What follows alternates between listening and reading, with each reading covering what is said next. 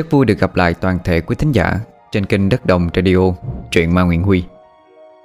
Um, Buổi tối đọc truyện ma đêm khuya ngày hôm nay Chúng ta sẽ cùng gặp lại Gia Phúc Một người cũng đã khá là quen thuộc đối với kênh chúng ta Qua những tập truyện như là Miếu xà thiên Oán nghiệp đất thiên Rồi Người mẹ mặt quỷ. Quý thính giả nào nếu như chưa nghe những tập truyện đó Hãy tìm nghe lại nhé. Đó là những tập truyện ma dân gian rất là hay. Huy à, muốn giới thiệu đến cho mọi người. Còn ngày hôm nay Gia Phúc quay trở lại Với một tập truyện Cũng thuộc thể loại truyện ma dân gian, Truyện ma làng quê. Câu chuyện về một đứa con nghịch tử, Giết mẹ cha. Chúng ta cùng chờ xem Đứa con quỷ dữ. Huy sẽ phục vụ trong hai buổi, Tối hôm nay và tối ngày mai. Mọi người nhớ chú ý đón nghe nhé. Và cũng đừng quên hãy ủng hộ cho Gia Phúc Bằng việc truy cập và theo dõi trang Facebook. Huy đã để đường liên kết ở trong phần mô tả của video rồi. Xin cảm ơn rất nhiều. Còn bây giờ thì mời quý thính giả cùng bước vào tập đầu tiên Của Đứa Con Quỷ Dữ, Tác giả Gia Phúc.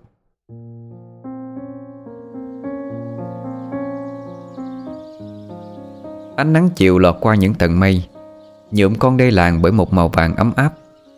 Trên trời, Từng đàn chim bay về tổ, Gợi đến một khung cảnh hết sức bình yên. Trên triền đê có hai người đang dắt trâu về. Hai người ấy lặng lẽ đi bên nhau Chẳng ai nói với ai câu nào. Thỉnh thoảng chàng trai lén nhìn sang khuôn mặt xinh đẹp của cô gái đi bên cạnh. Bắt gặp cái nhìn triệu mến của chàng Cô nàng ngượng ngùng e thẹn tay vân về tà áo. Đi tới cây đa đầu làng Nhìn quanh không thấy bóng ai. Chàng trai lấy hết can đảm Quay sang cô gái hỏi nhỏ Như sợ có ai nghe thấy. Um, Mai có hội làng. Xuân có đi chơi hội không? Toán nhìn chàng trai Cô gái lý nhí trả lời. Um, Em có. Nói xong cô lại quay đi. Tiến tới gần Chàng trai đút chọi một thứ gì đó vào tay cô. Giật mình cô xòe tay ra Thì thấy đó là một chiếc khăn thêu hoa rất đẹp. Cô gái mỉm cười e thẹn. Cô nhanh tay cất chiếc khăn vào túi Rồi nhìn chàng trai với ánh mắt nghẹn ngào. Hai người đó chính là Long và Xuân. Long là một chàng trai nghèo, Bố mất sớm, Chỉ có hai mẹ con ở với nhau. Nhưng người mẹ bị bệnh tim, Cho nên đau yếu quanh năm. Long phải đi làm thuê hay chăn trâu cho mấy nhà dân trong làng Để lấy tiền thuốc thang cho mẹ. Xuân là cô gái xinh đẹp. Tuy làm lụng vất vả, Nhưng cô được trời phú cho khuôn mặt thanh tú Và nước da trắng ngần. Xuân là niềm ao ước của rất nhiều chàng trai Ở trong cái làng này, Được cưới cô về làm vợ. Mặc cho nhiều kẻ tán tỉnh Cô vẫn không để ý tới. Từ chỗ cây đa đầu làng về tới nhà, Xuân thấy trong lòng trạo trực vui sướng. Từ lâu Xuân và Long đã có cảm tình với nhau, Nhưng vì còn ngại ngùng Cho nên chưa ai dám nói ra. Hôm nay Long lấy hết can đảm Để tặng cho cô chiếc khăn mùi xoa. Cô trân trọng nó như một lời hẹn ước. Cả đêm đó, Hai người nằm trằn trọc không sao ngủ được Vì cơn hạnh phúc. Sáng hôm sau ở sân định Đã vô cùng huyên náo. Cờ quạt được treo dọc con đường, Từ cây đa đầu làng Tới khu vực sân đình. Mấy cụ già áo the khăn xếp Lần lượt tập trung tại đình Để chuẩn bị cho lễ tế thánh Sẽ diễn ra vào chiều nay. Đối với người dân làng Nam Hội, Thì hội làng là một sự kiện Được rất nhiều người háo hức chờ đợi. Do làng nằm ở chốn kinh đô xưa, Nên lễ hội tổ chức to lắm, Diễn ra trong hẳn 3 ngày. Dưới gốc gạo đang nở hoa đỏ trực trước sân đình, Lũ trẻ con đã háo hức chạy nhảy nô đùa. Nhặt những bông hoa gạo đỏ trực vừa rụng xuống Để chơi trò ném nhau. Mấy chiếc chiếu hoa cũng được trải sẵn giữa sân đình Để một tí nữa các cụ làm lễ tế thánh. Và đây cũng là sân khấu chính cho buổi hát chèo tối nay. Đầu giờ chiều, Tiếng trống khai hội vang lên Như dục dạ tất cả dân làng tập trung về sân đình Cũng chính vì đây là lễ hội lớn nhất trong vùng, Nên các người dân ở khu vực lân cận Cũng nô đức kéo nhau về trải hội. Giữa đám người đông đúc, Quần áo súng xính, Long đang giáo giác đảo mắt tìm kiếm ai đó. Sau một hồi thì cũng nhận ra được cô gái tên Xuân Đang đứng quanh khu vực chơi đánh đu. Kẻ tiến đến phía sau, Vỗ nhẹ lên vai của Xuân. Cô giật mình quay lại, Nhận ra đó là người mà cô yêu mến. Xuân khẽ mỉm cười. Long đứng sát cạnh Xuân. Hai người thấy con tim trung lên thổn thức. Hết mạnh một hơi lấy hết can đảm Long kéo tay Xuân đi về phía ban tổ chức, Để ghi tên tham dự trò đánh đu. Xuân ngại ngùng khẽ gỡ tay Long ra, Rồi đi theo anh. Chờ đợi một lúc, Thì cuối cùng ban tổ chức cũng đọc tới tên của hai người. Quen biết nhau từ nhỏ, Gặp nhau hàng ngày trên ruộng cày, Ruộng cấy. Nhưng giây phút này trong họ sao ngượng ngùng, Bẽn lẽn như thế. Họ chẳng nói với nhau điều gì. Khi Long dắt Xuân vào dây đu, Thì tiếng vỗ tay cổ vũ Kèm theo tiếng cười vui lại trộn lên huyên náo cả làng. Mặc dù cả Xuân và Long đều nhiều lần chơi đu, Nhưng khi xích đu vòng đầu tiên, Hai người có chút lo lắng Và tâm lý hồi hộp trước đám đông. Xuân nhắm nghiện mắt lại, Khi thân mình được vuốt lên bay bổng, Tà áo tung bay trong gió. Những làn gió xuân thổi vào tóc, Vào lưng mát rượi. Chỉ sau vài phút, Cả hai đã quen dần với cảm giác Tâm hồn bay bổng phấn chấn hẳn lên Như được con thuyền trôi êm giữa không trung. Bốn con mắt nhìn nhau đầy tình tướng Hội làng tổ chức rất nhiều trò chơi khác nữa Như bơi chảy, chọi gà, đấu vật. Thế nhưng hoạt động được tất cả dân làng mong đợi nhất Chính là buổi hát chèo diễn ra vào buổi tối. Cả Long và Xuân sau khi chơi đánh đu Còn dẫn nhau đi xem các trò chơi một lượt Trước khi chia tay nhau về nhà ăn tối. Long hẹn Xuân 7 giờ tối gặp nhau tại ngã trẻ vào nhà Xuân Để cùng đi xem hát chèo Về nhà tắm rửa cơm nước cùng với mẹ già. Đúng giờ hẹn, Long đứng chờ Xuân ở ngay đầu ngã trẻ. Thấy người yêu xuất hiện trong bộ quần áo tứ thân Và chiếc yếm đạo Long ngẩn ngơ nhìn cô. Thấy người yêu mình không chớp mắt, Xuân ngượng ngùng nói, Mình đi thôi anh. Xuân phải dục tới lần thứ hai Thì Long mới nhận ra. Long ngượng ngùng vì sự thô lỗ của mình, Lặng lẽ mà theo bước chân của Xuân. Đến sân định thì thấy chật kính người. Ngồi quanh chiếc chiếu Là mấy nhạc công đang ngồi sửa soạn nhạc cụ. Mấy thằng trẻ con ngồi chầu chật quanh đó. Thỉnh thoảng được mấy ông nhạc công cho phép cầm dùi trống đánh ké Thì cười lên vui sướng. Cả hai cầm tay nhau chen lấn vào giữa đám người, Mong tới gần giờ chiếu chèo Để được nhìn cho rõ. Trong lúc chen chúc Xuân vô tình chạm mạnh vào một người thanh niên trong đám đông. Người này trừng mắt quay lại, Nhưng anh ta nhanh chóng Thay đổi thái độ đi. Anh ta há hốc mồm ngạc nhiên Vì vẻ xinh đẹp thùy mị của cô gái trước mặt. Xuân nói lời xin lỗi, Nhưng có lẽ hắn ta cũng chẳng thể nào nghe thấy Vì quá ồn ào. Nhưng cũng có thể vì hắn đang ngẩn ngơ Bị cô hớp hồn rồi. Thẫn thờ nhìn cô gái vào trong đám đông, Hắn quay sang vỗ mạnh hai người thanh niên đứng bên cạnh. Tụi bay có thấy đứa con gái kia không? Bám theo sát nó cho tao. Không được để lạc mất. Hai tên thanh niên kia nhìn theo cái chỉ tay, Rồi nhanh chóng làm theo những gì mà hắn vừa ra lệnh. Kẻ ra lệnh kia là thằng Bắc, Là con của lão Lý trưởng Kim. Nhà lão Lý cố mãi mới được mụn con trai, Cho nên cưng chịu lắm. Thằng này cậy bố có uy quyền, Nên chuyên đi hạ hiếp người ta. Nó còn nhiều lần làm trò đồi bại giữa Thanh Thiên Bạch Nhật. Thậm chí có vài lần say rượu, Nó còn hãm hiếp cả mấy cô gái không may gặp nó trên đường vắng. Nó gây ra nhiều tội lỗi như vậy, Nhưng chẳng ai dám lên tiếng tố cáo nó. Vì cái uy quyền quá lớn của ông Lý Trưởng Kim, Có thể một tay che trời Ở cái vùng đất này. Hôm nay thằng Bắc đến dự hội Cũng chẳng phải vì đam mê cái trò chơi Hay là nghe hát chẹo mà thật ra chúng nó tới để lợi dụng lúc đám đông Mà sàm sở những cô gái đi trảy hội mà thôi. Thằng Bắc sung sướng vì hôm nay nó phát hiện ra một con muội hết sức xinh đẹp. Nó quyết tâm phải chiếm lấy cho bằng được. Long và Xuân đứng bên nhau mãi mê nghe hát chèo. Nhưng hai người không biết rằng có ba kẻ Luôn dỗi theo Xuân không rời mắt. Rồi đêm diễn cũng tăng Nhiều người đứng lại chờ người ta tản bước ra mới dám dậy Đám đông lúc này hỗn loạn với tiếng người nói ồn ào. Tự dưng thấy có tiếng người hốt quảng la toán lên Vì bị chen lấn xô đẩy quá. Mọi người dồn mắt về phía đó. Đám thanh niên hiếu kỳ lao vào giữa đám đông. Chẳng rõ là để xem chuyện gì Hay sẵn sàng can ngăn nếu có xô xát. Nhiều người cứ nghĩ đám thanh niên đánh nhau vì tranh tán gái Quá ra không phải. Một người lao ra từ trong đám đông Lắc đầu ngoài ngoại rồi nói Ê, Mấy cái thằng mất dạy Chỉ vợ Vĩnh để sàm sỡ con nhà người ta.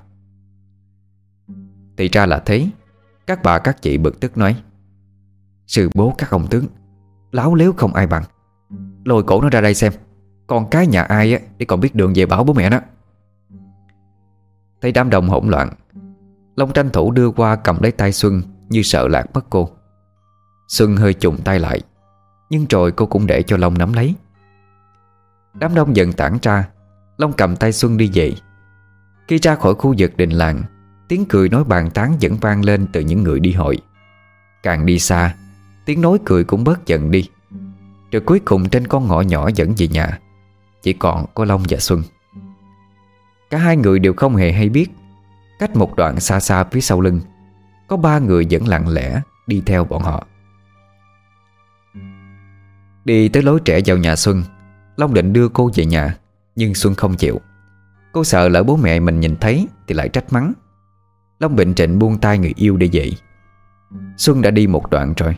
Mà Long vẫn còn đứng lại, Nhìn theo bóng dáng của người yêu. Vô tình Long thấy có ba dáng người đàn ông Đi theo phía sau mình lúc nãy Cũng đã trẻ theo Xuân. Trong đầu Long chợt thấy thắc mắc, Không hiểu ba người họ là ai. Bởi vì nhà Xuân ở cuối làng, Có mỗi nhà cô đi lối này thôi, Làm gì còn ai khác. Nhưng rồi Long lại cho rằng mình đã quá lo lắng, Chắc là ba người làng bên đi xem hát chèo về muộn, Nên đi lối tắt qua cánh đồng để về nhà mà thôi. Nghĩ vậy anh khẽ thở phào nhẹ nhõm, Tự thấy mình suy nghĩ quá viễn vông. Đứng thêm một lát, Long cũng đi về hướng nhà mình. Lại nói về Xuân, Sau khi chia tay người yêu, Cô trẻ chỉ phía con đường đất nhỏ dẫn về nhà. Hôm nay cô vui lắm, Nên vừa đi vừa khẽ hát nho nhỏ mấy câu Mà cô nhớ được khi nãy. Mãi mê cô không nhận ra, Ba bóng người đang tiến sát lại sau lưng cô. Xuân bỗng hét lên một tiếng rồi im bặt. Từ phía sau. Một người đàn ông khỏe mạnh, Nhẹ nhàng tiến lại Bịch chặt lấy miệng của cô. Rồi sau đó có hai người đàn ông nữa Cũng nhanh chóng tiến tới giúp đỡ kẻ kia Trối tay cô lại, Bịt miệng cô bằng một cái khăn lớn. Xuân sợ hãi dậy đạp, Miệng cô chỉ phát ra những tiếng ư ư khe khẽ mà thôi. Từ trong bóng tối, Một kẻ vang lên tiếng nói, Chúng mày khiêng nó vào bụi cây ven đường cho tao. Xuân sợ hãi nhận ra Hai kẻ kia khiêng cô vào trong một bụi cỏ gần đó. Cô dậy dụa la hét, Nhưng không tài nào phát ra thành tiếng được. Hai kẻ kia lúc này nhẹ nhàng đặt cô xuống cho bãi cỏ, Rồi bỏ đi. Chúng mày đứng ở đây canh. Đừng để đứa nào phá đám lúc tao đang vui vẻ. Biết chưa? Kẻ vừa ra lệnh chính là thằng Bắc. Sau khi nó phân phó cho đám thuộc hạ xong Bắt tiến lại chỗ Xuân Cất lên cái giọng cười chăm dục. Yeah. Cô em ngoan ngoãn chịu anh ha. Anh hứa sẽ làm cho em sung sướng Lên tận chính tận mây. Bác lao vào xé toạc quần áo Xuân ra, Rồi nhanh chóng cởi bộ đồ mà mình đang mặc. Nó hả hê lao vào cô như một con hổ đói. Nó sung sướng đê mê tận hưởng. Mùi thơm dịu nhẹ của con gái trinh tiết như Xuân Làm cho bác càng thêm kích thích. Nó tra sức hành hạ cơ thể của cô gái quê Ngây thơ tội nghiệp. Trong lúc bác đang mãi mê dậy vò Xuân thì cái vẻ bịt miệng của cô bị nới lỏng ra một chút. Tiếng gào thét trong cơn tuyệt vọng của cô giờ đây Đã có thể phát ra khỏi cổ họng. Nhưng cũng chỉ nghe thấy được trong một đoạn ngắn, Không thể đủ vang tới ngôi nhà của bố mẹ cô. Chính cái tiếng kêu khóc đó Phát ra Càng làm cho tên Bắc thêm phần kích thích hơn. Nên nó cũng mặc kệ, Chẳng thèm bịt miệng của Xuân lại nữa. Sau khi xong việc Bắt ngửa người nằm trên bãi cỏ, Tận hưởng sự khoái lạc. Còn chân tràn trong người. Long đã đi bộ về gần tới nhà. Nó bỗng dừng lại. Tự nhiên cái hình ảnh về ba bóng đen lầm lũi Đi theo sau người yêu Làm cho nó cảm thấy bất an. Như có linh tính mách bảo, Nó quay lại, chạy về phía nhà của Xuân. Long muốn quay lại để biết chắc chắn rằng Xuân đã về nhà an toàn. Một phần nữa là do cả hai đang tràn ngập trong hạnh phúc tình yêu. Nên dù mới chia tay được giây lát, Long vẫn thấy nhớ Xuân cộn cạo. Long hy vọng rằng sẽ được nhìn thấy. Hay dù chỉ là nghe thấy giọng nói của Xuân thêm một giây lát nữa thôi, Nó cũng cảm thấy vô cùng hạnh phúc. Khi đi tới chỉ còn cách nhà cô một quãng. Ở một đoạn đường vắng, Long thấy có hai người đàn ông tiến lại, Bảo nó không được qua đây. Long nhận thấy có cái gì không ổn, liền cãi lại. Ủa, Các anh là ai mà muốn ngăn cản tôi đi lối này chứ? Xuân đang nằm trên bãi cỏ, Toàn thân đau đớn nhục nhã ê chệ Thế nhưng khi nghe thấy tiếng của Long Thì cô như được tiếp thêm sức mạnh. Xuân cố gắng hét lên, dãy dụa để báo cho người yêu của mình biết. Dù tiếng gào khóc kia phát ra không quá to, Nhưng cũng làm đủ cho Long nghe thấy. Long biết chắc chắn Tiếng kêu vừa nãy là của Xuân. Anh liền đẩy mạnh hai kẻ đang chắn giữa đường Mà lao về phía trước. Hai thằng lính đứng canh xong tới, Định ghi chặt lấy Long. Tiếng giãy đạp của Xuân lại cất lên như hối thúc. Giống là một chàng trai khỏe mạnh. Long không dễ gì mà chịu đứng im bị bắt. Cậu lao vào đấm đá hai kẻ lạ mặt kia, Khiến cho chúng quay đường Từ lúc Long cãi cọ với hai tên hầu, Thằng bắt sợ bị lộ, Nên đã nhanh chóng mặc lại quần áo. Khi Long đánh nhau với hai kẻ kia, Thì một tiếng nói vang lên. Đi thôi tụi bay, Tao xong việc rồi. Hai kẻ kia dừng lại, Chúng nó gằn giọng hăm dọa Long. Ừ. Lần sau đó Mày còn dám làm hỏng chuyện tốt của cậu bắt nhà cụ lý trưởng. Thì mày chết chắc rồi con. Nói xong thì ba thằng quay đi. Lúc này Long đã biết bọn kia là ai. Long cũng thủ thế sợ chúng quay lại tấn công bất ngờ. Thấy chúng đi khỏi hẳn, Long nhanh chóng chạy về phía trước, Nơi vừa nãy phát ra tiếng kêu của Xuân. Anh đào xót, Khi thấy Xuân đang trần như nhộng Và bị trối trên đất, Anh nhanh chóng cởi chiếc khăn bịt miệng của Xuân ra. Cô gào khóc thảm thiết. Long cũng khóc theo. Anh ôm cô vào lòng Rồi lần mò cởi sợi dây đang trối tay Xuân ra. Anh tức tối định lao ra ngoài, Giết chết ba tên súc sinh kia. Nhưng nghĩ tới việc để Xuân một mình Trong tình trạng hoảng loạn, Người không một mảnh vải, Anh lại thấy không ổn. Nén cơn giận, Anh cởi dội cái áo trên người mình Quát vào người cho Xuân. Vóc dáng của Long cao lớn, Một cái áo của anh thôi, Cũng đủ để che chắn được hết những chỗ nhạy cảm cho Xuân. Lòng đào đớn bế Xuân về nhà của cô. Bố mẹ cô vẫn còn thức. Ánh đèn dầu leo lét hắt qua cửa sổ. Bế Xuân trên tay Anh gấp gáp gọi. Bác Bảo ơi, mở cửa cho cháu với. Bác Bảo ơi. Ông Bảo bố của Xuân nghe tiếng Thì mở cánh cửa gỗ ộp ẹp. Ông quảng hốt Khi thấy trong bóng tối trước cửa nhà mình Có một người đang bế ai đó tóc tai rủ rượi Quần áo rất khó coi còn chưa kịp nhận ra chuyện gì, Ông đã thấy hai người kia bế nhau vào trong nhà. Ánh đèn bên trong làm cho ông Bảo thấy rõ hơn.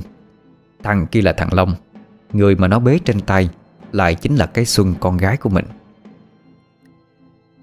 Thấy con gái trụ trượi Dường như đoán ra có chuyện kinh khủng xảy ra với Xuân, Ông Bảo dội khép cánh cửa lại. Thấy trên nhà huyên náo, Bà Bảo cũng từ trong buồn đi ra. Ông bà vẫn còn chưa kịp hiểu chuyện gì xảy ra với con gái. Ông lắp bắp chỉ vào chiếc giường trong buồn, Bảo Long đặt con gái xuống đó. Xuân lúc này vẫn còn sợ hãi Ôm lấy mẹ mà khóc lên nghẹn ngào. Ông Bảo cũng lao vào ôm con gái Rồi cũng khóc theo. Sau một hồi trấn tĩnh Bà Bảo chạy xuống bếp đun nước nóng tắm rửa cho con. Xuân khóc lóc Chỉ một mực đồi chết đi vì quá nhục nhã. Bà ôm con vào lòng trong lúc bà tắm rửa cho Xuân Thì Long kể sơ qua cho ông Bảo nghe Về chuyện đã xảy ra lúc nãy.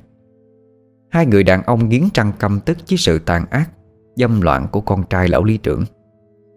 Long đập tay xuống bàn, Nghiến trăng ken két, Định chạy đi tìm ba tên kia để giết chết chúng nó. Tuy tức giận sôi máu, Nhưng là người thấu hiểu sự đời, Ông bảo phải ngăn thằng Long lại. Sống tới ngần này tuổi đầu, Ông còn lạ cái gì nữa?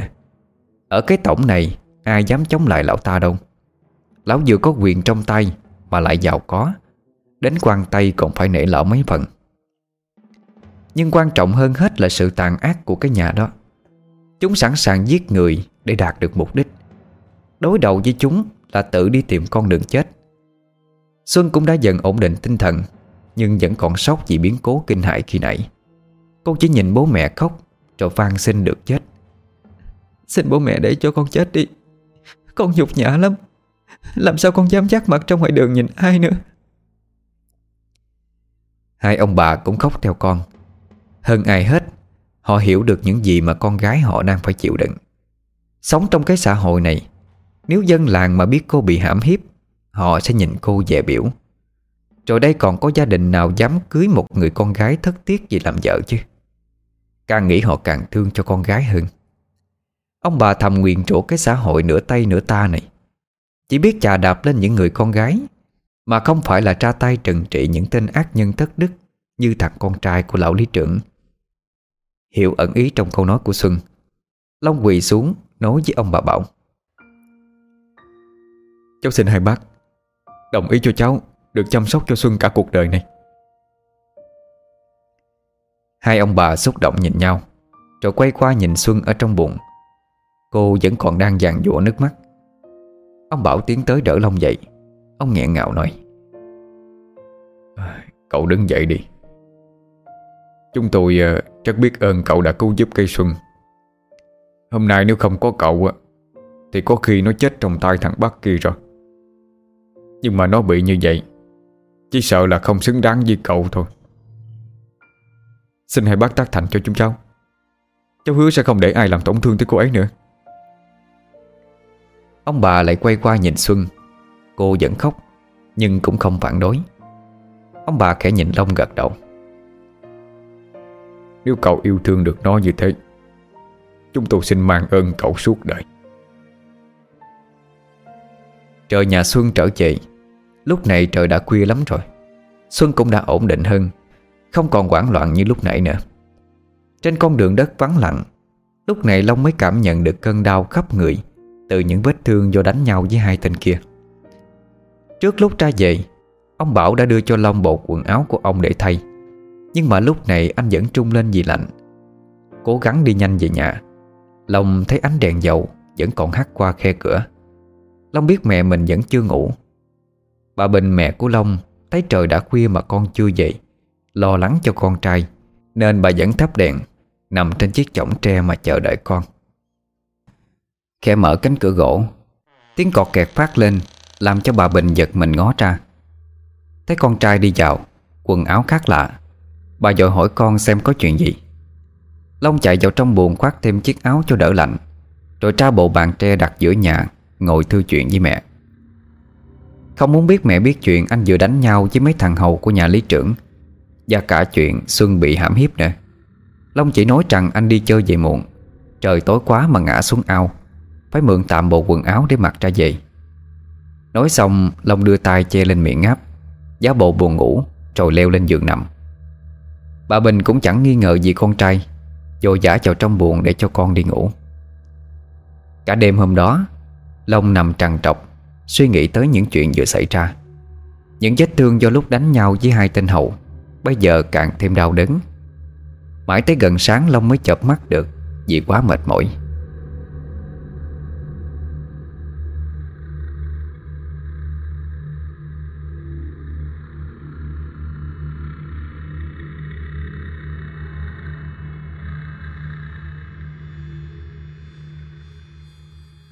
Hai tuần sau Cả nhà ông Bảo đang vui vẻ quay quần bên mâm cơm Thì cái Xuân thấy khó chịu buồn nôn Đưa tay lên bịt miệng chạy ra ngoài giếng nôn thốc nôn tháo. Sau khi nôn xong Nó quay trở lại mâm cơm. Ngồi xuống định ăn Thì nó chợt thấy ánh mắt của bà Bảo nhìn nó hơi khác lạ. Sau bữa cơm Lúc nó đang rửa chén ở ngoài giếng Bà Bảo cúi xuống hỏi nhỏ Như sợ người ngoài nghe thấy. Um, Tháng này á Mày có bị trễ kinh rồi phải không? Dạ Trễ mất một tuần rồi mẹ. Chắc tại con mệt quá nó vậy. Mà sao tự nhiên mẹ hỏi con như thế? Bà Bảo lấy tay bịt miệng con gái Rồi kéo con vào trong bụng. Thấy thái độ có phần lắm lét của mẹ Xuân hết sức ngạc nhiên. Mẹ bị làm sao vậy? Con đang rửa bát mà kéo con vô buồn làm gì? Bà giơ tay lên miệng Tra dấu con giữ im lặng. Bà nói chỉ đủ cho hai mẹ con nghe thấy Chuyện lớn rồi con à. Mẹ sợ mày có thai rồi đó. À, Làm sao như vậy được? Con nhớ là mỗi lần đó thôi mà. Mày nói nhỏ thôi. Bố mẹ nghe thấy là chết cả lũ bây giờ. Tí nữa mày đi theo mẹ lên huyện đi. Mẹ nhờ thầy thuốc bắt mạch xem coi như thế nào. Ngay chiều hôm đó Hai mẹ con đi bộ lên trên huyện. Bà bảo phải cố tình đưa con đi xa Vì sợ gặp phải người trong làng Tìm kiếm một lúc bà dắt con vào một cửa hàng thuốc đông y Trong một con phố nhỏ. Trên đường đi bà căn dặn con, Nếu thầy có hỏi á, Thì mày cứ bảo lấy chồng được 3 tháng rồi. Nhất định không được nói là chưa chồng đó nghe. Xuân gật đầu vân dạ. Đi vào bên trong bà bảo kiếm cớ nhờ thầy bắt mạch xem Giúp con bà có tin vui hay chưa, Để gia đình còn biết đường mà tẩm bổ. Ông thầy bảo Xuân ngồi nghỉ ngơi một lát, Rồi đưa tay cho ông bắt mạch sau một hồi thì thầy quay qua nói Hờ, Chúc mừng gia đình bà. Cô đây có thai được khoảng 2 tuần rồi đó. Vậy à, nhớ nghỉ ngơi tịnh dưỡng. Tôi sẽ kê cho mấy thằng thuốc để tạm bộ Bà Bảo như chết lặng đi Khi nghe ông thầy nói. Cố giữ thật bình tĩnh Bà cúi xuống cho tay vào trong túi quần. Giá giờ quên không mang theo túi tiền Nên không mua thuốc được. Bà lôi ra mấy đồng bạc ở trong túi Để cảm ơn thầy thuốc đã bắt mạch rồi nhanh chóng ra về. Trên đường về, cả hai vô cùng lo lắng. Mẹ con bà lo nghĩ không biết phải nói với ông Bảo như thế nào Về chuyện Xuân có thai. Rồi liệu thằng Long nó có chấp nhận cưới hay không, Trong khi cái thai kia không phải là con của nó? Buổi tối hôm đó, sau khi ăn cơm xong, Bà Bảo khóa cổng rồi còn cẩn thận đóng cả cửa chính lẫn cửa sổ lại. Tưởng giờ bị trúng gió nên đóng cửa. Ông toàn định hỏi xem bà ốm đau như thế nào. Thì bà lo lắng nhìn ông. Thấy vợ khác lạ Ông ngồi xuống ghế rồi mới nói. Có chuyện gì thì bà nói ra đi. Sao cứ phải úp mở như vậy? Tôi nói cái chuyện này Nhưng mà ông phải giữ bình tĩnh nha. Hàng sớm mà biết Thì gia đình mình chỉ có nước bỏ xứ mà đi thôi. Cái bà này Nói luôn đi Có chịu quá. Con Xuân nó có bầu rồi ông mà. Bà Bảo chưa nói hết câu. Ông đã đánh rơi chén nước đang cầm trên tay xuống đất vỡ choang. Ông lắp bắp. Bà, bà nói cái gì? Con Xuân có bầu hả? Làm sao như vậy được? Làm, làm sao mà bà biết nó có bầu? Có chắc chắn hay không? Lúc trưa tôi thấy nó nôn khang Tôi hỏi thì nó bảo trễ kinh hơn tuần nay rồi. Chiều nay tôi dắt nó lên trên huyện để bắt mạch. Thầy thuốc nói nó có thai được hai tuần rồi đó. Trầm ngâm suy nghĩ một lát, Ông nhìn vợ nói Ờ Vậy bây giờ bà tính sao? Giờ chỉ còn cách dục thằng Long cưới thôi. Tôi sợ để lâu cái bụng nó phình to lên Thì mọi chuyện sẽ lộ ra hết. Ừ Nhưng mà liệu thằng Long Nó có chấp nhận không? Tuy là nó yêu thương con Xuân thiệt đó. Nó không tính toán chuyện con bé bị người ta làm nhục. Nhưng mà còn chuyện chấp nhận cưới với cái thai không phải con của nó. Thì liệu nó có chấp nhận hay không? Lại còn gia đình bà Bình nữa chứ. Thì tôi cũng đang lo vấn đề đó đây. Hay là ngày mai ông bảo nó qua chơi ăn cơm đi. Rồi hỏi dò xem ý nó như thế nào. Ừ Thôi được rồi. À, Cũng chỉ còn cách đó thôi chứ biết làm sao. Sáng hôm sau, Ông Bảo cầm một con cá to đi sang nhà bà Bình.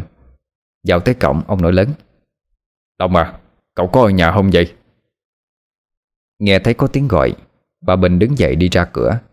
Ngó thấy ông Bảo, bà vui vẻ nói, Bác Bảo đó hả? Mời bác vô nhà sơi nước đi. Ông Bảo đẩy cổng vô, Đưa con cá cho bà Bình, Rồi nói Ờ sáng nay tôi thả lưới ờ, bắt được con cá chép.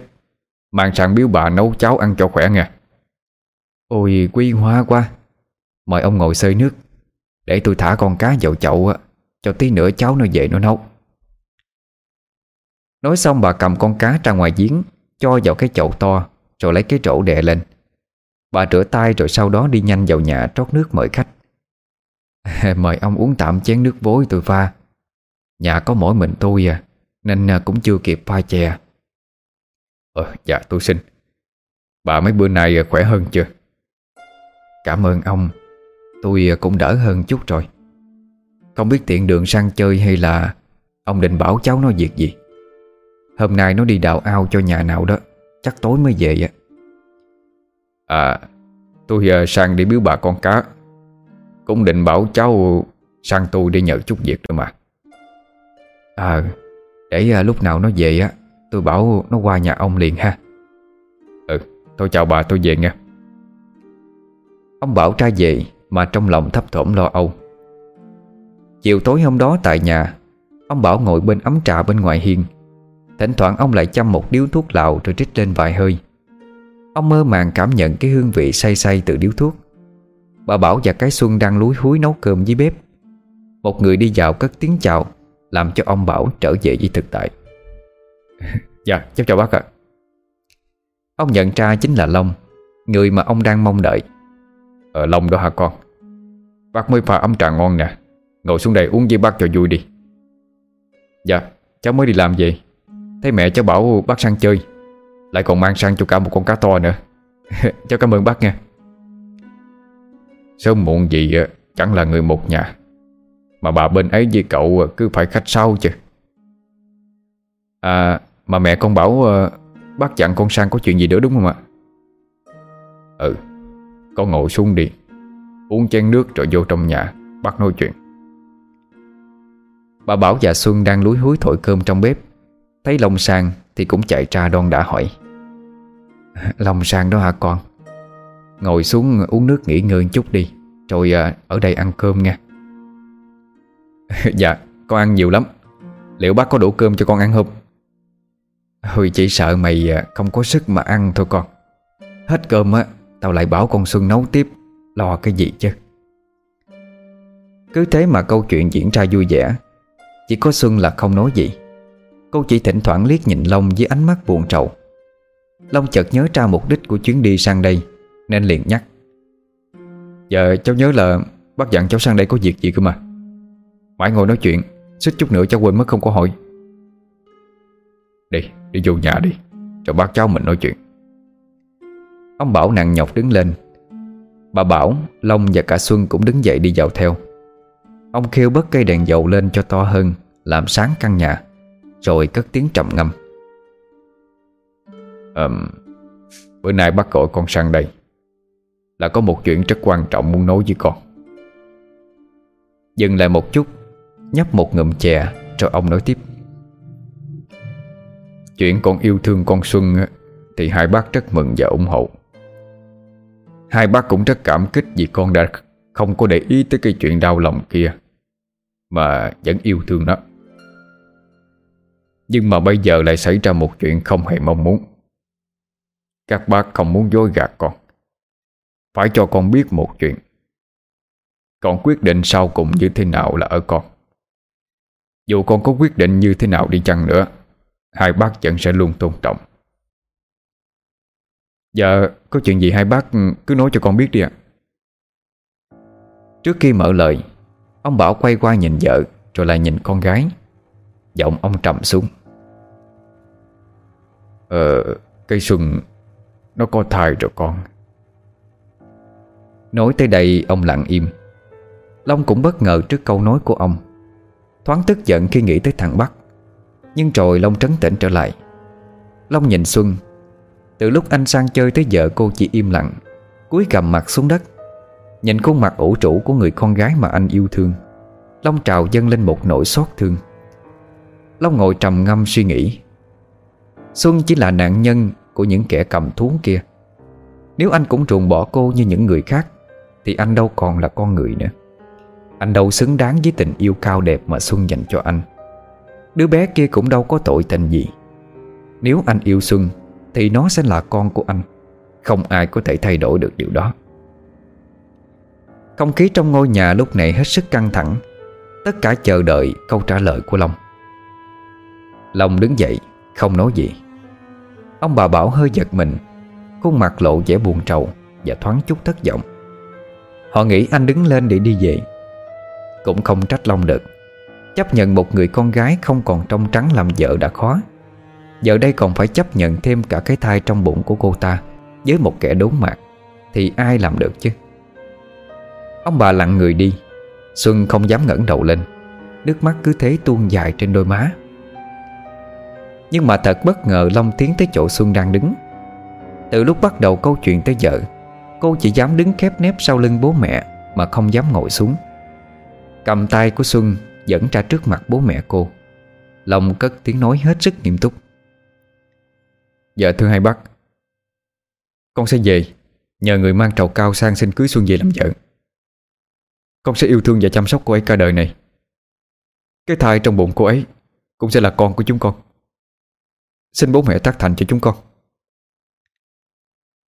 Cả ông bà Bảo cùng với Xuân hết sức ngỡ ngàng. Sự kiềm nén cảm xúc từ lúc nãy tới giờ Mới được dịp bùng phát ra. Xuân òa lên khóc vì hạnh phúc. Ông bà Bảo cũng nhìn nhau mà ứa lệ. Long dắt tay Xuân vào ngồi trên ghế. Tay anh siết chặt đôi bàn tay đang trung chảy của cô. Sau một hồi xúc động, Ông Bảo nhìn Long như muốn nói điều gì, Nhưng lại suy nghĩ không biết nên mở lời ra sao. Long thấy ông miệng mấp máy mấy lần Định nói gì đó, Nhưng lại thôi. Long lễ phép hỏi. Giờ từ bây giờ, Con xin hai bác hãy coi con là con của hai bác. Con cũng xin được phép gọi hai bác là bố mẹ. Nếu có chuyện gì cần nói Xin bố mẹ cứ dạy bảo cho chúng con. Ông Bảo như trút ra được khỏi sự lo lắng trong lòng. Còn yêu thương mà chấp nhận cây xuân Và cả cây thai trong bụng của nó. Nhưng mà Không biết bà thông gia và họ hàng bên đó Liệu ờ, có chấp nhận hay không? À, Con xin bố mẹ giữ kín bí mật này giúp cho con. Đứa bé đó là con của chúng con. Mẹ con sẽ rất hạnh phúc Khi biết mình sắp có cháu để bế bồng Và con sẽ không bao giờ tiết lộ bí mật này ra với ai cả, Kể cả là mẹ của con. Cho tới lúc này, Thì cả gia đình ông Bảo mới cảm nhận được niềm hạnh phúc trọn vẹn. Tất cả những âu lo trong lòng Đã được giải quyết êm đẹp.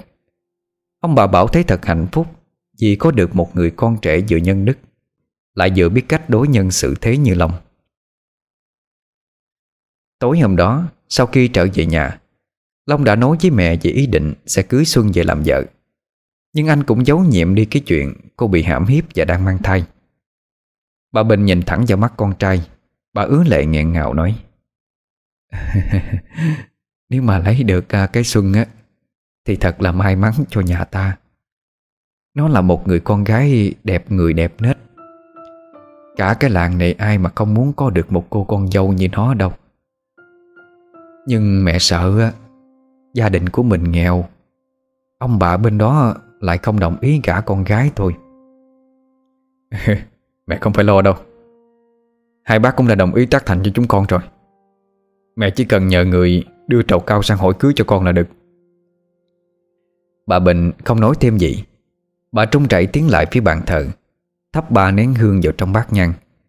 Bà làm trầm thông báo tin vui này cho gia tiên Và chồng của bà biết.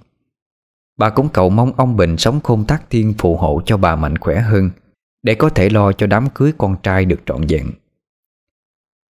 Thế là đám cưới của Long và Xuân nhanh chóng được tổ chức Với sự chúc phúc của hai bên gia đình. Chẳng bao lâu sau, Bà Bình sung sướng nhận được tin con dâu đã có thai. Khỏi phải nói ai cũng biết, Bà ngóng chờ cái tin này từ lâu lắm rồi. Thấy bà khỏe hẳn ra, Tự tay đi chợ nấu cho con dâu mấy món tẩm bổ. Cả nhà sống trong hạnh phúc. Háo hức chờ đợi đứa con trong bụng của Xuân chào đợi Thế nhưng mà hạnh phúc của gia đình Long không kéo dài được bao lâu. Khi bệnh tình của bà Bệnh ngày càng nghiêm trọng hơn. Dù đã cố gắng thuốc thang chạy chữa, Nhưng khi Xuân mang thai được 6 tháng Thì bà qua đời. Nén nỗi đau thương, Long tổ chức đám tang cho mẹ một cách chu đáo. Từ hôm mẹ mất đi, Long cố gắng giấu đi nỗi buồn Để chăm sóc cho Xuân Cùng với cái thai ngày một lớn trong bụng của cô. Xuân cũng vô cùng đau xót trước cái chết của mẹ chồng. Từ ngày về làm dâu, Tuy không được bao lâu, Nhưng cô cảm nhận được tình yêu thương chân thành của bà dành cho cô. Ngày đưa mẹ ra đồng, Cô khóc lóc vật vả. Người nhà phải đỡ hai bên, Sợ cô bị ngã Mà ảnh hưởng tới cái thai trong bụng. Sau khi bà Bình tự giả cõi đời, Long chưa có hôm nào mơ thấy mẹ nhưng cho tới đêm hôm thứ 49 ngày của bà, Long gặp một chuyện lạ. Nửa đêm hôm ấy đang ngủ ngon Sau một ngày làm việc vất vả Thì anh chợt giật mình tỉnh giấc. Long cảm thấy không khí trong gian nhà tự dưng lạnh buốt đi. Mặc dù bây giờ mới là tháng 8 âm lịch, Thời tiết vẫn còn khá là nóng. Từ bên ngoài vườn chuối sau nhà, Có một cơn gió mạnh thổi đến, Làm cho những chiếc lá chuối va vào nhau trào trào. Vì đang nằm hướng ra cửa sổ, Nên ánh mắt của Long cũng nhìn thẳng ra vườn chuối đó. Một làn sương trắng kéo tới chỉ trong chớp mắt, Ẩn hiện trong sương là bóng của một người. Sau một lát thì làn sương tan dần đi, Cái bóng kia dần hiện ra rõ ràng hơn. Người ấy chậm chậm tiến tới gần phía cửa sổ nơi anh đang nằm. Long thầm nghĩ trong bụng, Hay là nhà có trộm hay sao? Nửa đêm nó mới lẻn vào cái giường nhà của anh nhưng ý nghĩ đó nhanh chóng biến mất đi. Vì cả làng này ai mà không biết, Gia đình Long rất là nghèo. Làm gì có thứ để cho bọn trộm lấy được. Trong vườn cũng chỉ có mấy cây chuối. Mà ở dụng quê này Thì chuối bạc ngàn. Có cho lũ trẻ con cũng chẳng thèm lấy. Thì tự dưng ai vào đó làm cái gì? Thoáng chút lạnh sông lưng, Anh nghĩ tới ma quỷ. Cho dù từ xưa tới nay Long không tin là có ma quỷ, Và cũng chưa từng gặp ma bao giờ. Cái bóng ấy tiến tới sát gần cửa sổ, Chỉ cách anh một sải tay. Lòng như chết lặng. Tuy không nhìn rõ mặt, Nhưng cái hình dáng kia thì anh không thể nhầm lẫn được. Cái dáng điệu gầy gò, khắc khổ, Cùng với chiếc áo màu nâu của mẹ anh, Vẫn hay mặc khi còn sống. Hồn ma bà Bình nhìn anh với vẻ u sầu. Trong đầu anh vọng lại tiếng nói của người mẹ đã chết. Nghe nó cứ âm u trợn trợn. Phải giết nó đi. Đừng để nó ra đời. Nó là một con ác quỷ.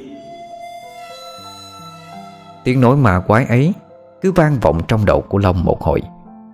Khi tiếng nói dứt đi, Cũng là lúc bóng hình của bà Bình tan biến mất.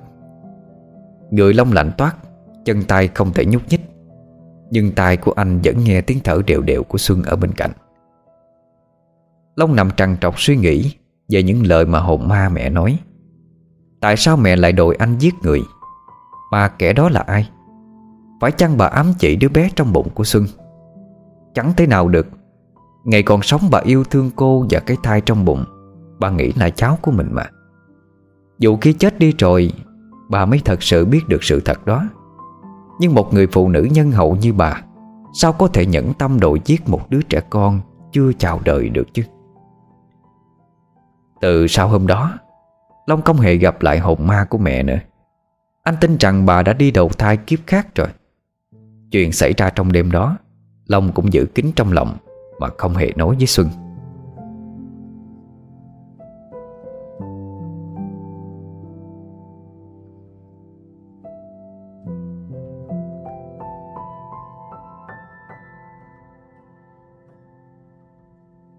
Gần hai tháng sau Vợ chồng Long vui mừng chào đón đứa bé ra đời.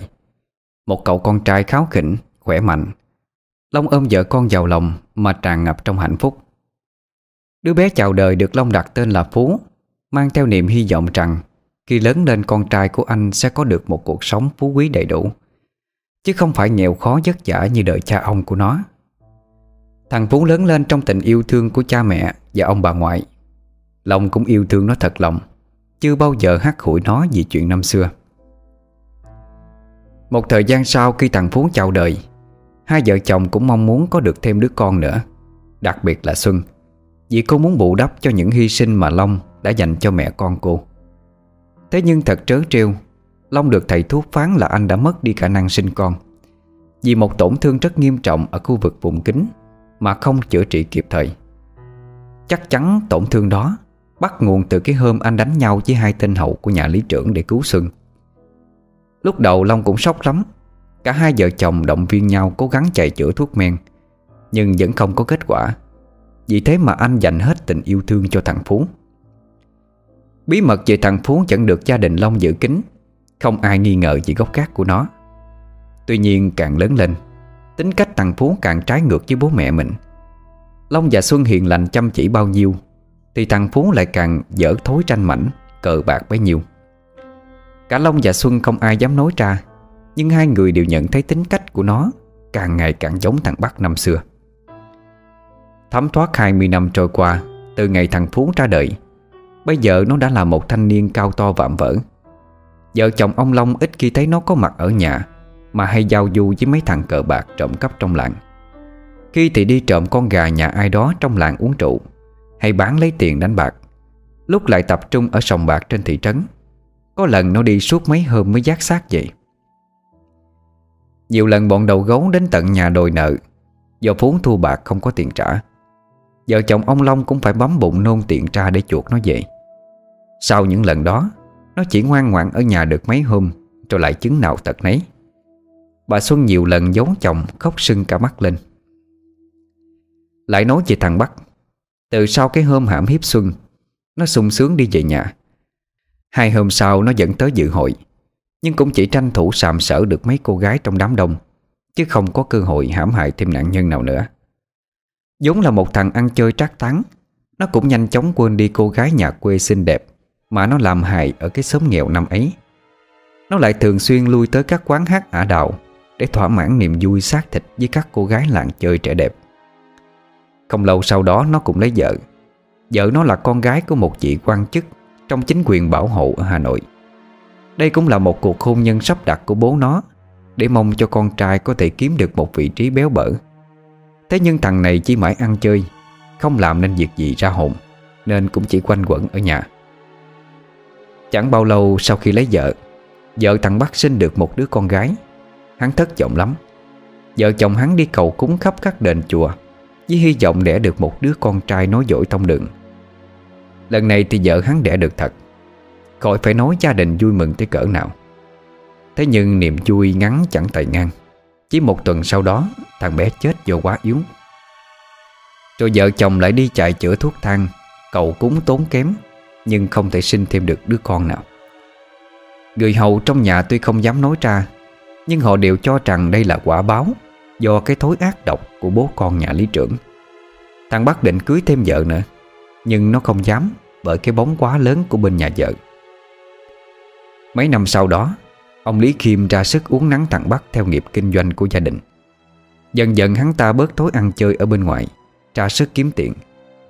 Nhưng cũng giống như bố, Hắn ta không từ bỏ bất cứ thủ đoạn nào Để đạt được mục đích của mình. Thậm chí sẵn sàng dùng những thủ đoạn đê hèn nhất rồi khi ông Lý Khiêm chết đi Tên Bắc nghiễm nhiên thành ông Lý trong dụng, Người ta gọi là ông Lý Bắc. Lão Lý Khiêm chết đến nay đã tròn 3 năm. Vợ chồng Lý Bắc đang lên kế hoạch cải táng cho bố. Vợ Lý Trưởng Bắc tuy sinh ra và lớn lên ở Hà Nội Nhưng mụ cũng hết sức mê tín. Mụ nhất quyết đội ông Bắc cho người sang tận Vân Nam Trung Quốc Mời một ông thầy địa lý thật giỏi sang đây Để giúp gia đình lão an táng. Tôi nghe nói bên đó đó, Có ông thầy địa lý rất giỏi, xem phong thủy. Ông nhờ người mời thầy sang đây đi, Tìm chỗ mà cải táng cho bố. Biết đâu sau đó, Ông lại được cất nhắc lên làm quan trên tỉnh thì sao?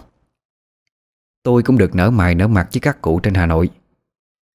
Nhưng mà quan trọng hơn nữa đó, Tôi cũng muốn nhờ thầy xem Cải giận cho vợ chồng mình, Xem có kiếm được đứa con trai nữa hay không. Thấy vợ nói có lý Lão bác chi rất nhiều tiền Rồi nhờ người quen sang Vân Nam tìm thầy giúp. Khoảng một tháng sau, Thì thầy địa lý nọ sang tới nhà lão. Thầy địa lý được gia đình lão Bắc tiếp đón rất nhiệt tình. Ông ta được lão Bắc dẫn đi quanh căn nhà rộng lớn Và thăm cả ngôi nhà tự đường lão mới xây Để thờ cúng gia tiên. Ông thầy trầm trồ thắng phục, Cơ người hoành tráng của lão Bắc Mà nói Ờ Ngộ đã đi xem xét địa thế nhà lý rồi. Đúng là một cơ người rất rộng lớn hoành tráng đó. Ngộ không ngờ ở một nơi ờ, Dùng quê hẻo lánh như thế này, Mà nị lại có được một cơ người như thế. Ngộ cũng đã xem qua cái nơi thờ cúng tổ tiên. Về cơ bản không phạm lỗi phong thủy gì lớn lắm, Chỉ cần chỉnh sửa lại một chút là được rồi. Thưa thầy, Bố tôi đã bỏ ra rất nhiều tiền Mới xây dựng được một cơ ngơi như thế này. Thế nên vợ chồng chúng tôi muốn nhờ thầy Tìm giúp cho mảnh đất tốt để an táng bố tôi. Nói tới đây, Lão bác ngừng lại một chút, Rồi nói tiếp. Còn một vấn đề nữa cũng hết sức quan trọng. Vợ chồng chúng tôi cho rằng chỉ có thầy mới giúp được thôi. Thầy cũng thấy đó, Nhà chúng tôi gia tài bệ thế như thế, Mà không sinh được một con trai. Thầy xem có cách nào giúp đỡ vợ chồng chúng tôi chứ? Chúng tôi không dám quên ơn thầy. Tốn kiếm bao nhiêu không thành vấn đề. Ông thầy địa lý nhìn ông Bắc với vẻ cảm thông. À Ngộ cũng hiểu tâm trạng của vợ chồng này Ngộ cũng cố tìm cho Lị một mảnh đất tốt, Không chỉ giúp Ngộ phát đạt đường danh lợi, Mà còn có thể phát lộc về đường con cái đó. Nghe lão thầy nói như vậy, Lý Bắc vui mừng ra mặt. Lão hứa nếu mà lão sinh được con trai Đích thân lão sẽ sang tận Vân Nam để cảm ơn. Nghỉ ngơi ở nhà ông Lý Bắc một hôm cho đỡ mệt, Sau chặng đường dài vất vả sang tới đây. Ngày hôm sau thì lão Lý Bắc sai người đánh xe ô tô đưa ông thầy đi tìm đất. Ông thầy từ chối, Bảo chuẩn bị cho ông một con ngựa tốt là được, Đi ô tô không tiện. Lão Lý Bắc cũng nghe theo Và chuẩn bị ngựa cho ông thầy. Cho cả lão và hai đứa hậu cũng đi theo. Cả bốn người cùng nhau đi từ sáng tới tối mịt mới trở về. Trên đường đi, ông thầy không ngừng trầm trồ vẻ đẹp hữu tình của miền đất Hoa Lư. Địa thế nơi đây núi non hùng vĩ, Đất đai tươi tốt. Thế nên ông ta cũng nhận ra rất nhiều mảnh đất đẹp về phong thủy Để cải tán người chết. Thế nhưng sau khi dừng lại xem xét kỹ, Dùng la bàn để tính toán Thì ông ta lại lắc đầu. Những mảnh đất đó chưa phải là mảnh đất đắc địa, Có thể đáp ứng được sự mong mỏi của lão Bắc, Là vừa làm đất lành an táng cho cha lại có thể phát đạt đường danh lợi. Và không kém phần quan trọng là phải giúp lão sinh được con trai Để nối dõi tông đường. Trong rủi khắp nơi, Phải tới cuối ngày thứ ba, Thì ông thầy địa lý mới phát hiện ra một ngọn núi không quá cao, Nhưng có hình dạng quả chuông rất đầy đặn. Mắt ông ta ánh lên một niềm vui mừng. Ông quất con ngựa phi nhanh về hướng đó. Sau một lúc phi ngựa, Ông cũng dừng lại trước một mảnh đất ven sông. Ông thầy xuống ngựa quan sát khắp địa thế của mảnh đất, Rồi lại lấy chiếc la bàn phong thủy trong túi ra, Đo đạt tính toán một hồi. Lão Bắc cũng hồi hộp quan sát những gì ông ta đang làm. Lão chỉ mong sao ông thầy nhanh chóng Tìm giúp cho lão một mảnh đất tốt. Ba ngày trong rủi theo ông ta, Lão Bắc đã mệt nhòi Lão nghĩ tình hình này mà kéo dài thêm mấy bữa, Có khi chưa tìm được đất để cải tán cho bố, Thì lão đã lăn quay ra chết Vì quá mệt mỏi cũng không chừng. Ông thầy địa lý treo lên vui sướng Làm cho lão Bắc cũng sướng theo. Ờ, Đây rồi Tìm thấy rồi. Chính là mảnh đất này đó. Nói xong Ông ta kéo lão Bắc tới gần Rồi giải thích. Lý nhìn đi. Mảnh đất này tràn đầy dưỡng khí. Thế đất tốt theo phong thủy là nơi tụ khí. Gồm những mảnh đất có phía trước thấp Còn phía sau cao. Phía trước trọng để mà hút khí Hai bên tạo ra hình vòng cung Như cánh tay bao bọc lấy đất Để dòng khí dễ tụ vào nhà. Con đường sự nghiệp phát triển, Thuận lợi làm ăn. Đằng sau mảnh đất này có một ngọn núi, Theo phong thủy ờ, gọi là huyền bổ Ngọn núi này có hình dạng quả chuông vàng, Thể hiện gia chủ sau này sẽ phát đạt đường công danh hoàng lộ. Hai bên mảnh đất này, Ở giữa sông có hai cái gò đất nổi lên. Giống như là tay ngai, Tượng trưng cho thanh long và bạch hổ. Mảnh đất này có một khoảng sân trọng bằng phẳng phía trước, Tượng trưng cho minh đường. Đây là nơi tụ khí. Dòng sông phía trước nó thông thoáng, Nước chảy mạnh. Đến trước mặt ờ, có một khúc cua, thì lại chảy hiền hòa, Thể hiện rằng sinh khí bốn phương được hấp thụ về đây Mà không bị mất đi. Dòng nước chảy xiết hai đầu cũng là dấu hiệu cho thấy Nơi đây sẽ phát lộc con trai. Quá là một mảnh đất cực tốt đó. Lão thầy địa lý khua tay múa chân, Chỉ trỏ một hồi, Nhưng lão Bắc cũng chẳng hiểu được lắm. Lão chỉ lờ mờ đoán rằng đây là nơi có thể giúp cho gia đình lão phát đạt đường công danh Và có thể sinh được quý tử. Tôi chẳng hiểu những gì ông thầy nói, Nhưng lão cũng đưa mắt nhìn quanh khu đất. Lão chẳng thấy gì nhiều ngoài ngôi nhà lá nhỏ Nằm trên mảnh đất ven sông. Chính lão bác cũng không ngờ được. Đây là ngôi nhà của vợ chồng cô gái Mà 20 năm trước, Lão đã hãm hiếp ở trong hội làng. Chuyện đã qua lâu rồi, Lão cũng chẳng nhớ nổi Là mình từng tới cái khu vực này ngày xưa. Tối hôm đó, Nhà ông Lý Bắc tổ chức một bữa tiệc linh đình lắm.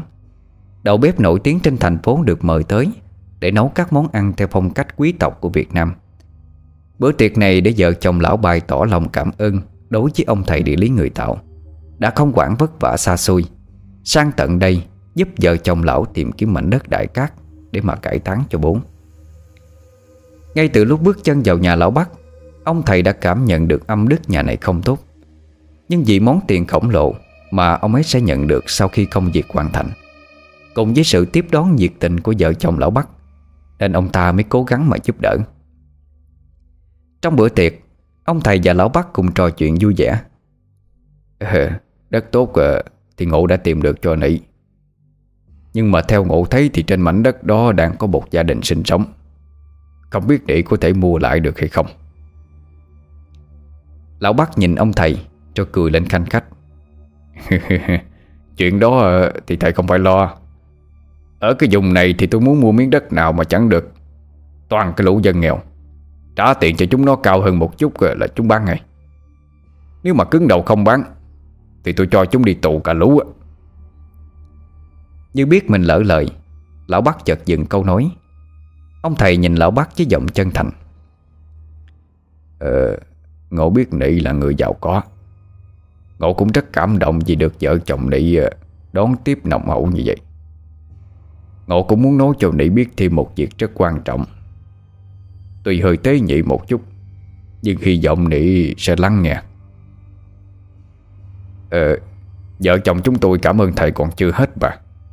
Có việc gì xin thầy cứ nói đi, Đừng ngại. Tôi thấy mảnh đất đó là một mảnh đất dưỡng khí cực tốt. Trên núi sau nhà còn có lông mạch, Sẽ phát rất mạnh mẽ. Ngộ mong nị dù bằng cách nào Để có được miếng đất đó thì cũng không nên làm việc trái thiên mệnh. Có như vậy mới mong được hưởng trọn vẹn phần đông mạch ấy. Ờ Ý thầy là Là tốt nhất Làm bằng cách nào đó, cho chủ nhân của mảnh đất đồng ý bán lại Hoặc là trao đổi cho nị, Chứ không nên gượng ép đâu. Ờ được rồi. Tôi xin ghi nhớ lời thầy. Ngập ngừng một lát, Ông thầy địa lý nói tiếp với ông Bắc. Ngộ dự định ngày mai sẽ về lại quê. Nhưng xem ra phải ở lại đây thêm một hôm, Để giúp nị cho xong cái việc này mới được. Ờ Còn việc gì mà thầy ờ, chưa làm xong nữa sao? Cái chuyện mà hai người đang mong mỏi sinh thêm con trai đó, Tuy ngộ đã tìm được đất tốt cho hai vị, Nhưng mà cũng chưa thể khẳng định được Việc này sẽ hoàn toàn thành công. Phần âm đã làm xong. Còn phần dương lại phụ thuộc vào hai vợ chồng nị. Thế nhưng mà ngộ thấy các vị cũng đã lớn tuổi, Sức khỏe có dấu hiệu không tốt, Cần bồi bổ thêm. Ngộ tuy không phải là thầy thuốc, nhưng nhiều năm lăn lộn trên giang hồ, Cũng đã có cơ duyên sở hữu Bài thuốc bí truyền Trong cung đình Mãn Thành Bài thuốc này hỗ trợ đắc lực Cho những vua chúa lớn tuổi Muốn sinh thêm quý tử được. Vì cảm mến các vị. Ngày mai ngộ sẽ ở lại thêm một ngày để bào chế. Nhưng mà các vị phải nhớ, Sử dụng liên tục trong 100 ngày. Và phải uống vào một giờ nhất định. Tốt nhất là 12 giờ trưa. Trong thời gian uống thuốc Thì phải kiên tuyệt đối chuyện vợ chồng Thì mới có tác dụng. Cả hai vợ chồng lão Bắc thấy may mắn Vì mời được một ông thầy giỏi, Lại vừa có tâm nên cảm ơn trối trích. Ông thầy còn dặn dò thêm. Còn một việc nữa cũng rất quan trọng. Ngộ đã xem ngày giờ mất của ông cụ Và tuổi của Nị rồi. Ngày tốt để cải tang là 3 tháng nữa. Ngộ sẽ ghi lại những gì cần thiết. Nị cứ tuân theo đó mà làm, Không được sai sót. Thầy cứ yên tâm đi. Ta tuyệt đối sẽ làm theo những gì thầy căn dặn mà. Lão thầy địa lý gật đầu hài lòng, Rồi vui vẻ uống rượu một cách thoải mái với ông Bắc. Ngày hôm sau, Ông thầy địa lý được ông Bắc cho người chở lên thành phố Để mua nguyên liệu về bào chế thuốc. Sau một ngày vất vả, Số thuốc tương ứng với 100 ngày của cả hai vợ chồng Được ông thầy hoàn thành Và dặn dò kỹ lưỡng cách sử dụng. Lão bắc cầm số thuốc trên tay Mà cảm thấy hân hoan vui sướng. Lão đưa cho bà giúp việc lâu năm trong nhà, Dặn là phải nhớ đưa thuốc cho vợ chồng lão uống đúng giờ. Tối hôm đó, Lão bác lại mở tiệc lớn để chia tay ông thầy. Hôm sau thì gia đình sai người đưa ô tô Chở thầy lên tận Hà Nội Để bắt tàu hỏa về Trung Quốc. Trước khi chia tay, Họ không quên cảm ơn ông thầy địa lý Bằng rất nhiều vàng bạc Và hứa khi nào sinh được con trai Sẽ đích thân sang tận nơi để thăm hỏi. Bóng xe ô tô quốc giận Hai vợ chồng mỉm cười, Dắt tay nhau vào trong. Vào tới gian nhà chính Bà Lý bàn với chồng. Lời thầy dặn dò hôm trước á, Tôi đã ghi nhớ cả rồi. Ông định tính như thế nào với mảnh đất đó đây? Thì còn thế nào nữa? Tôi bảo thằng Kiên Đi dò hỏi xem khu đất đó là của đứa nào Cho mình hỏi mua lại. Tôi thách cả nhà chúng nó cũng không dám từ chối đâu. Nè Nhưng mà thầy cũng dặn mình á Không có làm gì tổn hại tới thiên mệnh lúc này. Nên ông liệu đường mà tính toán nha Ừ Thì biết là như vậy. Để xem thằng Kiên nó đi dò hỏi như thế nào rồi tính. Vậy ông bảo nó đi luôn đi. Thời gian tới lúc cải tán cho bố cũng chẳng còn nhiều đâu. Nói xong, Lão gọi thằng Kiên là tay chân tâm phúc của mình. Người đi cùng với lão mấy hôm trước mà tìm đất. Giao dặn dò Rồi bảo nó làm ngay không được chậm trễ. Thằng Kiên phân dạ rồi cưỡi ngựa đi. Trở lại mảnh đất mà ông thầy địa lý đã lựa chọn. Chẳng khó khăn gì để hỏi ra thông tin của chủ nhân miếng đất. Thằng Kiên lại nhanh chóng cởi ngựa đi về, Báo cáo lại tất cả những gì nó dò hỏi được. Lão bắt hài lòng với những thông tin mà thằng Hậu báo lại. Lão cho nó lui ra ngoài, Rồi tìm vợ bàn bạc. Sau khi kể lại sơ qua những gì thằng Kiên báo, Bà Lý nói với chồng. Thế thì tốt, Vợ chồng nhà nó nghèo. Có thằng con trai bài bạc thì lúc nào chẳng cần tiền. Ông cứ trả cao hơn một chút Kiểu gì chúng nó chẳng bán. Có khi lại còn phải cảm ơn mình nữa chứ. Lão gật gù đồng ý. Lão cho gọi thằng Kiên vào trong. Lão lấy ra 30 lạng bạc, Đưa cho nó, Rồi bảo chiều nay quay lại mua cho lão mảnh đất đó. Thằng Kiên vâng lời chủ. Ngay chiều hôm đó, Nó quay trở đi.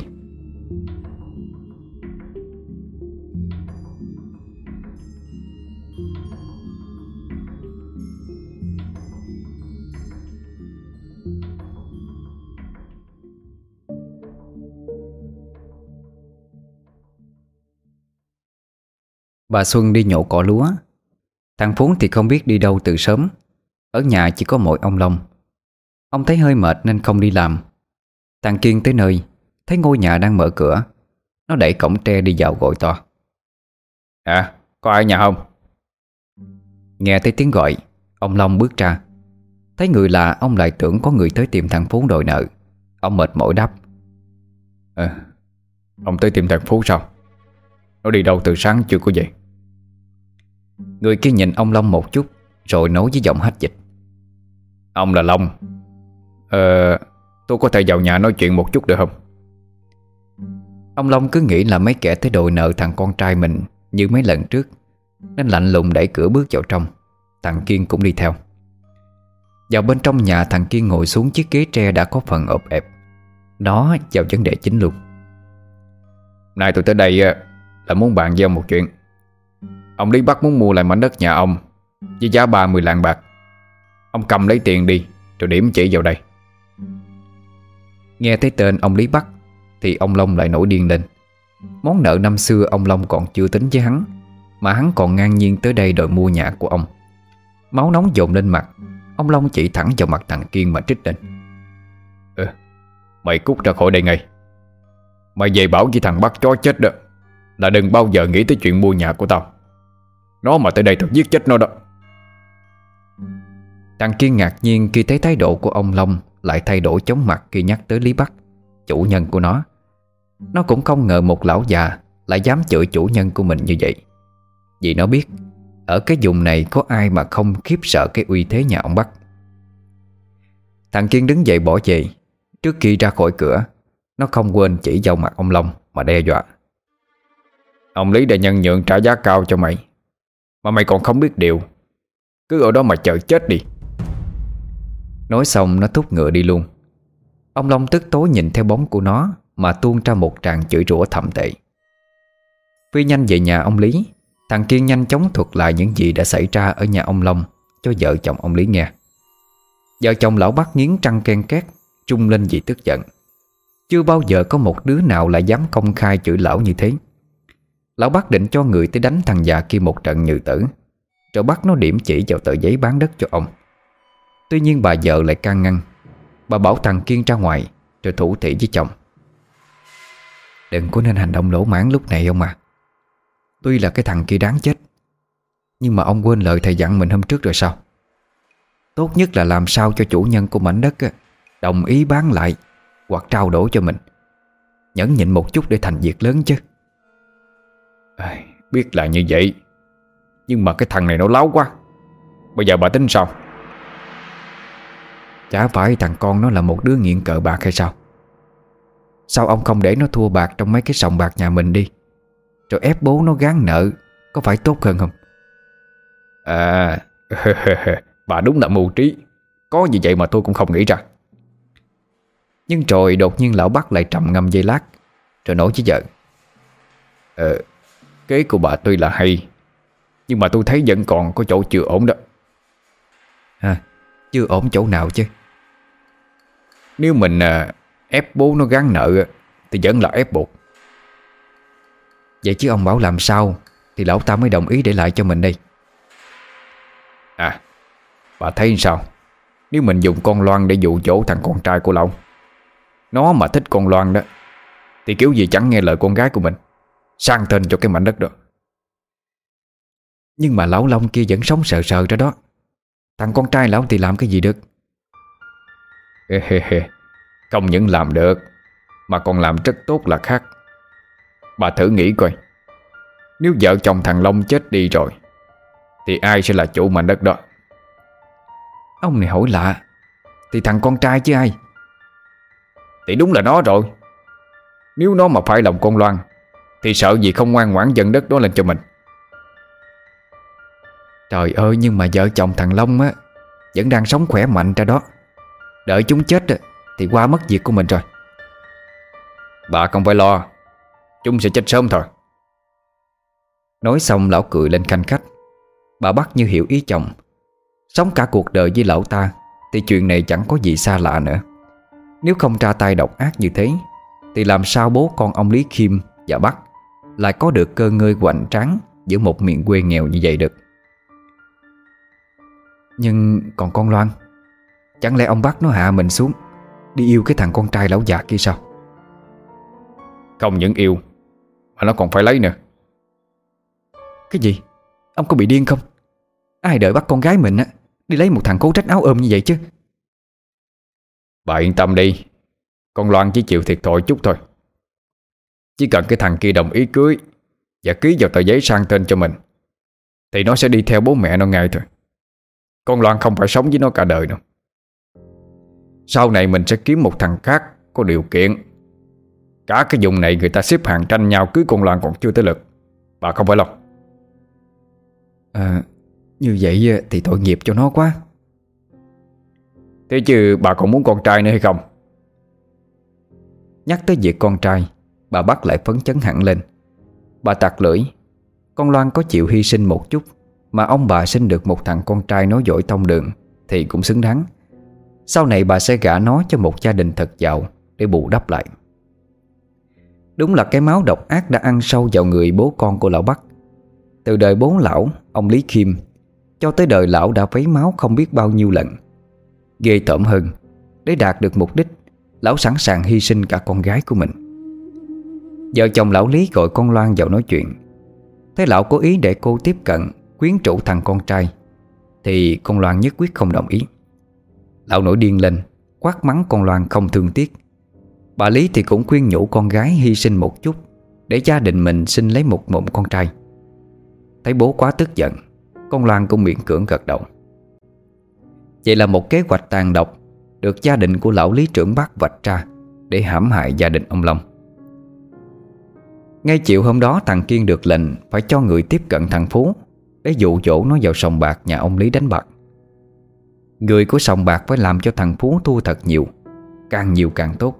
Sau đó đưa nó đến gặp ông Lý. Đúng như kế hoạch, Đám tay chân đã nhanh chóng tiếp cận được thằng Phú, Kéo nó tới sòng bạc. Những thằng có máu đỏ đen như Phú Thì chỉ cần ngửi thấy hơi ở đâu có bài bạc là nó kéo tới thôi. Nhưng số thằng Phú hôm nay thật đen đuổi Vài đồng bạc nó mang theo, Đã nhanh chóng bị thua sạch. Mấy thằng đi cùng với nó, Thực chất là người nhà của lão Lý, Hào phóng cho nó dai tiền. Ấy vậy mà nó vẫn thua. Bọn kia gợi ý thằng Phú Dai bọn nhà cái một khoản tiền lớn Để đánh một ván quyết định. Nếu mà thắng thì không những trả hết nợ, Mà còn dư ra một khoản tiền kha khá. Đang cày cú vì thua bạc, Thằng Phú đồng ý ký vào giấy nợ 50 lạng bạc của nhà cái.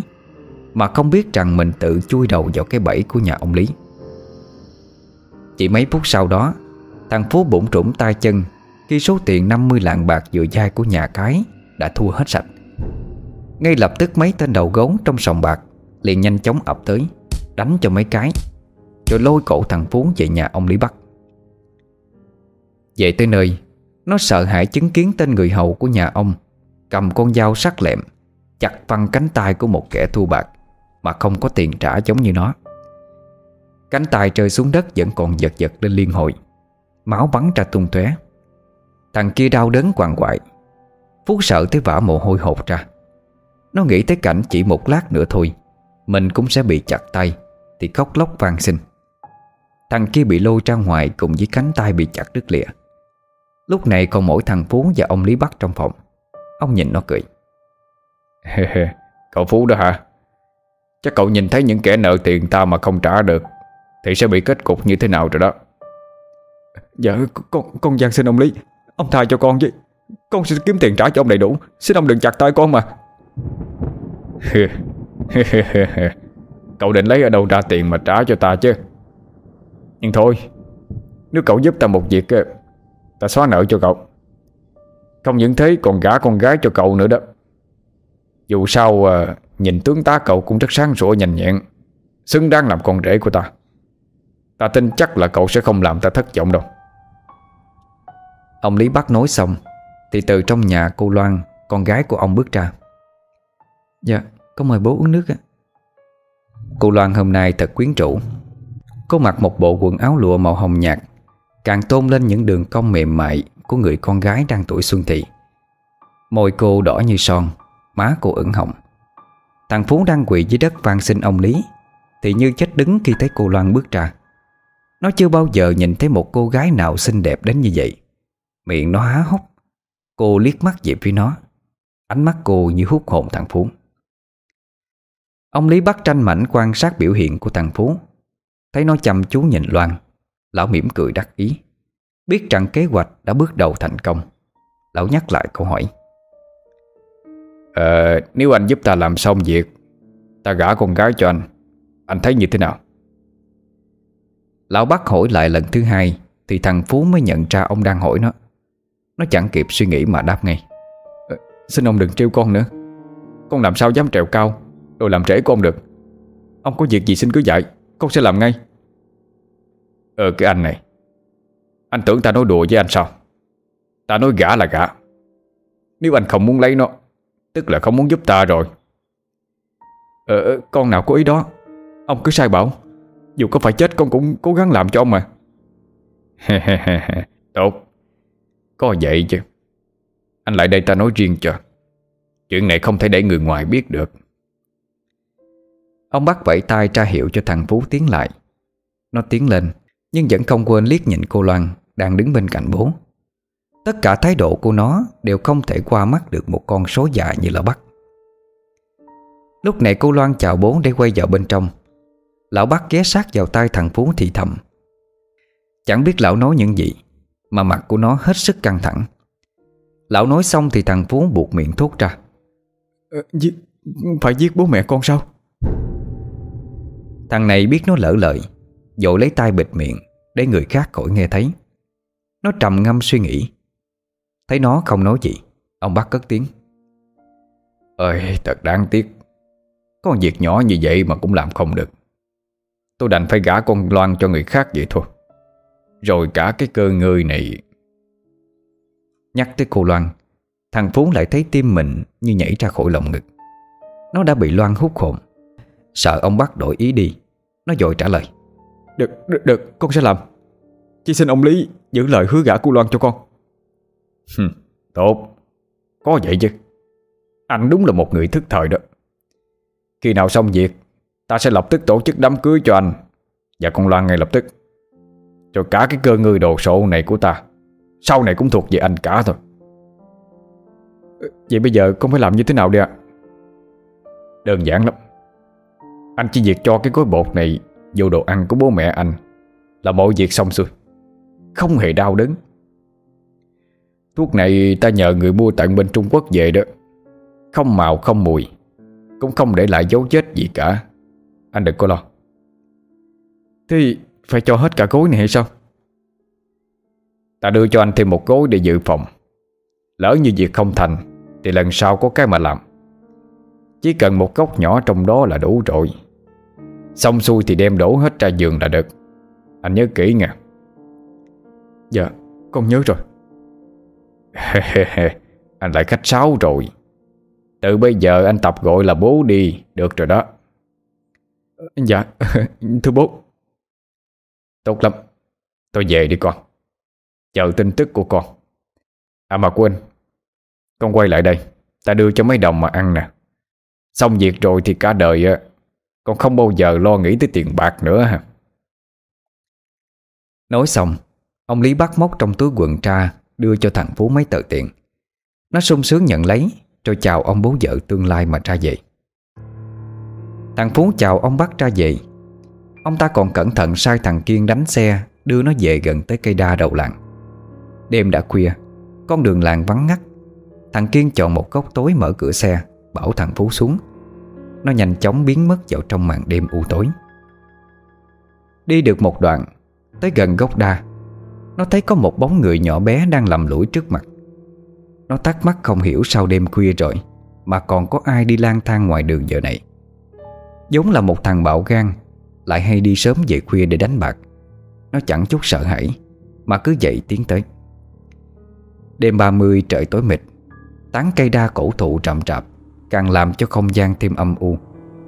Người đi trước có lẽ mặc áo trắng Nên nó mới nhìn thấy được lờ mờ. Càng tới gần gốc đa, nó càng cảm thấy lạnh. Nó nghĩ trong đầu thời tiết bây giờ quái dị thật. Mới cuối mùa thu Mà đã cảm thấy lạnh ngắt như đông vậy. Nó đi nhanh hơn về nhà. Lúc đi ngang qua cái bóng trắng kia, Nó tò mò quay sang nhìn xem là ai. Trong phút chốc có một ánh sáng từ chiếc đèn trong ngôi đền gần đó hắt qua cửa sổ. Nó nhìn thấy một cảnh tượng kinh hãi. Đó không phải là người, Mà là một con ma. Con ma dương bộ mặt nhăn nhiêu dạ nua Dí sát vào mặt thằng Phú.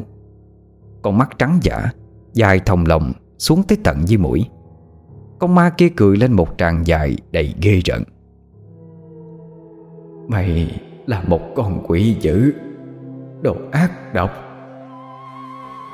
Thằng Phú hồn vía bay lên mây Nó co giò bỏ chạy. Giọng nói ma mị kia vẫn vang vọng phía sau. Chạy về tới nhà nó lao trầm qua cánh cổng tre, Rồi cứ thế đẩy cửa gỗ vào bên trong. Vào tới nơi, Nó dội đóng chặt cửa lại, Ôm ngực thở hắt ra, Người ướt đẫm mồ hôi. Bà Xuân nghe thấy tiếng động dội đi ra ngoài. Đúng lúc bà suy nghĩ, Thằng con trai bà vừa đi chơi vậy Bà nói chỉ đủ để cho nó nghe thấy. Mày mở cửa nhẹ nhàng thôi, Cho bố mày còn ngủ. Ông ấy thức dậy là cho mày một trận bây giờ. Mà mày đi đâu mất dạng từ sáng tới giờ mới thèm giác mặt về vậy? Thằng Phú ôm ngực thở dốc, Chẳng thèm đáp lại lời bà Xuân. Bà lắc đầu chán nản, Quay trở về buồn. Một lát sau, Thằng Phú dần bình tĩnh trở lại. Nó ngồi xuống bàn cầm cái ấm tích lên, Cho vào mồm tu Mà không thèm trót ra cốc. Uống đã, Nó đặt cái ấm tích xuống bàn, Rồi lại leo lên giường. Trời mùa thu nhưng vẫn còn nóng lắm, Nhưng nó vẫn kéo cửa sổ lại. Rồi chốt đi. Nó sợ cái con ma kia thọ mặt qua cửa sổ. Mà dọa nó thêm một lần nữa Thì nó chết mất. Nằm được một lát, Nó chợt nhớ ra gói thuốc mà ông Lý đưa cho. Nó ngồi nhõm dậy, Cho tay vào trong túi quần tìm kiếm. Rồi cũng thở phào nhẹ nhõm Khi thấy gói thuốc vẫn còn. Nó nhanh chóng giấu vào trong hòm quần áo, Rồi lên giường ngủ đi. Sau một ngày mệt mỏi với quá nhiều sự việc, Nó nhanh chóng chìm sâu vào giấc. Bà Xuân sau khi trở lại giường, Thì nằm vắt tay lên trán suy nghĩ về câu chuyện Mà ông Long kể lúc chiều. Chả lại chiều nay đi nhậu cỏ lúa về, Bà thấy bộ ấm chén vỡ toan Nằm ngổn ngang dưới đất.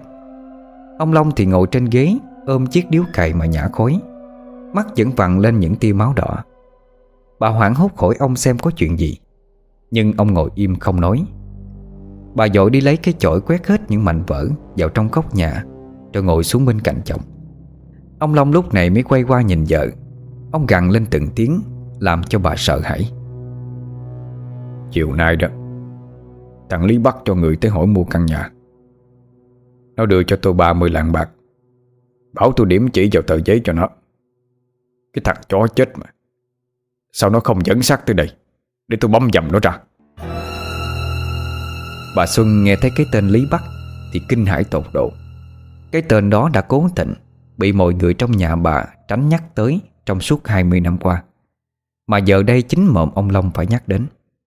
Nắm tay chồng, Bà hốt hoảng nói, Ông ơi, Tại sao cái tên khốn nạn đó Lại tới đây lúc này chứ? Hay là hắn ta nhớ chuyện năm xưa muốn trả thù ông? Trời ơi, còn thằng Phú nữa. Liệu hắn ta có biết gì sự tồn tại của nó không? Rồi bà ôm mặt khóc nức nở. Ông Long ôm vợ vào lòng Mà an ủi Bà không phải lo. Không ai có thể cướp bà và thằng Phú khỏi tay tôi đâu. Để xem liệu chúng nó có còn dám quay lại hay không. Tôi lo lắm, ông à. Chỉ sợ chúng nó kiếm cớ hãm hại ông với thằng Phú. Tôi biết phải sống làm sao đây. Hay là nhà mình tạm thời lánh đi đâu đó một thời gian. Đợi cho sự việc lắng xuống thì quay về. Bà đừng quá lo. Từ nay chúng ta phải cẩn thận hơn là được.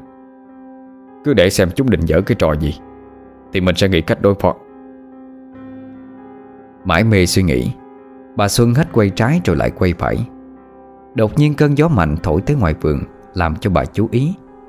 Theo phản xạ, bà ngó mắt nhìn ra vườn qua khung cửa sổ.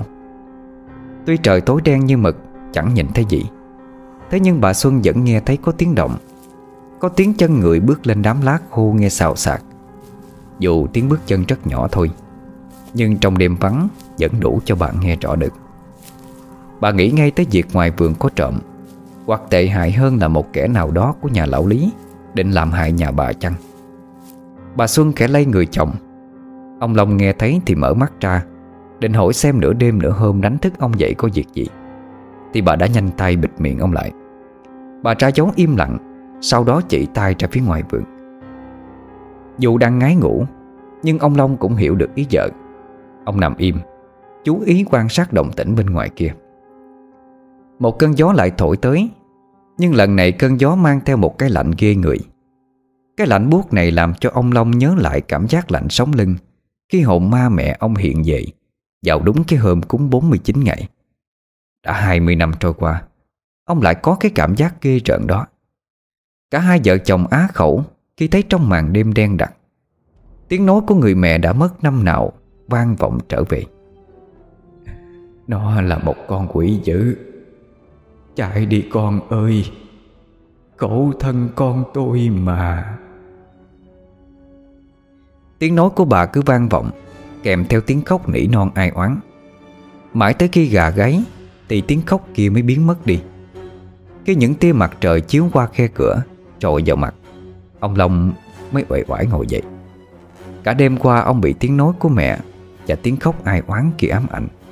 Mãi tới gần sáng Mệt quá ông mới tiếp đi được giây lát. Bà Xuân đã không còn thấy ở trên giường. Ông đứng dậy trời khỏi giường ra nhà ngoài. Bà nén nhang vẫn còn đang cháy dở trên bàn thờ. Bà Xuân đang quét lá trước sân. Thấy chồng thức dậy Bà ngừng tay lại nói à, Ông rửa tay chân mặt mũi đi Rồi vô ăn cơm cho nóng. Cơm tôi để sẵn trên bàn rồi đó. Không nói gì. Ông ra giếng múc một gạo nước, Rồi vả lên mặt cho tỉnh táo. Những gì mà hai vợ chồng ông chứng kiến đêm hôm qua Làm cho ông lo lắng không yên. Đi vào nhà ngồi xuống bộ bàn ghế tre, Trầm ngâm suy nghĩ về tất cả những sự việc Đã xảy đến ngày hôm qua. Bà Xuân thấy chồng ngồi trầm ngâm Thì cũng ngồi xuống bên cạnh. Đêm hôm qua Chắc ông cũng chứng kiến Hết những cái gì xảy ra ngoài vườn phải không? Ông Long không nói gì, Chỉ lặng lẽ gật đầu. Bà Xuân lại nói tiếp. Tôi thấy bất an lắm ông. Từ ngày mẹ mất tới hôm qua, Tôi mới thấy mẹ vậy Mà không hiểu mẹ ám chỉ con quỷ nó là ai. Liệu có phải là thằng Lý Bắc không ông? Tôi lo quá. Hay là ngày mai tôi tới nhà ông thầy bối Nhờ xem giúp nha. Tôi cũng chưa có hiểu được Tại sao tới tận bây giờ mẹ mới hiện vậy? Mà thôi bà đừng lo. Để một vài bữa nữa coi tình hình sao Rồi mình tính tiếp. Bây giờ lo lắng cũng chẳng giải quyết được gì đâu. Ừ Thôi ông ngồi xuống ăn cơm đi. Tôi tranh thủ ra ngoài giếng giặt chậu quần áo. Ủa Mà bà đã thấy thằng Phú Nó giác mặt về chưa vậy? Nó về rồi Vẫn còn đang ngủ trong buồn đó. Sáng hôm ấy Cả hai ông bà Long đều ở nhà cả.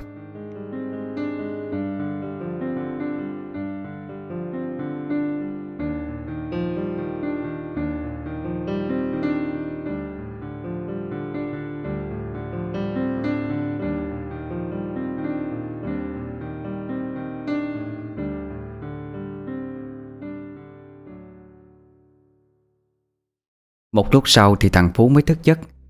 Nó nằm vắt tay lên trán suy nghĩ về chuyện giao kẹo tối hôm qua với ông Lý Bắc. Nó cũng không quên thầm nguyện rủa cái con ma chết tiệt đã dọa nó. Làm cho nó biết như thế nào là phải chạy trối chết đi. Nó suy nghĩ tới việc phải ra tay sát hại bố mẹ nó. Nó thấy mình hơi tàn nhẫn.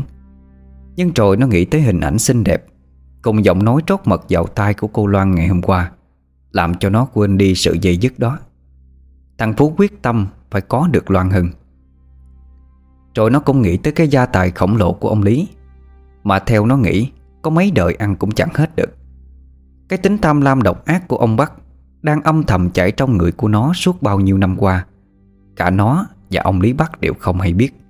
Bây giờ mới có dịp trỗi dậy. Nó tặc lưỡi.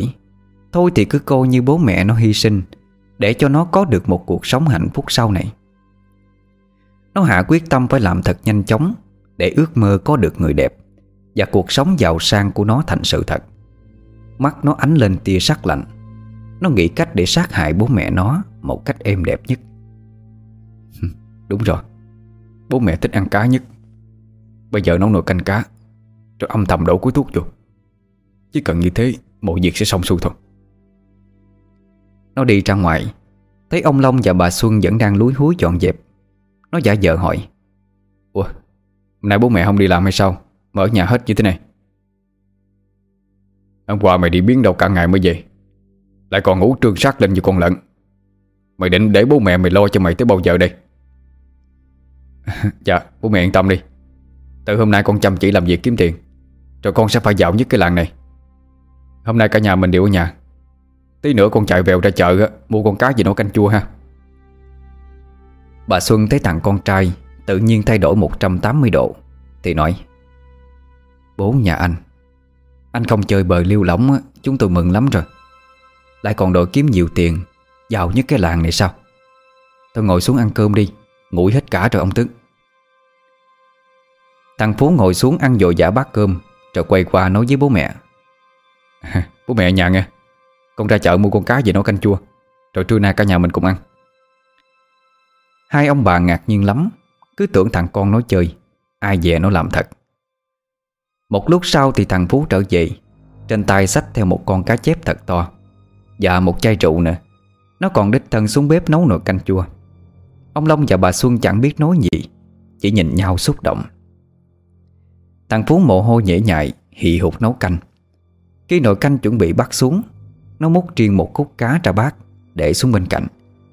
Nó ngó ngó ra ngoài, Thấy bố mẹ vẫn đang nói chuyện nhà trên. Phú cẩn thận khép cánh cửa bếp lại Trúc nhanh từ trong túi ra một cái gối nhỏ Mà lão bắt đưa cho tối hôm qua. Đổ một nửa gói thuốc vào trong nồi canh, Nửa còn lại nó cất vào túi quần. Nó lấy chiếc đũa Khẽ đảo nhẹ cho thuốc tan đều. Mắt thằng Phú ánh lên một cái nhìn tàn độc. Nó nhanh chóng bưng nồi canh cá lên nhà, Rồi đặt xuống mâm cơm Mà bà Xuân đã dọn ra sẵn. Phú lấy chiếc bát múc tô canh cá vào đó, Rồi đặt về phía bố mẹ. Nó chạy xuống bếp cầm lên một bát canh khác Mà nó múc riêng ra từ trước, Đặt vào chỗ của mình. Thấy có tới hai bát, Ông Long thắc mắc. Ủa, Sao lại có hai bát canh vậy Phu? Dạ Con biết bố mẹ không ăn cay, Nên con nấu riêng bát này à, nhiều ớt để con ăn mà. Vừa nói, Nó vừa nhanh tay chọn hai khúc cá ngon nhất, Gấp vào bát của bố mẹ, Rồi lẻo mép nói. Bố mẹ ăn thử coi, Xem tài nấu nướng của con như thế nào. Cả ông Long và bà Xuân đều cảm động Trước sự hiếu thảo của thằng con. Vui vẻ ăn hết hai miếng cá Rồi còn tấm tắc khen ngon. Phú cũng gắp miếng cá trong bát của mình Mà ăn một cách ngon lành.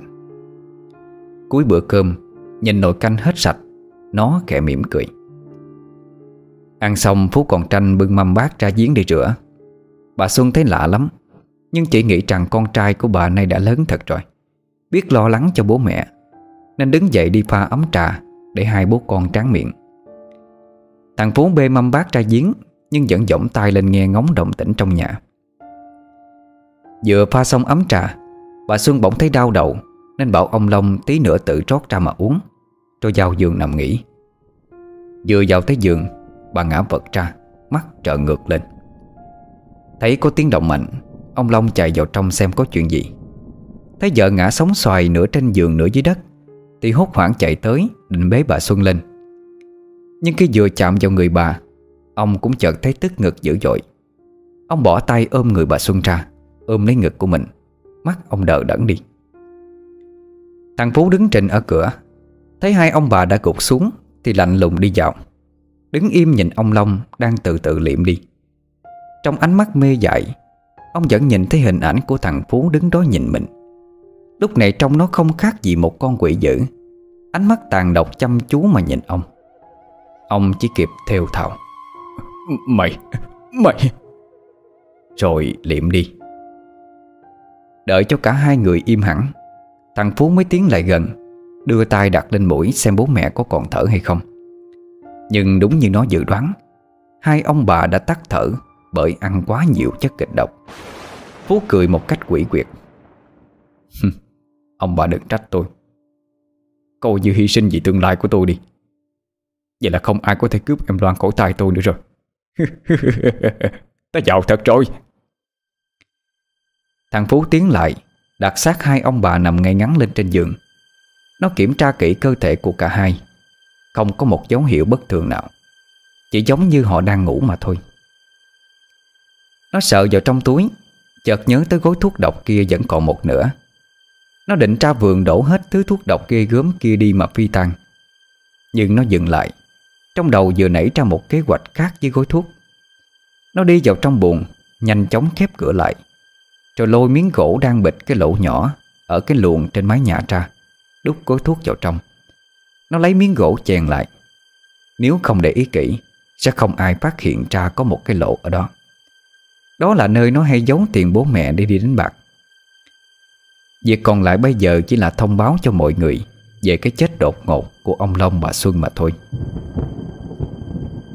Chiều hôm đó Cả làng Nam Hội bỗng nhiên náo loạn hết cả lên.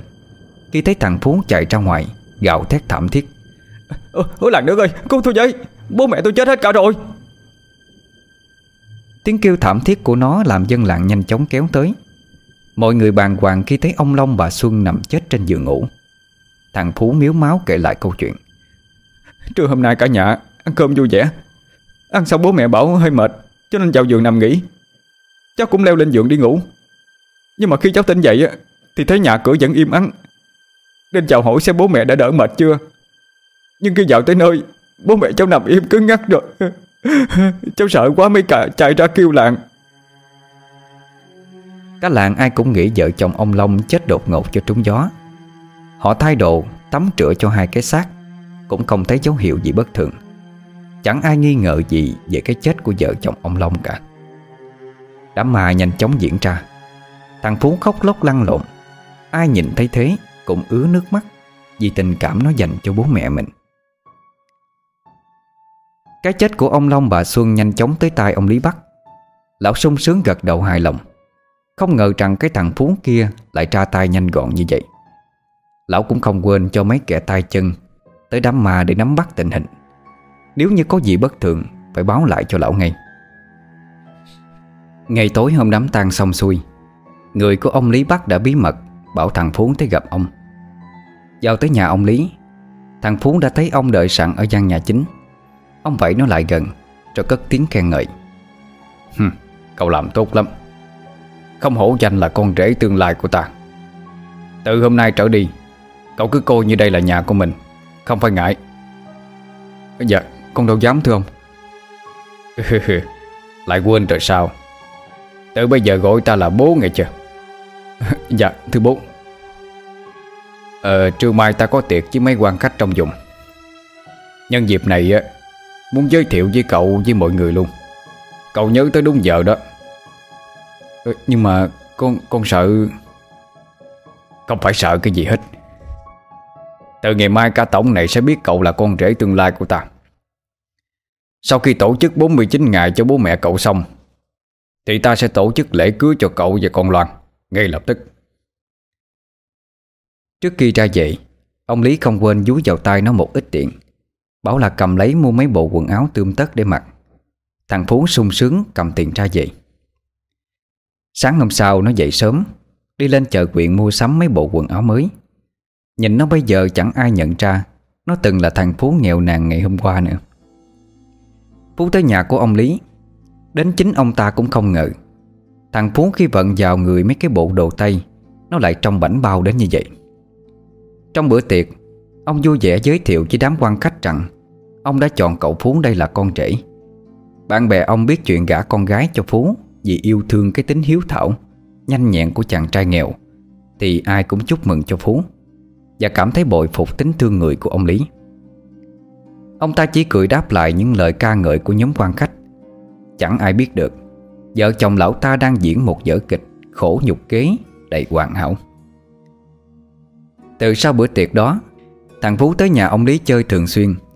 Khi thì được ông nhờ đi làm việc này nọ kia, Vì thấy nó nhanh nhẹn được việc. Khi thì nó tự mò tới, Mục đích chỉ để được nhìn thấy Loan. Nhưng thằng Phú cũng không phải một đứa đơn giản. Nó không cam chịu để cho lão Lý sắp đặt cuộc đời của nó. Nó cũng âm thầm che giấu một âm mưu rất lớn, Mà nếu như thành công, Sẽ thay đổi hoàn toàn cuộc đời của nó. Phú âm thầm tìm hiểu về thói quen sinh hoạt của vợ chồng ông Lý Bắc Để phục vụ cho kế hoạch này. Cái dòng máu con cáo già tham lam quỷ quyệt của lão Lý Bắc Đang cuồn cuộn chảy trong người của Phú. Chỉ có điều cả hai không hay biết mà thôi. Sau nhiều ngày âm thầm quan sát, Nó mừng như bắt được vàng Khi biết rằng vào đúng 12 giờ trưa hàng ngày, Bà Hậu luôn mang tới cho hai vợ chồng lão Lý một cốc thuốc Và mời họ uống. Thằng Phú mỉm cười tranh mảnh, Vẽ sẵn kế hoạch trong đầu Và chờ đợi cái ngày Nó sẽ làm chủ nhân của ngôi nhà này. Mọi người vừa nghe xong tập đầu tiên Của bộ truyện Đứa con quỷ dữ, Tác giả Gia Phúc. Xin chào tạm biệt. Hẹn gặp lại mọi người vào tối ngày mai lúc 20 giờ Với phần còn lại của bộ truyện nhé. Chúc quý tín giả một đêm ngon giấc.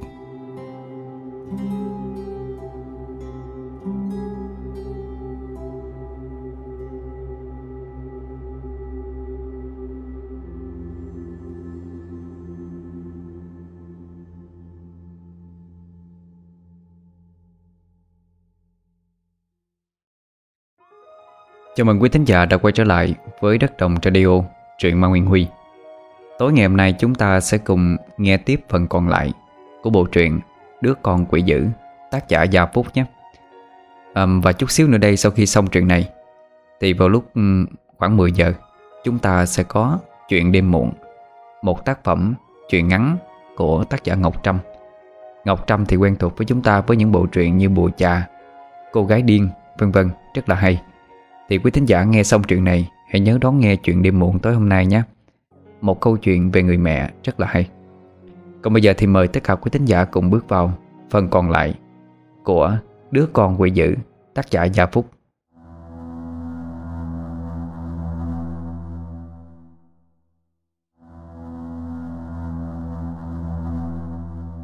Bốn mươi chín ngày của ông Long và bà Xuân Được tổ chức rất long trọng. Người làng cũng không quá ngạc nhiên vì cái tin thằng Phú sẽ làm trễ ông Lý, Được đồn khắp mọi nơi từ lâu rồi. Người ta chỉ hơi thắc mắc là tại sao ông Lý lại chọn thằng Phú, Và phải tổ chức đám tang cho nó sớm như vậy, Trong khi bố mẹ của nó mới mất được có 49 ngày. Nhưng chính ông Lý đã đứng lên giải thích với dân làng rằng, Vợ chồng chúng tôi vì cảm ơn anh Phú đây, Là một người con hiếu nghĩa, Lại tháo giác nhanh nhẹn nên mới bỏ qua mộ lễ giáo Và gả con gái của mình. Đáng lẽ theo phong tục thì phải qua 3 năm để tang Thì mới được làm đám cưới. Nhưng bây giờ anh ấy chỉ có mỗi một mình thôi, Không ai chăm sóc. Cho lại, con gái nó cũng có thị Ba năm nữa thì con Loan thành gái già mất rồi. Sợ là không hợp với anh Phú. Lý lẽ mà lão bác đưa ra cũng hợp lý, Nên nhiều người chẳng dám thắc mắc nữa. Mà nói đúng hơn thì làm gì có ai dám thắc mắc chuyện nhà ông ta. Ông ta nói sao thì biết vậy thôi. Tối hôm đó tại nhà lão Lý Bắc, Lão cầm một gói bột nhỏ đưa cho thằng Kiên. Cái gói này giống với gói thuốc mà lão đưa cho thằng Phú hôm trước. Lão Lý Bắc nở một nụ cười nham hiểm, Rồi nói Ngày mai sau bữa tiệc tối đó, Mày phải đích thân bỏ chỗ thuốc này vô chén rượu của thằng Phú uống. Xong xuôi ông có thưởng, Không được phép xài sót. Thằng Kiên nhận lấy gói thuốc Cất nhanh vào người rồi phân dạ ra ngoài. Thì ra đây là kế hoạch nham hiểm Mà vợ chồng lão Lý Bắc đã vạch ra Để cướp được mảnh đất nhà ông Long Một cách đường hoàng. Chẳng phải tự nhiên mà lão Lý Bắc hạ mình, Tổ chức đám cưới cho Phú gấp gáp như vậy. Cũng bởi vì cái thời hạn 3 tháng Là đẹp ngày để cải táng cho cha của lão Đã tới gần. Lão cũng tính toán kỹ rồi. Sau lễ cưới thì con Loan đã chính thức là vợ của Phú Cả làng cả tổng này đều biết. Chỉ cần sau lễ cưới mà thằng Phú chết đi, Thì dĩ nhiên tất cả khu đất nhà nó Sẽ thuộc về con gái lão Một cách danh chính ngôn thuận. Thằng Phú mà chết ngay trong ngày cưới, Thì con gái của lão cũng sẽ không phải làm vợ của nó một ngày nào. Con gái của lão vẫn là gái Trinh. Sau này với gia thế nhà lão Lão thừa sức tìm cho nó một thằng chồng giàu có ở cái xứ này. Ngày hôm sau, Đám cưới của Phú và Loan diễn ra tại nhà ông Lý Bắc. Nhiều quan khách tới chúc mừng cho hạnh phúc của đôi trẻ. Sau lễ thành hôn, Bữa tiệc rượu diễn ra linh định. Ai cũng cố gắng mời ông Lý một ly Để chúc mừng ông có được một người con rể tốt. Lão vui mừng uống cạn hết. Thằng Phú cũng được mọi người chúc phúc rất nhiệt tình, Nhưng nó chỉ uống hết sức chừng mực. Thỉnh thoảng nó cứ liếc mắt nhìn chiếc đồng hồ trên tay. Khi kim đồng hồ chỉ gần 12 giờ trưa, cũng là lúc nó âm thầm trời tiệc trụ Nó ra khu nhà sau là nơi ở của mấy người làm. Nó nép vào một góc rồi hồi hộp chờ đợi. Đúng như dự đoán Chỉ một lát sau bà Hậu đi ra. Nó giả vờ lão đảo đi lại gần. Thấy nó Bà Hậu ngạc nhiên hỏi à, Thưa cậu chủ Cậu ra ngoài này làm gì ạ? À, ê, ê chết Tôi xài rượu quá. Định đi kiếm cốc nước mà lại ờ, đi nhầm ra đây. Mà bà bê cái cốc gì trên tay vậy? Nếu là nước á, thì cho tôi xin một cốc đi à, Không được đâu. Đây là thuốc của ông bà chủ đó. Tôi xài quá. Bà đặt khay nước xuống tôi trồng cho. Bà vô nhà trót giúp tôi cốc nước gì Bà hầu già không nghi ngờ gì. Nghĩ là thằng Phú say rượu thật. Đặt cái khay với hai cốc nước lên trên một cái bàn cạnh góc tường Rồi đi nhanh vào trong phòng trót nước cho cậu Phú. Nhanh như chớp Phú nhìn ngó xung quanh không thấy ai. Nó mới đổ chất bột ở trong cái gối nhỏ. Mà hôm trước lão bác đưa cho nó Để về giết bố mẹ Vào hai cốc thuốc đó. Nó đút dội tờ giấy bọc thuốc vào trong người, Rồi lui ra xa, Giá vợ gục xuống như say lắm. Bà hầu già cầm cốc nước đi ra, Phải lay mấy lần nó mới mở mắt. Nó cầm cốc nước uống ực một hơi, Rồi lão đảo đi về hướng nhà vệ sinh.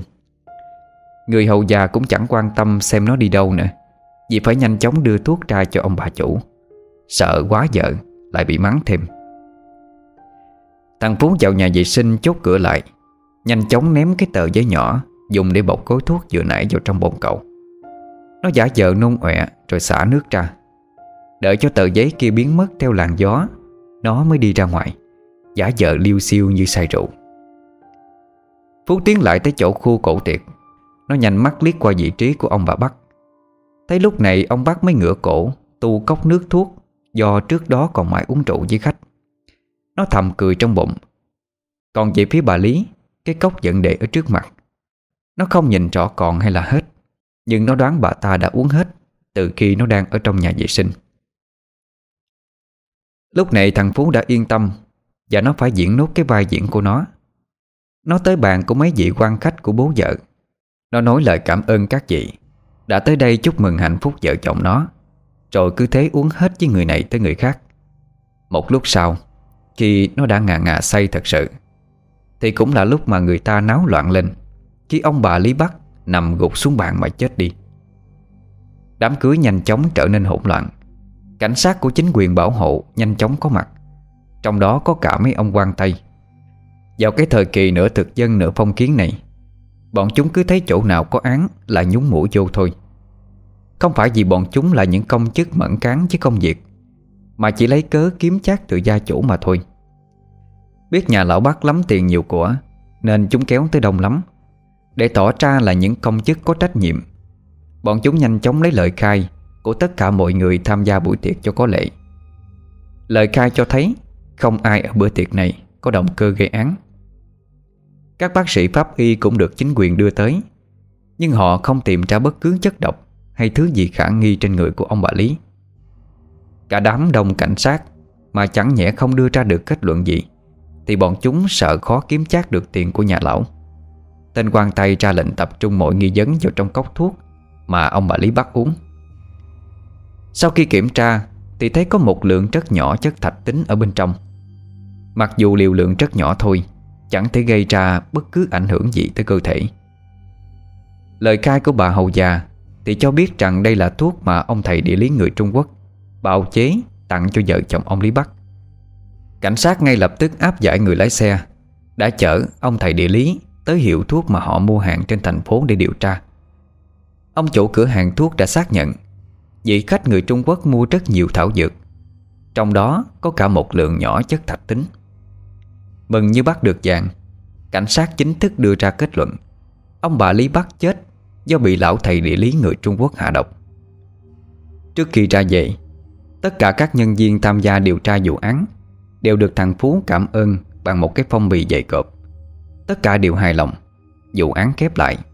Chẳng một ai nghi ngờ gì Phú, Chàng con trẻ quý hóa của ông Lý. Trong đám người hôm đó, Ngoài thằng Phú ra, Chỉ có duy nhất một người biết được Vì sao vợ chồng ông Lý chết. Nhưng lúc này, Kẻ đó vẫn lặng im. Cái chết của vợ chồng ông Lý Bắc Đã gây chấn động cả một vùng quê nghèo. Những người dân nghèo khổ thì hả hê lắm. Vì cuối cùng vợ chồng thằng Lý ác độc Cũng đã chịu quả báo. Nhưng không ai dám công khai nói ra điều đó. Những kẻ làm ăn với lão Bắc Thì được cơ hội mừng thầm.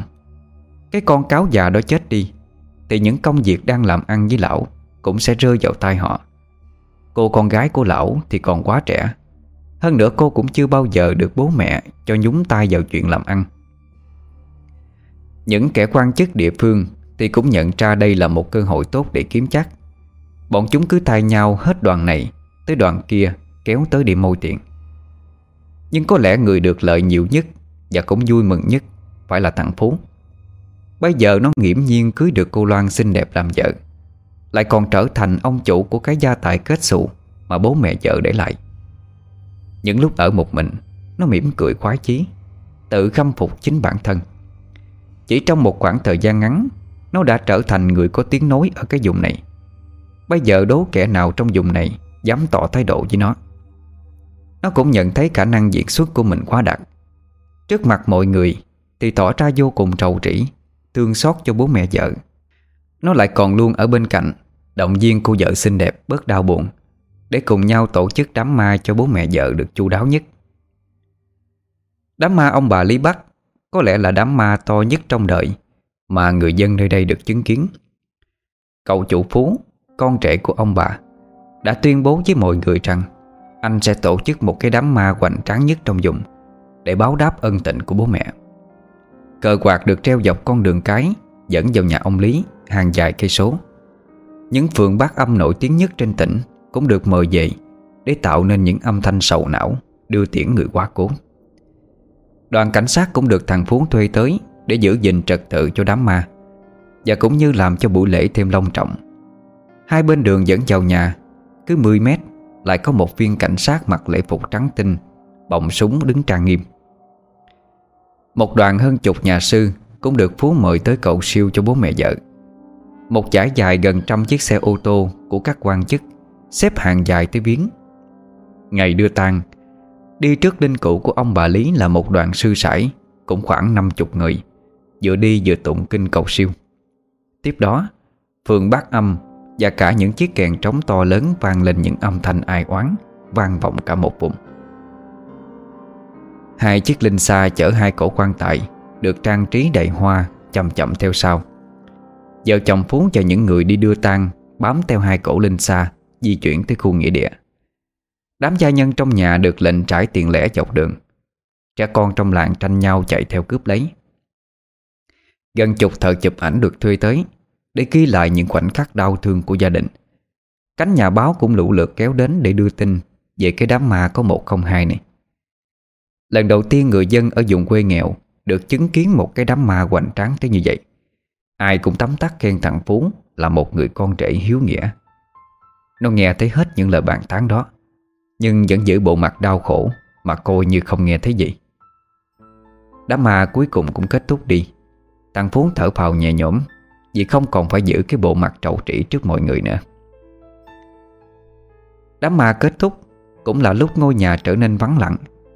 Giờ đây trong khuôn viên rộng lớn như biệt phủ, Chỉ có hai vợ chồng Phú Và đám gia nhân hậu cận.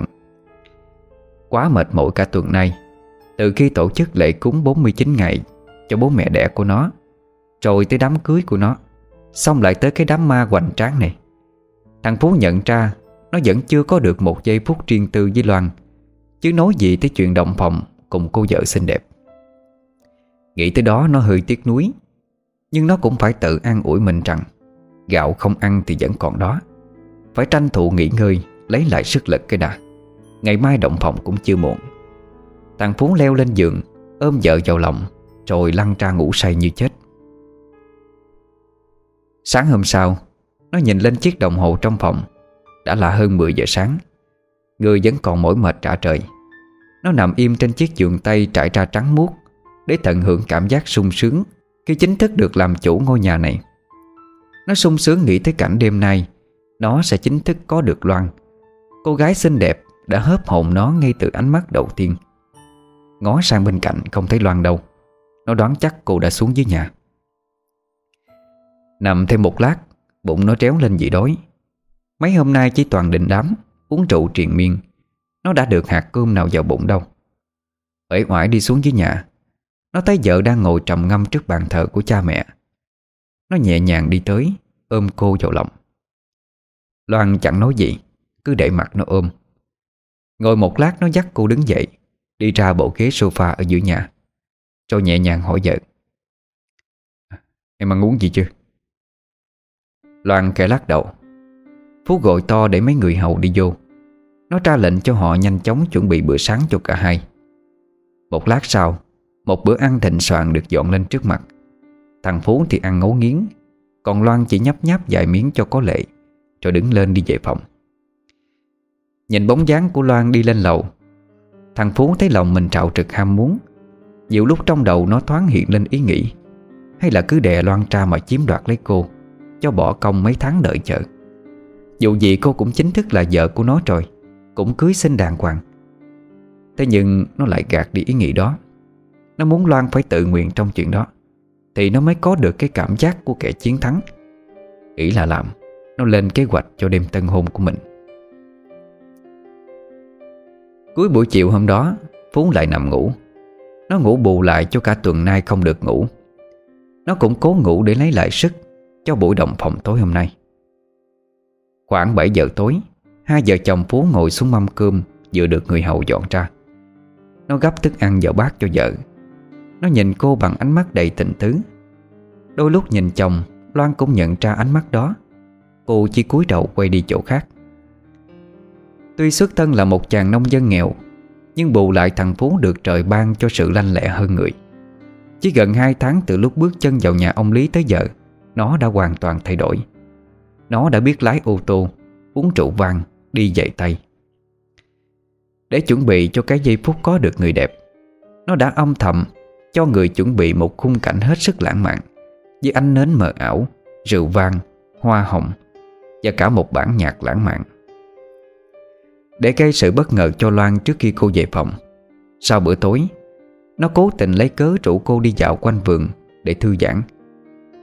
Loan gật đầu đồng ý. Cô cũng muốn đi dạo một chút cho đầu óc thoải mái hơn. Dù chưa có tình cảm gì nhiều với Phú, Nhưng dù sao hai người cũng đã là vợ chồng, Nên Loan cố gắng chấp nhận Phú. Bước đi trong giường, Phú nhẹ nhàng nắm lấy tay Loan, Thỉnh thoảng lại hôn nhẹ lên mái tóc của cô Rồi khẽ mỉm cười. Đi được một đoạn, Cả hai lại ngồi xuống ghế đá nghỉ ngơi. Những lúc như thế thằng Phú ôm Loan vào lòng, Nó sung sướng cảm nhận sự mềm mại của da thịt con gái. Đang ở độ xuân thị. Mùi hương thoang thoảng trên tóc của Loan Cũng làm cho nó ngất ngây. Cả hai đi dạo ngoài vườn được một lúc khá lâu, Ngó xuống chiếc đồng hồ trên tay, Đã 10 giờ tối. Nó dắt Loan quay trở về phòng. Cánh cửa phòng vừa mở ra, cũng là lúc Loan thấy căn phòng được trang trí tràn ngập ánh nến. Một bản nhạc nhẹ nhàng du dương phát ra từ chiếc máy hát đặt ở góc phòng. Mùi thơm dịu nhẹ của nước hoa cũng thoang thoảng trong không khí. Loan cá bất ngờ trước sự chuẩn bị này của Phú. Tuy nhiên cô cũng không biểu lộ quá nhiều cảm xúc ra ngoài, Mà vẫn còn đang đau buồn. Thằng Phú cũng tinh ý nhận ra cảm xúc của vợ. Nó biết vợ nó vẫn còn đau buồn vì cái chết của bố mẹ, Nên cố gắng tạo cho cô cảm giác thoải mái nhất có thể. Nó nhẹ nhàng khép cửa, Ôm vợ vào lòng. Trong khung cảnh riêng tư lãng mạn đó, Nó cảm nhận được trái tim của Loan Đang đập lên thình thịch. Nó kẻ đặt lên môi cô một nụ hôn. Loan vụng về đón nhận nụ hôn của nó. Là một thằng từng trải, Thằng Phú cảm nhận được nhịp tim của cô bắt đầu đập nhanh hơn. Hơi thở có phần gấp gáp hơn. Nó sung sướng biết rằng mình đã sắp thành công khi có được Loan.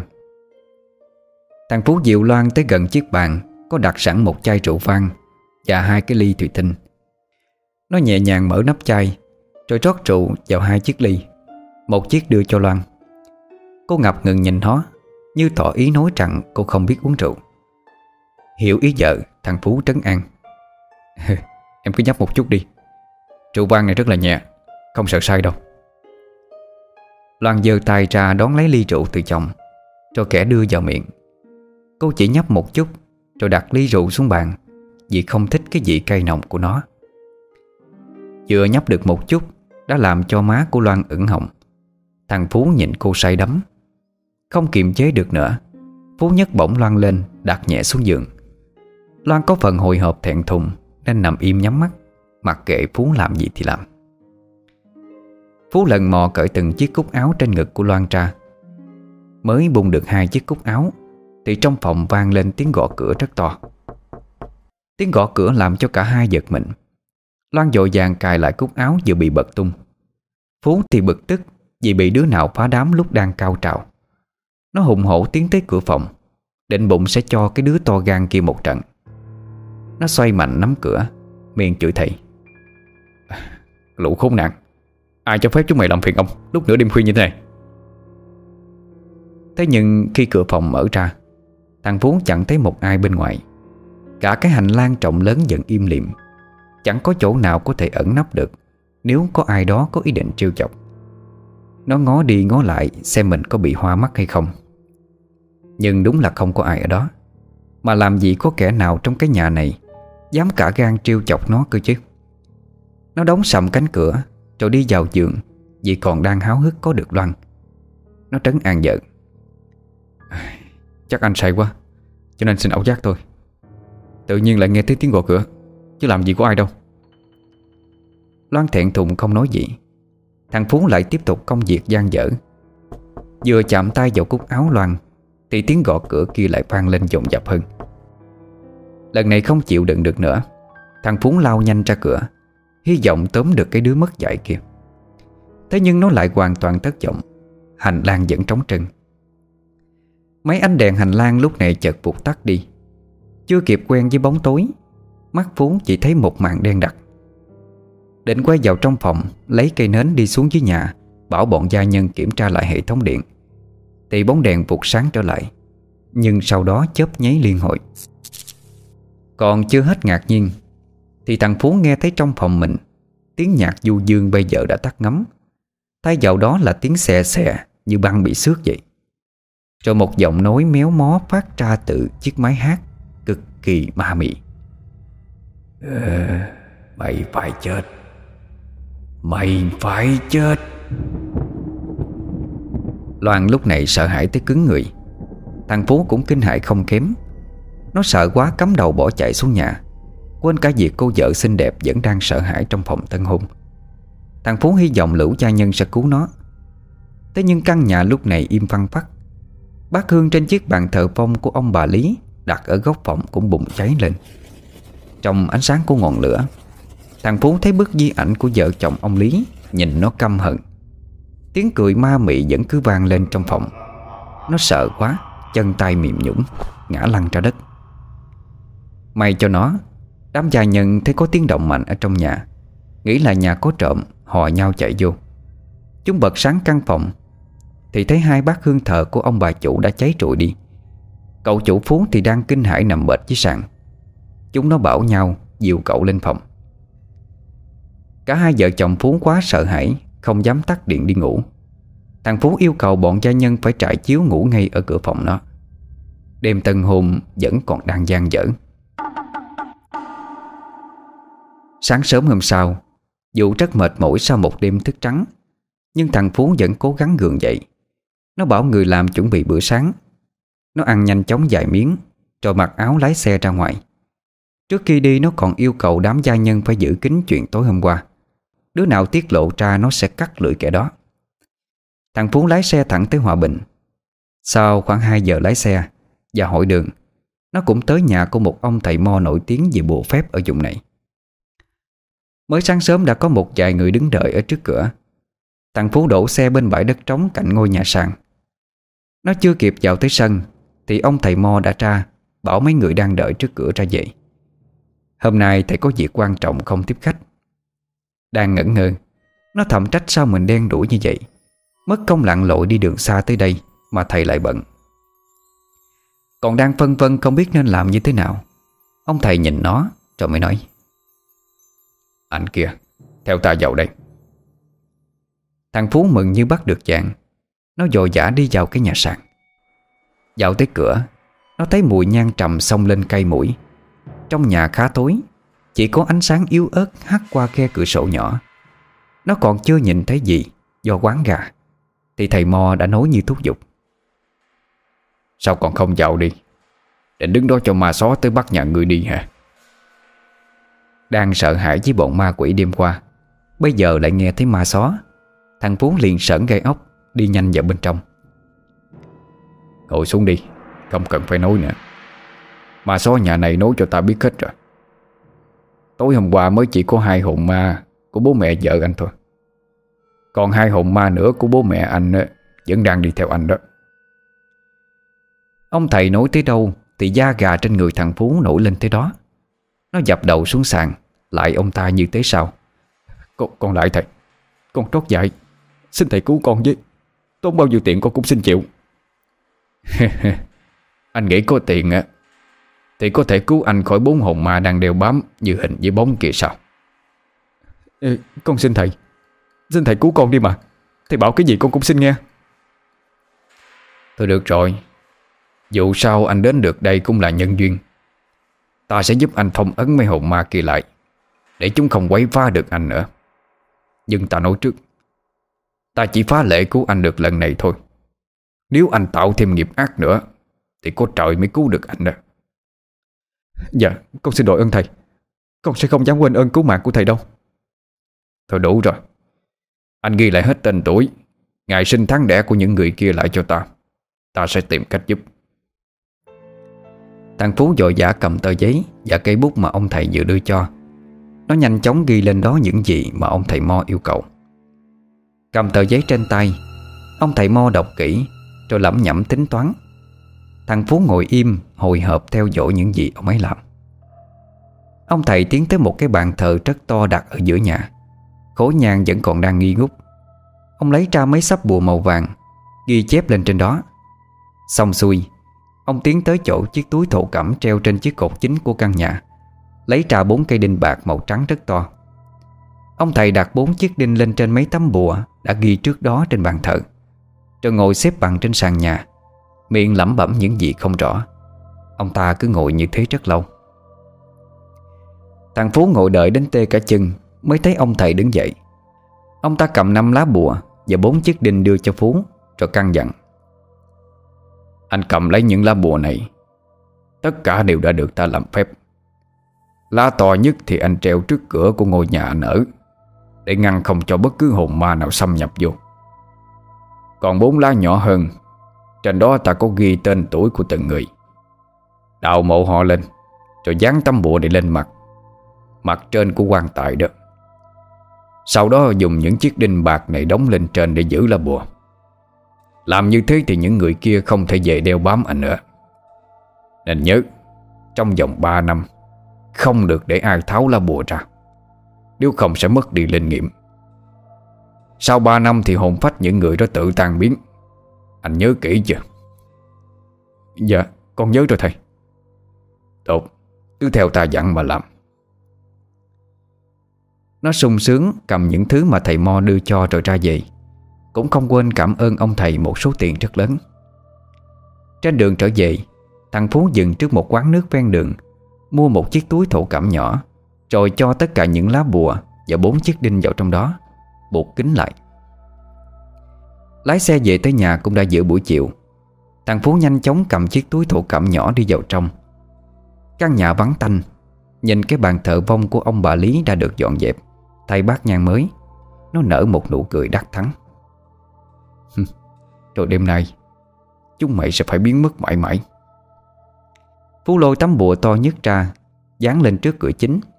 Sau đó nó nhẹ nhàng đi tới một căn phòng trống, Mở cửa nhanh đi vào. Nó đặt chiếc túi thổ cẩm kia vào một ngăn kéo, Rồi quay ra. Nó còn cẩn thận khóa cửa lại, Cầm theo chìa khóa Để đảm bảo không một ai có thể vào đó được. Lúc này thằng Phú cảm nhận được cơn đối Đang tra tấn dạ dày của nó. Nó đi xuống khu bếp, Bảo mấy gia nhân nấu nhanh cho nó bát mì. Khi mì được người hầu bưng lên trước mặt, Nó ăn ngấu nghiến, Chẳng mấy chốc mà chẳng còn một giọt nước. Ăn xong, Dù rất mệt mỏi nhưng thằng Phú phải ra xe để đi đâu đó. Lái xe một hồi nó dừng lại trước một căn nhà lớn. Nó bước vào bên trong. Trong nhà có mấy thằng xăm trổ đầy mình, Đang nằm liêm diêm trên cái bàn đèn. Nó tiến lại, Hất hàm hỏi một thằng. Đại ca của tôi bay đâu? Thằng kia chẳng thèm trả lời, Mà chỉ tay vào trong nhà. Thằng Phú đi theo hướng chỉ tay vào gian phòng phía trong. Vừa đi nó vừa gọi to. Nhà có khách mà sao không thấy chủ nhà ra đón tiếp gì hết vậy? Vừa nói xong Thì một người đàn ông cao lớn bước ra. Thấy thằng Phú Người kia phá lên cười. Ôi, ôi chà Cậu chủ Phú đó hả? Suýt tí nữa là không nhận ra rồi. Sao tự nhiên này rảnh rỗi lại tới thăm thằng anh như vậy? Tôi đang có chuyện muốn nhờ anh đây. Kiếm chỗ nào yên tĩnh nói chuyện đi. Ờ, chạy vào trong đây. Nói xong, người đàn ông kia chỉ cho Phú căn phòng trước mặt. Người đàn ông đó được dân giang hồ gọi là Hải Sẹo. Hắn là một tay giang hồ cộm cán ở đất Hải Phòng. Do bị đám giang hồ khác đánh bật, Hắn trôi dạt về xứ này, Rồi tập hợp những kẻ đầu trộm đuôi cướp quanh đây, Thành lập một băng nhóm mới. Băng nhóm của hắn có quan hệ rất tốt với mấy quan lớn trên tỉnh, Nên bọn chúng kiếm ăn khá lắm. Từ ngày thằng Phú được ông Lý bắt nhờ đi làm cho một số việc nên Phú có cơ hội quen biết Hải Sẹo. Ngồi xuống ghế, Hải Sẹo hỏi Phú, Cậu nói đi, Có việc gì mà phải đích thân tới đây như thế này? Ờ Tôi định nhờ anh chuyện này. Chả là tôi đang bị mấy hồn ma quấy nhiễu. Định nhờ anh cho mấy đứa em á, Đêm nay giúp tôi đào mộ lên, Để mà trấn yểm chúng lại. Cậu mà cũng bị mấy con ma dọa cho sợ sao? Thôi được rồi, chuyện đó cũng đơn giản. Thế cậu cần mấy thằng để anh sắp xếp cho? Ờ chắc cũng phải năm bảy thằng gì đó. Nhưng mà anh cứ cho mấy thằng nhanh nhẹn khỏe mạnh một chút. Và đặc biệt là phải giữ kín chuyện này cho tôi. Không thành vấn đề, Bọn anh đã bao giờ làm cho chú phải thất vọng đâu. Ờ tôi yên tâm rồi. 9 giờ tối nay, Anh chở chúng qua khu nghỉ địa đi. Tôi sẽ đợi sẵn ở đó. Còn đây là tiền công cho anh em. Thằng Phú đưa một sắp tiền dày cộp cho Hải Sẹo. Tên này cầm số tiền, Rồi bảo Phú cứ yên tâm ra về. Quay về nhà, Phú thấy vợ đang ngồi xem lại mấy bức ảnh của gia đình. Hắn ta mệt mỏi leo lên giường, Tranh thủ chợp mắt đi.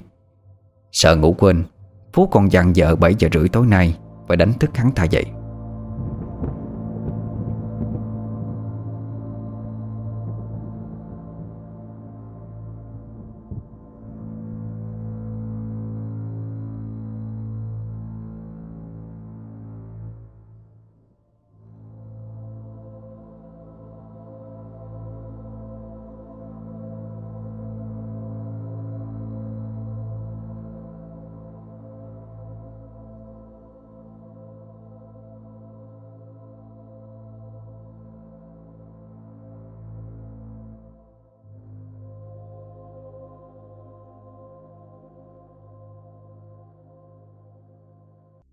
Thằng Phú ngủ say như chết.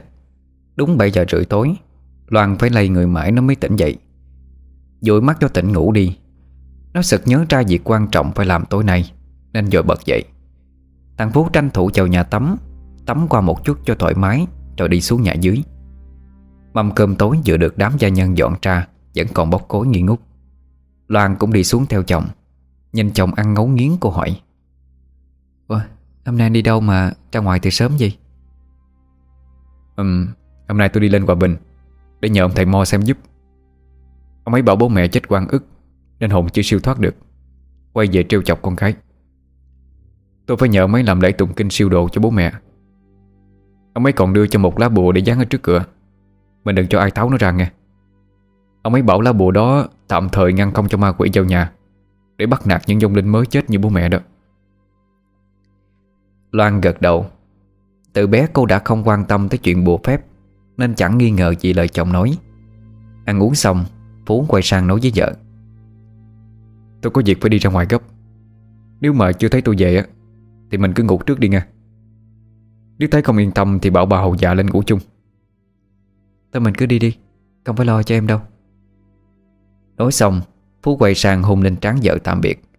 Loan cũng đi lên lầu, Quay về phòng ngủ. Thằng Phú tiến lại căn phòng mà nó cất cái túi Đựng mấy lá bùa rồi cầm đi. Trước khi đi, nó cũng không quên căn dặn đám gia nhân trong nhà. Tuyệt đối không được động tới lá bùa dán trước cửa căn nhà. 9 giờ tối tại Nghĩa Trang, nơi chôn cất ông bà Lý, Một đám người đứng lặng lẽ trong góc khuất cạnh khu Nghĩa Trang.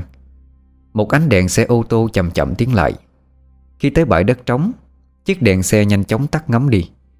Thằng Phú thấy một chiếc xe đã đổ sẵn ở đó. Cả một khu vực nghĩa địa rộng lớn, Lại trở nên một màu tối đen như mực.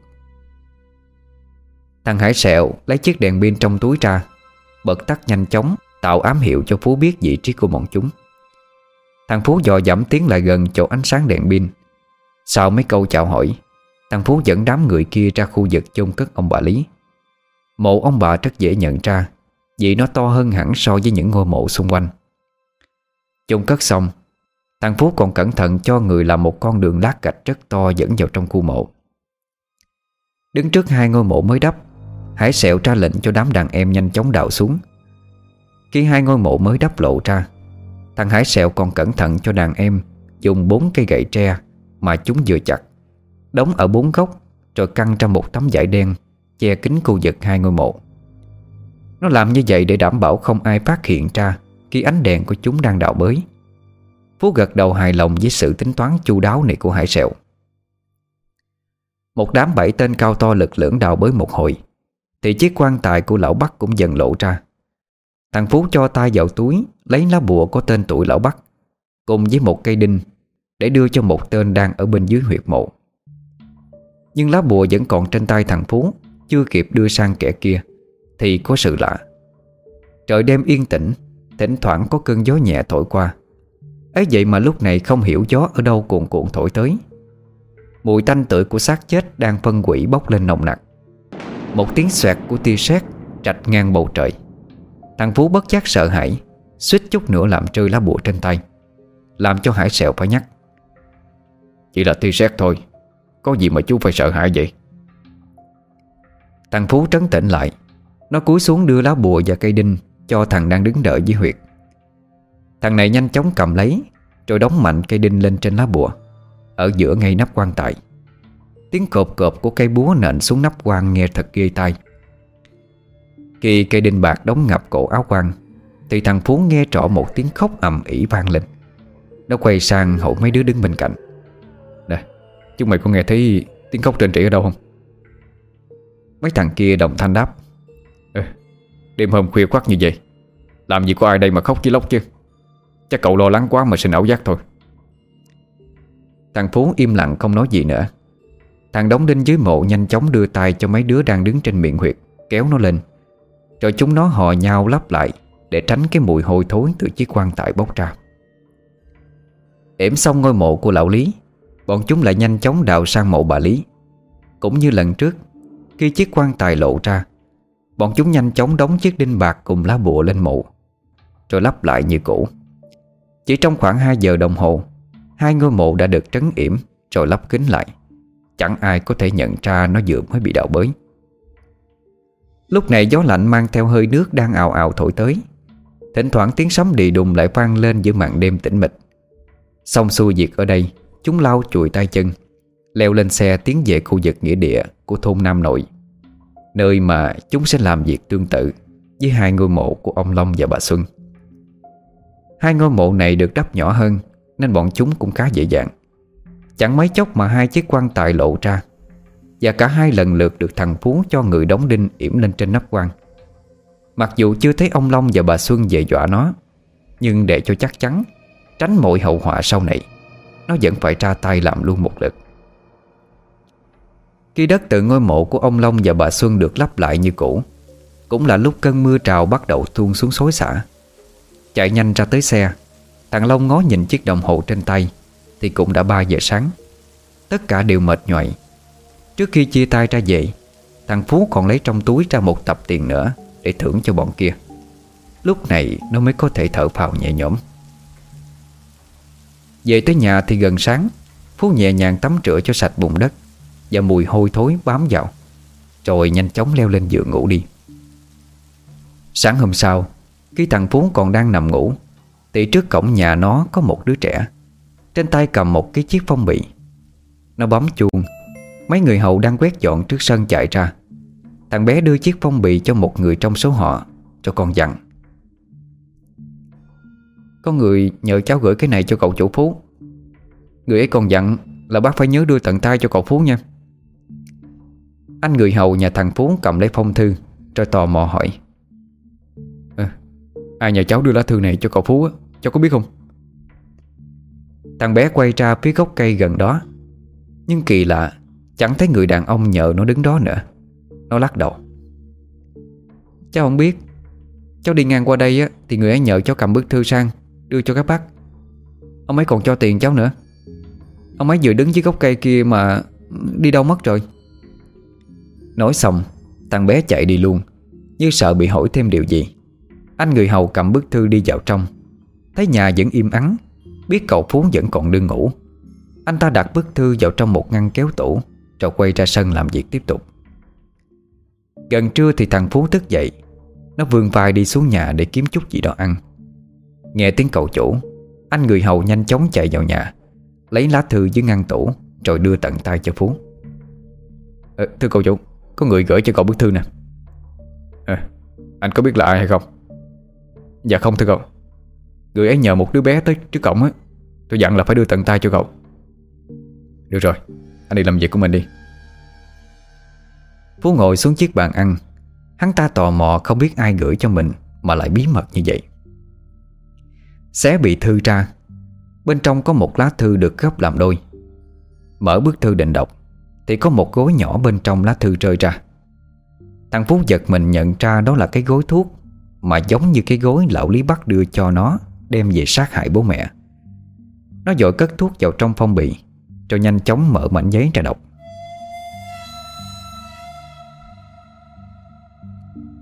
Chắc là cậu nhận ra gói thuốc này có đúng không?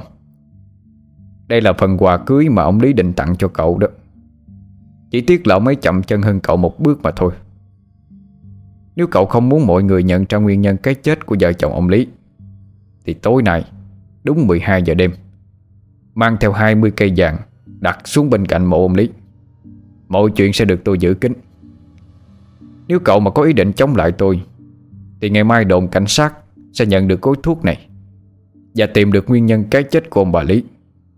Lúc đó thì cậu không còn được vui vẻ Ở bên cạnh cô vợ xinh đẹp nữa đâu. Chúc cậu một ngày vui. Phú tức giận đập tay xuống bàn một cái. Loan ở trên phòng nghe thấy tiếng động. Tưởng có thứ gì đổ dở thì đi xuống. Nghe thấy tiếng bước chân, Thằng Phú dội vàng gấp lá thư, Nhét lại vào trong ngăn bàn. Có thứ gì đổ dở dưới này vậy mình Nghe Loan hỏi, Phú dội chống chế. À không có gì đâu. Có con mũi chết tiệt đốt tôi, Mà tôi dỗ trượt á, Dính vô cái bàn thôi. Hôm qua mình đi đâu về muộn vậy? Quần áo lại còn lắm lem bụng đất nữa. À tối qua tôi đi giải quyết chút việc. Ra ngoài gặp mưa to quá Nên té ngã bẩn chút quần áo thôi. Mình không phải lo. Ủa mà tối hôm qua đó Mình ngủ có ngon hay không? Ừ, Cũng hơi chập chờn Nhưng mà không thấy vấn đề gì nữa. Ừ tôi đã nói rồi mà. Ông thầy này cao tay lắm. Ông ấy đã tụng kinh siêu độ cho bố mẹ. Chắc là bố mẹ đã được thanh thản ra đi rồi. Ừ em cũng hy vọng vậy. Thôi mình ăn sáng đi nha Em phải lên đọc nốt cuốn sách. Nói rồi Loan bước lên phòng ngủ. Thằng Phú đợi cho Loan đi khuất, Mới nhanh chóng lôi chiếc phong bì Và gối thuốc kia đem giấu vào căn phòng hôm qua, Rồi khóa cửa lại. Nó quay ra ngồi xuống bộ bàn ghế tiếp khách Ở giữa căn phòng.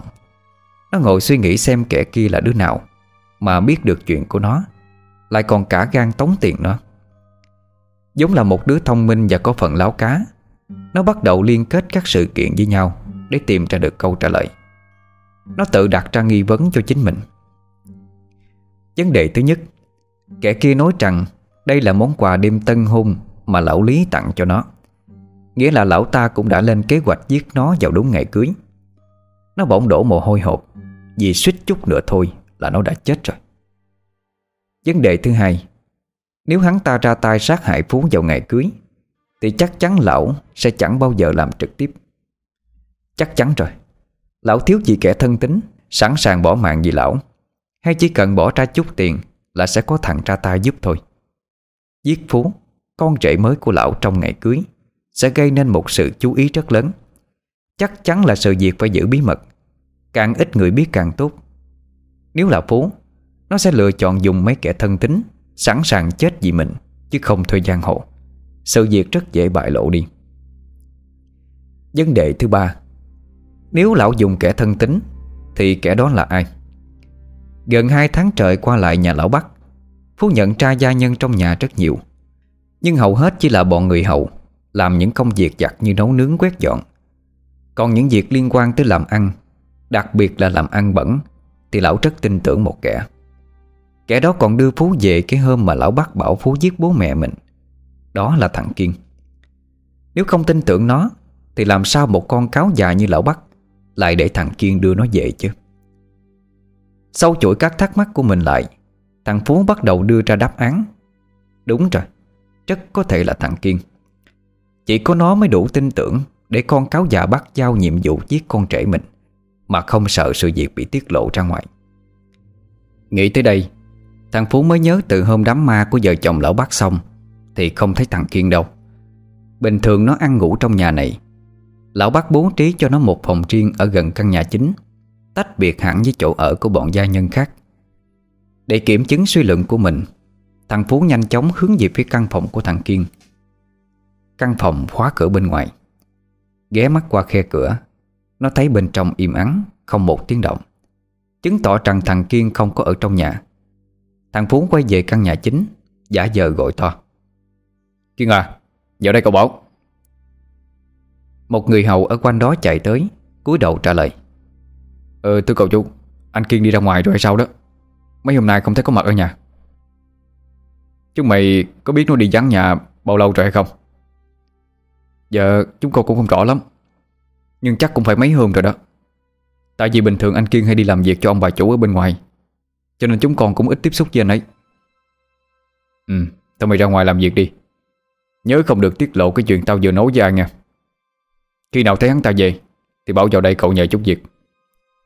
Dạ Con ờ, không dám bếp xếp chuyện này đâu cậu. Phú mỉm cười, Tự nói với mình. Mày đúng là tự tìm cái chết mà. Ai bảo mày dám vuốt trâu hùm chứ? Nó định đi lên phòng mặc quần áo để ra ngoài. Thế nhưng vừa đi được mấy bước, Nó đã đổi ý. Không được, Bây giờ chắc chắn kẻ đó Đang theo dõi nhất cử nhất động của nó. Nếu nó đánh xe đi ra ngoài Thì sẽ bị lộ hết. Kẻ kia sẽ có kế hoạch đề phòng. Chi bằng nó cứ ung dung ở trong nhà Mà tương kế tổ kế. Thằng Phú tiến lại phía chiếc điện thoại. Nó quay số. Đầu dây bên kia vang lên giọng nói. Alo, ai đó? Anh Hải đó hả? Tôi Phú nè. Tôi lại có chuyện quan trọng nhờ anh giúp đây. À, cậu Phú đó hả? Cậu cần tôi làm gì cho cậu? Anh giúp tôi tìm hiểu về thằng Kiên. Là tay chân thân tính của ông Bắc đó. Cho người âm thầm theo dõi nhà nó. Có gì báo lại cho tôi. À, không được manh động nghe. Được rồi, chú cứ yên tâm. Đợi tin tốt lành của bọn anh nha Hải sẹo tắt máy đi. Phú đi ra ngoài sân Vươn vai tập vài động tác thể dục. Cả ngày hôm đó nó không ra khỏi nhà. Cũng rất ít khi lên phòng ngủ. Chỉ quanh quẩn trước sân Hay ra ngoài ngõ tỉa mấy cây cảnh thôi. Dường như nó đang cố tình cho ai đó thấy. Nó đang ung dung ở nhà, Không có bất cứ lo lắng gì. 8 giờ tối, Ăn cơm xong. Phú bảo Loan lên phòng trước. Anh ta ở dưới này gọi điện cho mấy đối tác làm ăn. Loan chẳng nghi ngờ, Cô đi thẳng lên phòng. Bật chiếc đĩa hát lên, Nằm gác chân lên ghế. Thằng Phú nằm nghe mấy bản nhạc nó ưa thích. Điện thoại vang lên. Thằng Phú tiến lại nhấc ống nghe. Alo, tôi Phú đây. Hãy sẹo đây. Anh em ờ, tôi đã bí mật điều tra Theo yêu cầu của cậu. Thằng này nó đã về nhà mấy hôm nay, Nhưng mà cả ngày hôm nay xuất hiện ở nhà một lát rồi đi ngay.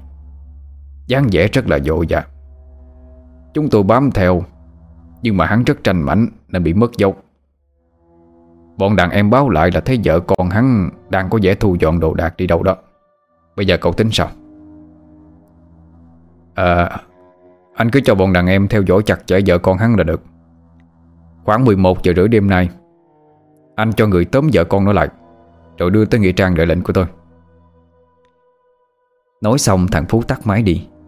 Hắn nằm gác chân lên ghế, Nghe nốt bản nhạc. Cười khẩy mà tự nói Chúng mày định chạy đi đâu cho thoát?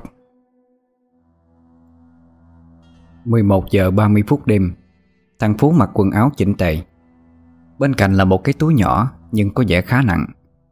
Hắn ngồi bên chiếc điện thoại ngóng chờ cuộc gọi từ ai đó. Chẳng phải chờ lâu, Điện thoại lại kêu lên. Hắn nhanh tay bắt máy. Đúng như chú dự đoán đó. Vợ con nó thu xếp quần áo bỏ đi. Chúng tôi bắt được chúng nó rồi. Con vợ nó khai là chúng nó hẹn nhau ở ga xe lửa lúc 1 giờ sáng. Nếu không thấy hắn tới thì phải đi ngay. Anh làm tốt lắm. Bảo bọn đàn em á cứ theo những gì tôi dặn mà làm.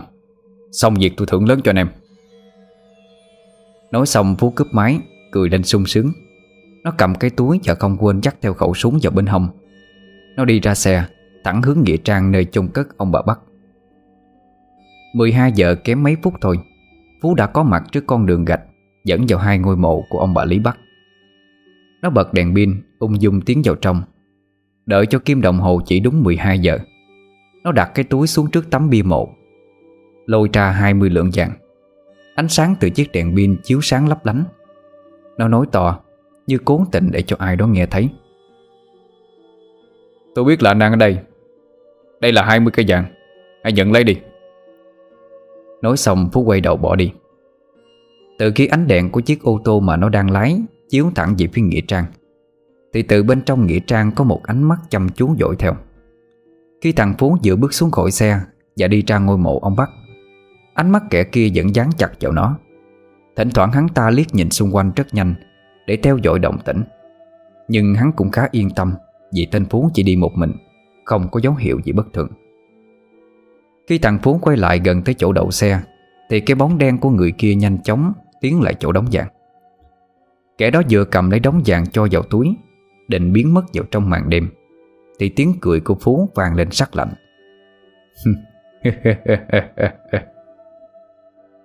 Khi nó dứt cười Thì kẻ lạ mặt kia bỗng sững sờ. Khi nghe thấy một tiếng khóc vô cùng quen thuộc Của hai đứa trẻ con. Bố, bố ơi, cứu con với, cứu con với bố. Kẻ kia chưa hết bàng hoàng Thì tiếng một người phụ nữ cũng vang lên. Xin các ông tha mạng cho con tôi. Tôi giang xin các ông mà Tha nè. Tha hả? Sau mỗi tiếng tha này vang lên, Là một phát đập như trời giáng vào người lũ trẻ. Chúng gào lên đau đớn. Đến lúc này thì kẻ lạ mặt kia Biết sự việc đã bị bại lộ. Hắn ta đau đớn khi thấy vợ con mình bị bắt Và tra tấn giả mang. Không nỡ bỏ chạy thoát thân, Hắn chạy như bay tới chỗ thằng Phú đang đứng, Quỳ xuống mà gian xin. Tôi tôi xin trả lại cậu số vàng này. Xin cậu hãy tha cho vợ con tôi. Tôi trót dại Tôi xin làm trâu làm ngựa để báo đáp cho cậu. Tiếng hai đứa trẻ con vẫn gào khóc Vì quá sợ hãi Và bị đánh đau. Bên cạnh bọn trẻ là đám đàn em của Hải Sẹo đứng vây quanh. Thằng Phú đã nhận ra kẻ kia là ai Nhưng vẫn muốn chơi trò mèo vần chuột với hắn. Để tao xem Ngươi là kẻ nào Mà dám vuốt trâu hùm như vậy? Kẻ kia lập tức cúi xuống van xin. Tôi tôi là Kiên đây Tôi tôi trót dại Xin cậu nể tình tôi theo ông Lý nhiều năm mà tha cho tôi với. À thì ra là thằng Kiên sao? Tha cho mày cũng được thôi. Nhưng ai dám đảm bảo lần sau Mày không làm phản tao? Xin, xin cậu sâu xét. Tôi lấy cái chết của ông bà Lý ra để dọa cậu Nhằm kiếm chút tiền thôi. Cậu nghĩ xem Nếu tôi mà gửi gói thuốc đó cho công an Không có người đứng ra tố cáo Không có bằng chứng cậu hãm hại ông bà Lý Thì ai làm gì được cậu chứ? Ừ Mày nói cũng có lý đó. Nhưng tội mày cũng đáng chết lắm. Vừa nói, tăng Phú vừa ghi súng sát mặt thằng Kiên rồi trích lên. Hắn hất hàm về phía hai tên đàn em của Hải Sẹo đứng gần đó. Như hiểu ý, Hai thằng hùng hổ xông tới, Trói chặt tay thằng Kiên ra phía sau. Phú nhổ một bãi nước bọt vào mặt thằng Kiên, Rồi nhếch mép nói, Tao sẽ tha cho mày chết, Nhưng không phải bây giờ. Tao phải cho mày tận mắt chứng kiến cảnh vợ con mày. Lần lượt bị chết vì mày. Nói xong, Thằng Phú rút khẩu súng ngắn ở thắt lưng ra. Tiếng lên đạn cạch cạch phát ra, Làm thằng Kiên sợ hãi, Vùng vẫy mà van xin. Nhưng nó làm sao thoát ra khỏi bàn tay lực lưỡng Của hai kẻ đang giữ chặt lấy nó được? Thằng Phú giơ khẩu súng lên Nhắm đầu một đứa trẻ rồi bóp cọ. Một tiếng đoạn vang lên Như tiếng sấm giữa đêm khuya thanh vắng. Đứa trẻ gục xuống trong vũng máu tươi. Hai vợ chồng thằng Kiên trúng lên, Bất lực nhìn đứa con bị giết.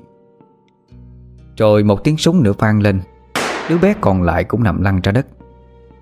Lại thêm một tiếng súng nữa, Vợ thằng Kiên đang giơ tay ra, Như cố với lấy hai đứa con Gục xuống trong vũng máu. Thằng Phú cười lên mang dại Lúc này nhìn nó không khác gì một con quỷ dữ khát máu. Nó chĩa súng vào đầu thằng Kiên, Cho hỏi. Sao? Cảm giác chứng kiến vợ con mày bị giết Ngay trước mặt Có dễ chịu hay không? Đây là hậu quả của kẻ dám chống lại tao. Mày nghe rõ chưa? Không đợi thằng Kiên trả lời, Thằng Phú lại bóp cọ. Chỉ trong mấy phút đồng hồ, Cả gia đình bốn người nhà thằng Kiên đã chết đi. Thằng Phú cúi xuống nhặt cái túi đựng 20 cây vàng Mà thằng Kiên vừa trả lại lên. Nó rút trong người ra một tập tiền, Rồi hất hàm ra lệnh cho mấy thằng đàn em của Hải Sẹo. Chúng mày thu dọn chỗ này cho sạch sẽ đi. Cậu thưởng thêm cho cả bọn. Đêm nay xả láng với mấy con đạo Nói xong, Hắn lập tức đưa tập tiền cho một tên cầm, Rồi quay đi. Ngày hôm sau là ngày hạnh phúc nhất trong cuộc đời của thằng Phú. Sau bao nhiêu biến cố xảy ra dồn dập, Cuối cùng nó cũng có được một ngày thảnh thơi. Ngày tối hôm đó Thằng Phú như sống trên mây, Khi chính thức được động phòng với người vợ xinh đẹp của mình. Sau cuộc mây mưa, Phú lăn trà ngủ một giấc ngon lành. Không còn ai có thể đem đến sự bất an cho nó nữa.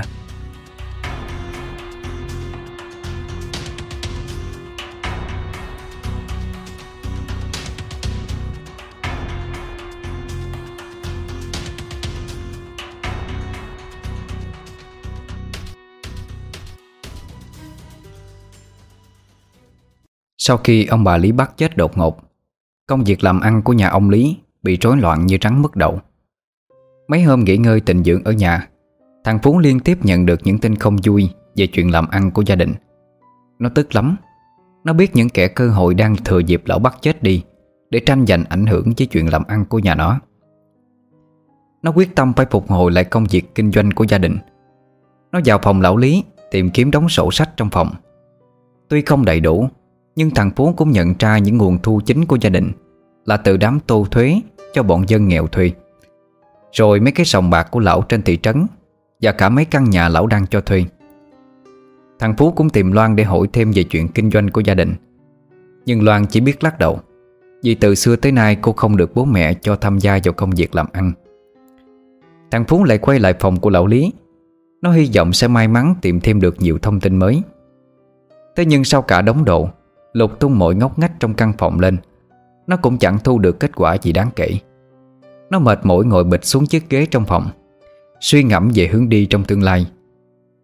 Tiền thu thuế từ ruộng đất cũng tương đối nhiều, Nhưng nó cũng không hẳn bền vững, Vì còn phụ thuộc vào mùa màng. Nó xuất thân là nông dân, Nên thừa hiểu rằng thời tiết bây giờ Càng ngày càng khắc nghiệt. Mất mùa là chuyện thường xuyên. Nếu mất mùa, Thì bọn nông dân nghèo ăn còn chẳng đủ. Lấy đâu ra thóc gạo để mà trả. Tiền từ mấy sòng bạc Có lẽ là nguồn thu chính cho gia đình. Nhưng trước khi bước chân vào nhà lão Lý Nó cũng biết được số tiền từ sòng bạc Cũng chẳng phải dễ ăn. Bởi các quan Tây, quan ta Thi nhau kiếm chác. Hàng tháng phải mất rất nhiều tiền đút lót cho chúng. Chưa kể là phải nuôi một lượng lớn Bọn đầu trâu mặt ngựa Để trăng đe mấy kẻ thu bạc.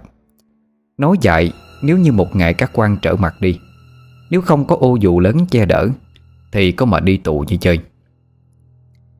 Tiền từ mấy căn nhà cho thuê cũng được một khoản khá.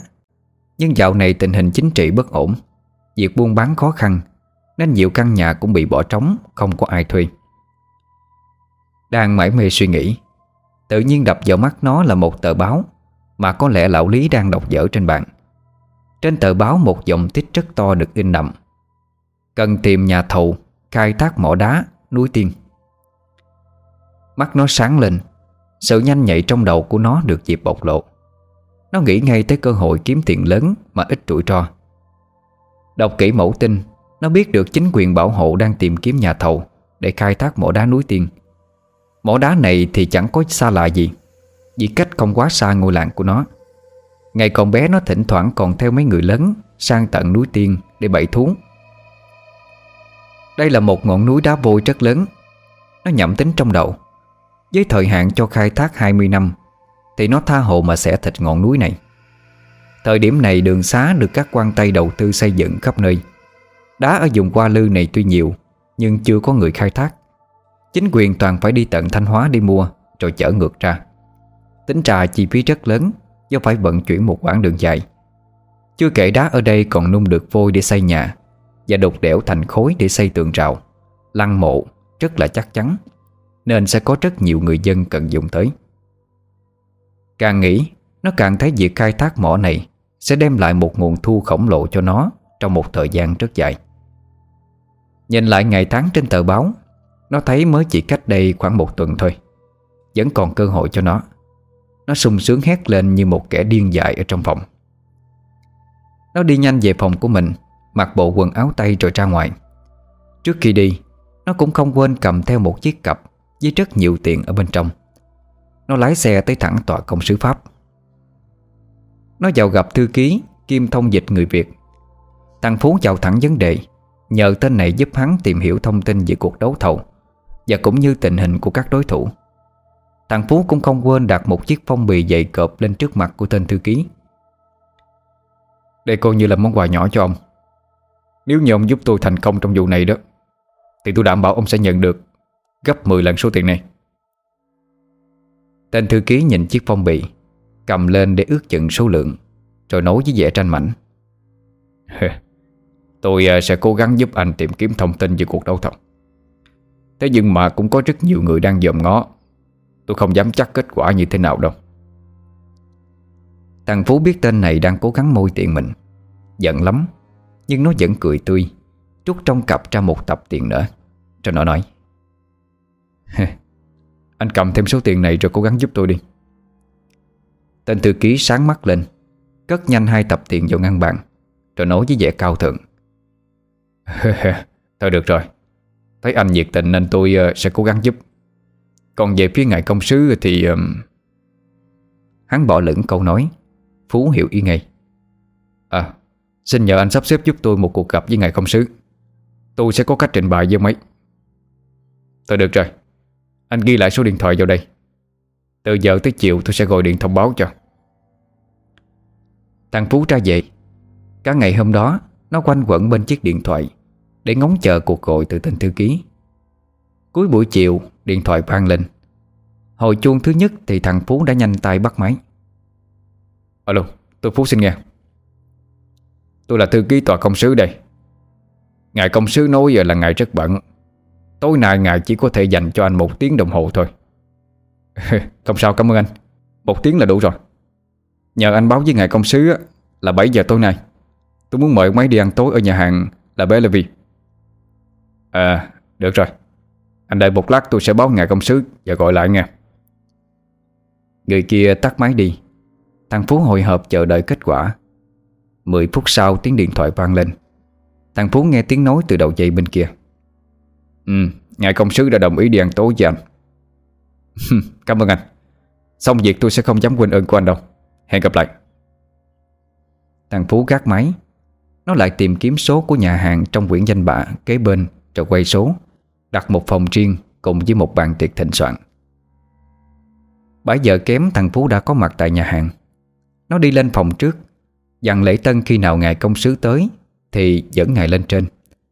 Nó hồi hộp chờ đợi. Căn phòng bật mở ra.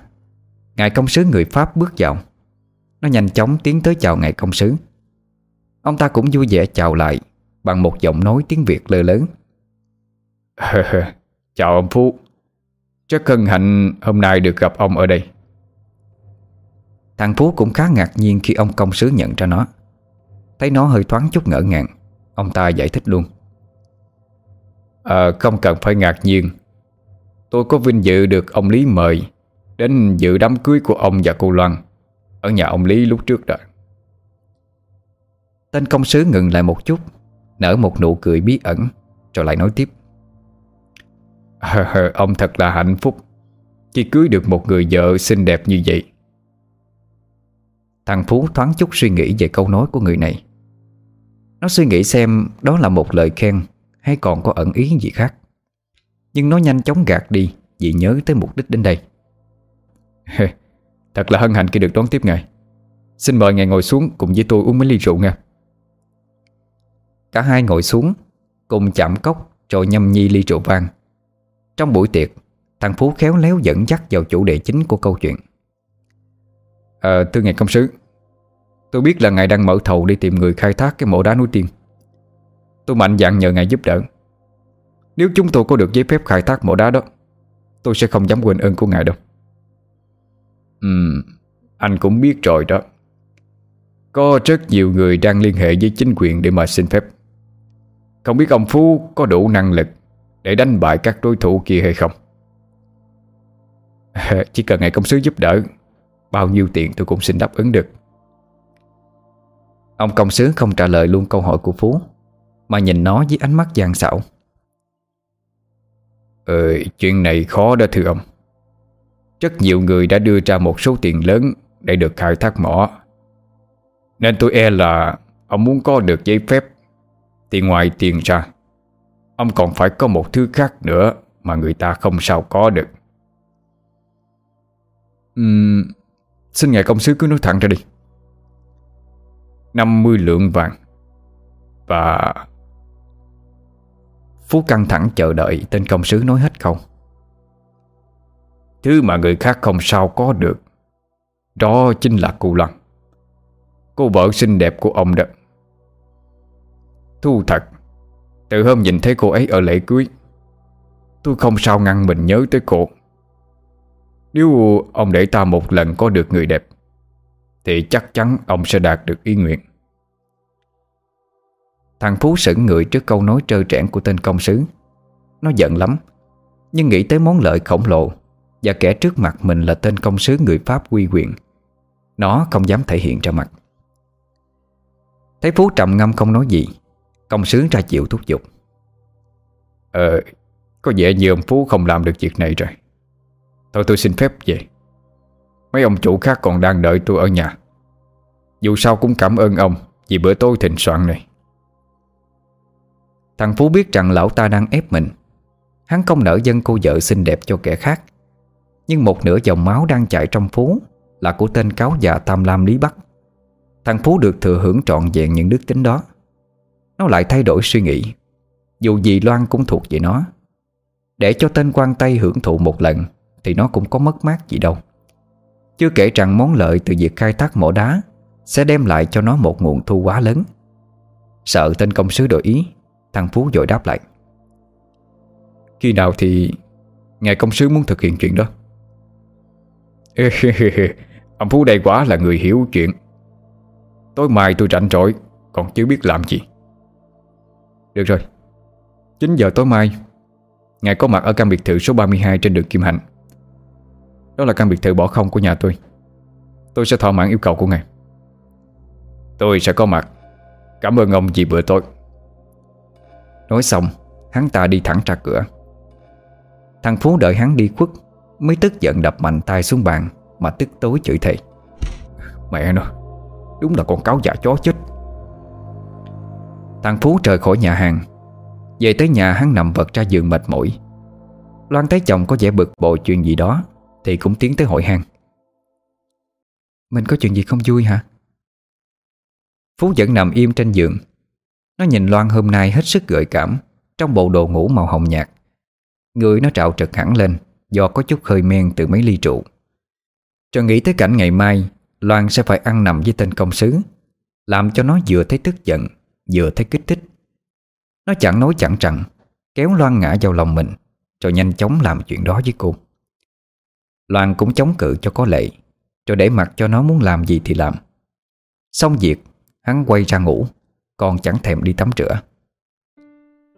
Buổi sáng hôm sau thức dậy, Hắn thấy người thật là sảng khoái, Do có được một giấc ngủ ngon cả đêm qua. Hắn đi xuống tầng 1 Thấy Loan đang ngồi đọc báo giữa nhà. Hắn lại gần âu yếm cô một lát, Rồi kêu mấy người hầu chuẩn bị đồ ăn sáng cho mình. Xong xuôi Phú đi qua mấy cái sòng bài để kiểm tra tình hình làm ăn của bọn nhân viên ở đó. Trên đường về, hắn không quên ghé vào chỗ của Hải Sẹo Để kiếm một ít thuốc ngủ, Chuẩn bị cho kế hoạch tối hôm nay. Trở về tới nhà cũng tầm 4 giờ chiều, Thằng Phú cho gọi một người hầu gái, Tuổi còn trung niên, Trông khá là nhanh nhẹn, Bảo cô ta lên xe đi theo nó. Chiếc xe dừng lại ở căn biệt thự bỏ trống Của nhà lão Lý, Số 32 đường Kim Hạnh. Thằng Phú bảo cô người hầu tới đây, Dọn dẹp sạch sẽ căn nhà cho hắn.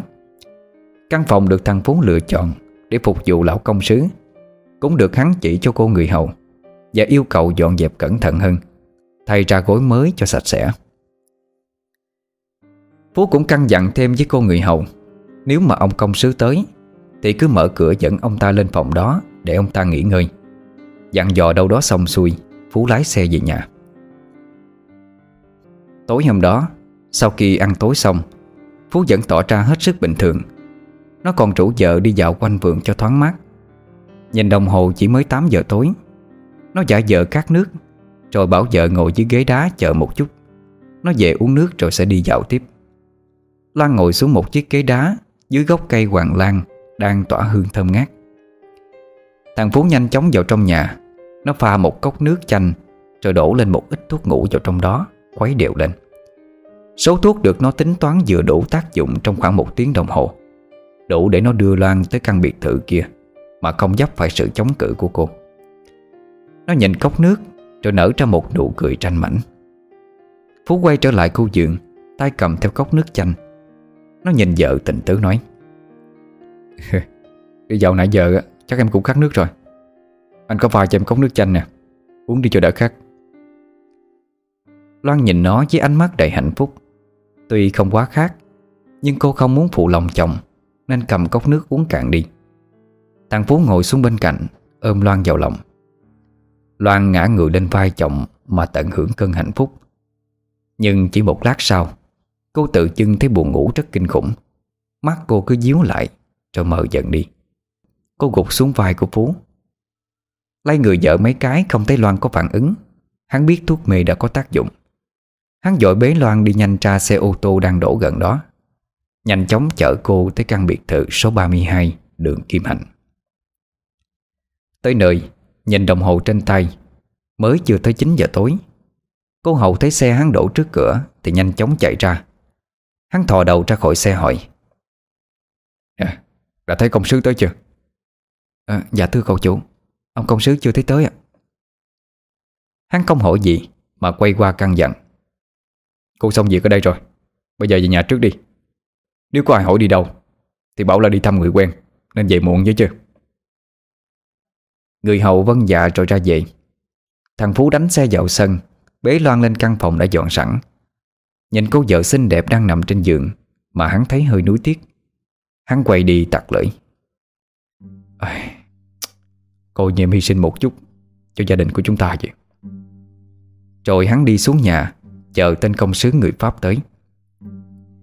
Đúng 9 giờ thì một chiếc xe chậm chậm dừng lại trước cổng căn biệt thự số 32 Thằng Phú đi ra cổng. Thấy nó Chiếc xe của tên công sứ trẻ vô. Xuống khỏi xe Công sứ trơ trẽn nói mấy lời cách sáo với Phú. Lại để ông phải vất vả chờ đợi Tôi thật ngại quá. Thằng Phú biết vậy Nhưng vẫn nở một nụ cười Rồi bảo hắn đi theo nó vào trong căn phòng mà Loan đang nằm Tới trước cửa phòng, Nó mở cửa, Rồi lặng lẽ đi ra ngoài phòng khách. Tên công sứ người Pháp bây giờ Mới bộc lộ bản chất của một kẻ hoang dâm. Hắn nhanh chóng bước tới căn phòng. Thấy Loan đang nằm trên giường, Nhanh tay chốt cửa lại. Hắn đến gần, Ghé sát bộ mặt trâu ria vào mặt Loan, Để ngắm nhìn cho kỹ khuôn mặt xinh đẹp của cô. Hắn nuốt nước bọt lên ừng ực, Nhanh chóng cởi bộ quần áo của mình vứt xuống sàn, Rồi vồ vập tiến lại mà chiếm đoạt Lan Lúc này thuốc mê bắt đầu hết tác dụng. Loan dần tỉnh, Khi tên công sứ đang bắt đầu dậy vò cơ thể của cô hết sức mạnh bạo. Cô sợ hãi tột cùng, Không hiểu chuyện gì đang xảy ra. Cô chỉ nhớ được trước khi mình chìm vào giấc ngủ Là đang ngồi cạnh chồng ở trong vườn. Ấy vậy mà bây giờ Lại là một thằng tay cao lớn như hộ pháp Mà dày vò cô. Cả người cô không còn chỗ nào là không thấy đau đớn. Cô cố gắng gào thét dãy dụa nhưng làm sao có thể thoát khỏi ra sự khống chế Của một tên lực lưỡng như vậy chứ? Xong việc, Tên công sứ nằm vật ra giường, Vừa sung sướng vừa mệt lã Sau những giờ phút mây mưa. Loan lúc này thì đã kiệt sức Do tên công sứ chiếm đoạt thân xác. Cô không còn sức mà vùng chạy ra khỏi căn phòng địa ngục này. Nằm trên giường một lúc, Hắn ta đứng dậy, Mặc lại quần áo. Không quên đưa ánh mắt nhìn cơ thể trần truồng của Loan Thêm một lần nữa Với vẻ đầy nuối tiếc. Đi ra ngoài Tên công sứ thấy Phú đang nằm trên ghế sofa giữa nhà. Có lẽ hắn chờ đợi lâu quá Nên nằm xuống ngã lưng cho đỡ mỏi. Hắn tiến lại chỗ Phú Nở một nụ cười mãn nguyện Rồi nói Cảm ơn ông Đã cho tôi một buổi tối vui vẻ. Còn về chuyện với uh, khai thác mỏ đá đó Xin ông cứ yên tâm. Sẽ có người của chính quyền bảo hộ liên hệ với ông để làm việc. Chào ông. Thằng Phú cũng nở một nụ cười ủ rũ Rồi tiễn lão ra cổng. Nó không quên nhắc nhở. Ừ, Xin ngài nhanh chóng giúp cho tôi chuyện đó. Chiếc xe của tên công sứ rời khỏi biệt thự. Thằng Phú khép cánh cổng lại Đi nhanh về căn phòng mà Loan đang nằm. Cửa phòng vẫn mở Loan vẫn trần truồng trên giường. Thấy Phú đi vào trong Dù còn rất mệt Nhưng Loan cũng đoán được chính Phú là kẻ sắp đặt ra mọi chuyện. Cô cố gắng nhòi người dậy Vừa lấy tấm chăn che đi phần cơ thể lõa lộ của mình Mà nguyện rủa hắn ta. Phú cố lao tới giữ chặt người Loan. Hắn tìm mọi lời lẽ để dỗ dành cô. Hắn cũng giải thích cho Loan biết hắn làm như vậy Là vì sự nghiệp của gia đình. Nhưng hắn càng nói, Loan càng cảm thấy ghê tởm. Gào thét một hồi, Cô cũng chẳng còn sức để chửi bới nữa. Phú vơ lấy chiếc khăn khoác lên người cho cô, Rồi bế cô xuống xe. Sau đó nhanh chóng lái xe trở về nhà.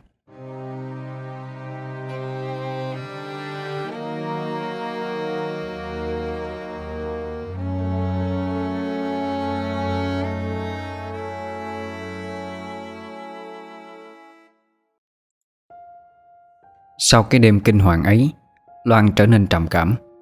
Cô ghê tởm thằng Phú như ghê tởm một con hủi. Cô chuyển sang phòng khác để ở.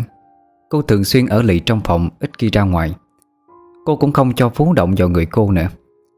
Nhiều lúc Loan cảm thấy tủi nhục Khi bị chính chồng mình dâng cho kẻ khác. Những lúc ấy cô chỉ muốn treo cổ mà chết đi. Thế nhưng nghĩ tới bố mẹ mới chết, Không ai hương khói. Cô lại cố gắng vượt qua nỗi đau, Cả về thể xác lẫn tinh thần Để lo cho bố mẹ. Thằng Phú sau hôm đó thì được ông công sứ ưu ái, Cử người tới hỗ trợ công việc làm giấy phép khai thác mỏ. Tuy mất thêm một khoản tiền khá lớn, Nhưng nó cũng hài lòng Vì cuối cùng cũng cầm được tờ giấy phép trong tay. Từ ngày có giấy phép khai thác đá, Công việc làm ăn của nó thuận lợi hơn rất nhiều. Có rất nhiều đơn hàng Từ các cơ quan chính phủ Cũng như các công ty lớn khắp miền Bắc. Để có được những mối làm ăn lớn, Phú phải tất bật đi khắp mọi nơi, Tiếp xúc với rất nhiều đối tác. Nó cũng ít có thời gian quan tâm tới Loan hơn nữa từ sau ngày nó dâng Loan cho thằng Quang Tây, Loan cũng chưa cho nó động vào người lần nào. Tình cảm cứ thế phai nhạt dần đi. Bây giờ nhìn Loan, Nó không còn có được cảm giác thèm muốn như trước nữa. Phú cứ đi sớm về khuya. Có khi qua đêm ở chỗ mấy ả nhân tịnh Hắn bao nuôi mà không về nhà. Bởi vậy có những việc mà hắn không hề hay biết. Và có những việc mà Loan bắt kẻ hầu người hạ trong nhà Phải ngậm chặt miệng không được nói ra với Phú. Ấy là việc cô đã bị sảy thai, Sau cái đêm bị chồng dân cho người ta Dày vò thô bạo. Mọi chuyện tưởng chừng như diễn ra rất êm đẹp như thế. Chẳng mấy chốc Mà Phú trở thành một người giàu có nhất nhị cái xứ này. Nhưng nó không biết được rằng Một chuyện kinh hoàng sắp xảy ra với nó. Chiều hôm đó tại một sòng bạc của gia đình, Mấy thằng đầu gấu đang đánh đập hai con bạc rất dã man. Hai thằng kia chỉ biết ôm đầu kêu khóc.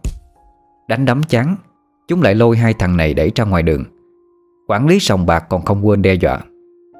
Khôn hồn thì hai hôm nữa, Mang đủ 40 lạng bạc tới đây trả cho bọn ông. Nếu chậm một ngày, Tao chặt một ngón tay. Bây giờ thì biến đi cho khuất mắt. Hai thằng bị đánh kia là Minh và Vũ, Là hai con nghiện cờ bạc. Do thua nhiều không có tiền trả, Nên hôm nay chúng nó bị bọn nhà cái đánh cho một trận dằn mặt. Hai đứa kia dịu nhau thất thiểu đi ra khỏi sông bạc. Vừa đi vừa lau vết máu Vẫn còn chảy ra ở trắng Thằng Minh bảo với Vũ Mấy cái thằng chó chết đánh tao đau quá. Mày kiếm chỗ nào ngồi nghỉ chút đã Thằng Vũ cũng đau không kém Nên gật đầu đồng ý. À, Tao cũng vậy Không lết nổi chân nữa rồi. Đi vô ngồi nghỉ tạm với có cây bạn kia. Hai thằng cố gắng lết tới phía cây bạn Rồi ngồi tựa lưng vào gốc cây mà nghỉ mệt. Bây giờ kiếm ở đâu ra được 40 lạng bạc cho chúng nó bây giờ? Nhà tao có thứ gì giá trị cũng bán sạch cả rồi. Còn mỗi cái xác nhà không à? Tao thì hơn gì mày. Con vợ tao nó đem con bỏ về ngoại rồi. Còn mỗi túp liều cũng trống trơn. Mà không hiểu sao số mày với tao đen vậy không biết nữa. Đánh đâu là thua đó. Ừ Bọn mình đen thật chứ. Mà không kiếm ra được tiền Thì làm sao sống nổi với bọn chó đó bây giờ? Ê hay là tao với mày đi trốn một thời gian? Trốn đi đâu được? Trong tay không có một đồng thì sống bằng cái gì? Mày quên rồi sao? Mấy tuần trước cũng có một thằng bỏ trốn tận biên giới. Ấy gì mà bọn chúng còn bắt được? Rồi chặt hết tay chân Chọc mù hai mắt đó. Ừ Mày nhắc tao mới nhớ. Nghĩ tới cái thằng đó tao còn thấy trùng mình. Ai, Đúng là vô đường cùng mất rồi. Minh và Vũ thở dài im lặng. Chỉ biết dựa lưng vào gốc cây bàn mà lo lắng. Bỗng từ xa, Có tiếng kèn đám ma não nụng vang lên. Một cái đám tang đang đi về hướng chúng nó đang ngồi. Tăng Vũ buộc miệng. Ê, Có khi tao với mày mà không có tiền trả, Thì cũng bị chúng nó giết chết rồi mà Thôi, Mày câm cái mồm xui xẻo lại. Còn nói nữa, tao tán thêm cho một cái bây giờ. Bỗng nhiên thằng Minh vỗ vai thằng kia, Đánh đớp một cái. Thằng Vũ chạy nảy lên. Vì bị dỗ trúng vết thương đang chảy máu. Nó quay ra chửi ừ, Mẹ cái thằng này, mày bị điên hả? Thằng Minh vẫn không để ý tới câu chửi của thằng Vũ Nó giơ tay lên miệng, Tra giống im lặng, Rồi ghé sát vào tai bạn mà nói, Tao có cách kiếm tiền rồi, Nhưng mày phải giữ kín đó Việc này mà lộ ra ngoài là chết cả nút Mẹ nhà mày, Cách gì nó luôn đi. Đào trọng mộ Thằng Vũ há hốc miệng định kêu lên. Thằng Minh phải nhanh tay bịt mồm nó lại. À, Mày la lên cả làng biết cái gì? Nhưng mà ở đây toàn người nghèo. Làm gì có ai giàu có đâu mà mới chết đâu mà trợ mổ. Mà chắc gì người ta chôn theo cái gì quý giá chứ? Thằng Minh lại vỗ vào đầu thằng Vũ một cái trọ đau Rồi tiếp tục chửi. Mày đúng là thằng ngu. Mày quên là ông bà Lý Bắc mới chết cách đây chưa được một năm sao? Nhà lão ta giàu có như thế. Làm cái đám ma to đụng nhất trong vùng Chắc chắn kiểu gì cũng phải chung theo nhiều dạng bạc. Thằng Vũ không nói gì. Nó suy nghĩ tới cái đám ma hoành tráng của nhà ông Lý Bắc Mấy tháng trước. Chính nó cũng chen lấn đi coi mà. Nó quay sang phía thằng Minh Rồi ngập ngừng. Ừ Nhưng mà liệu có ổn không? Tao thấy sợ lắm đó. Tao nghe người ta kể mấy cái thằng đầu trộm mộ Bị người ta về báo quán ghê lắm. Mày đúng là nhát gan. Người ta chết trội thì làm gì được mình? Bọn mình mà không kiếm được tiền trả cho bọn kia Thì mới là chết xuống đất làm bạn với họ thôi.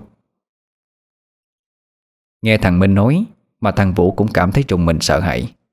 Nó không dám nghĩ tiếp tới việc Nếu mà không có tiền trả cho cái bọn đầu gấu Thì sẽ như thế nào. Thấy thằng Vũ cũng đã nghe theo, Thằng Minh dục bạn. Còn suy nghĩ cái gì nữa? Cố mà đi theo cái đám ma kia ra nghị trang đi, Để xem xét cho kỹ. Tối nay ra tay luôn cho kịp.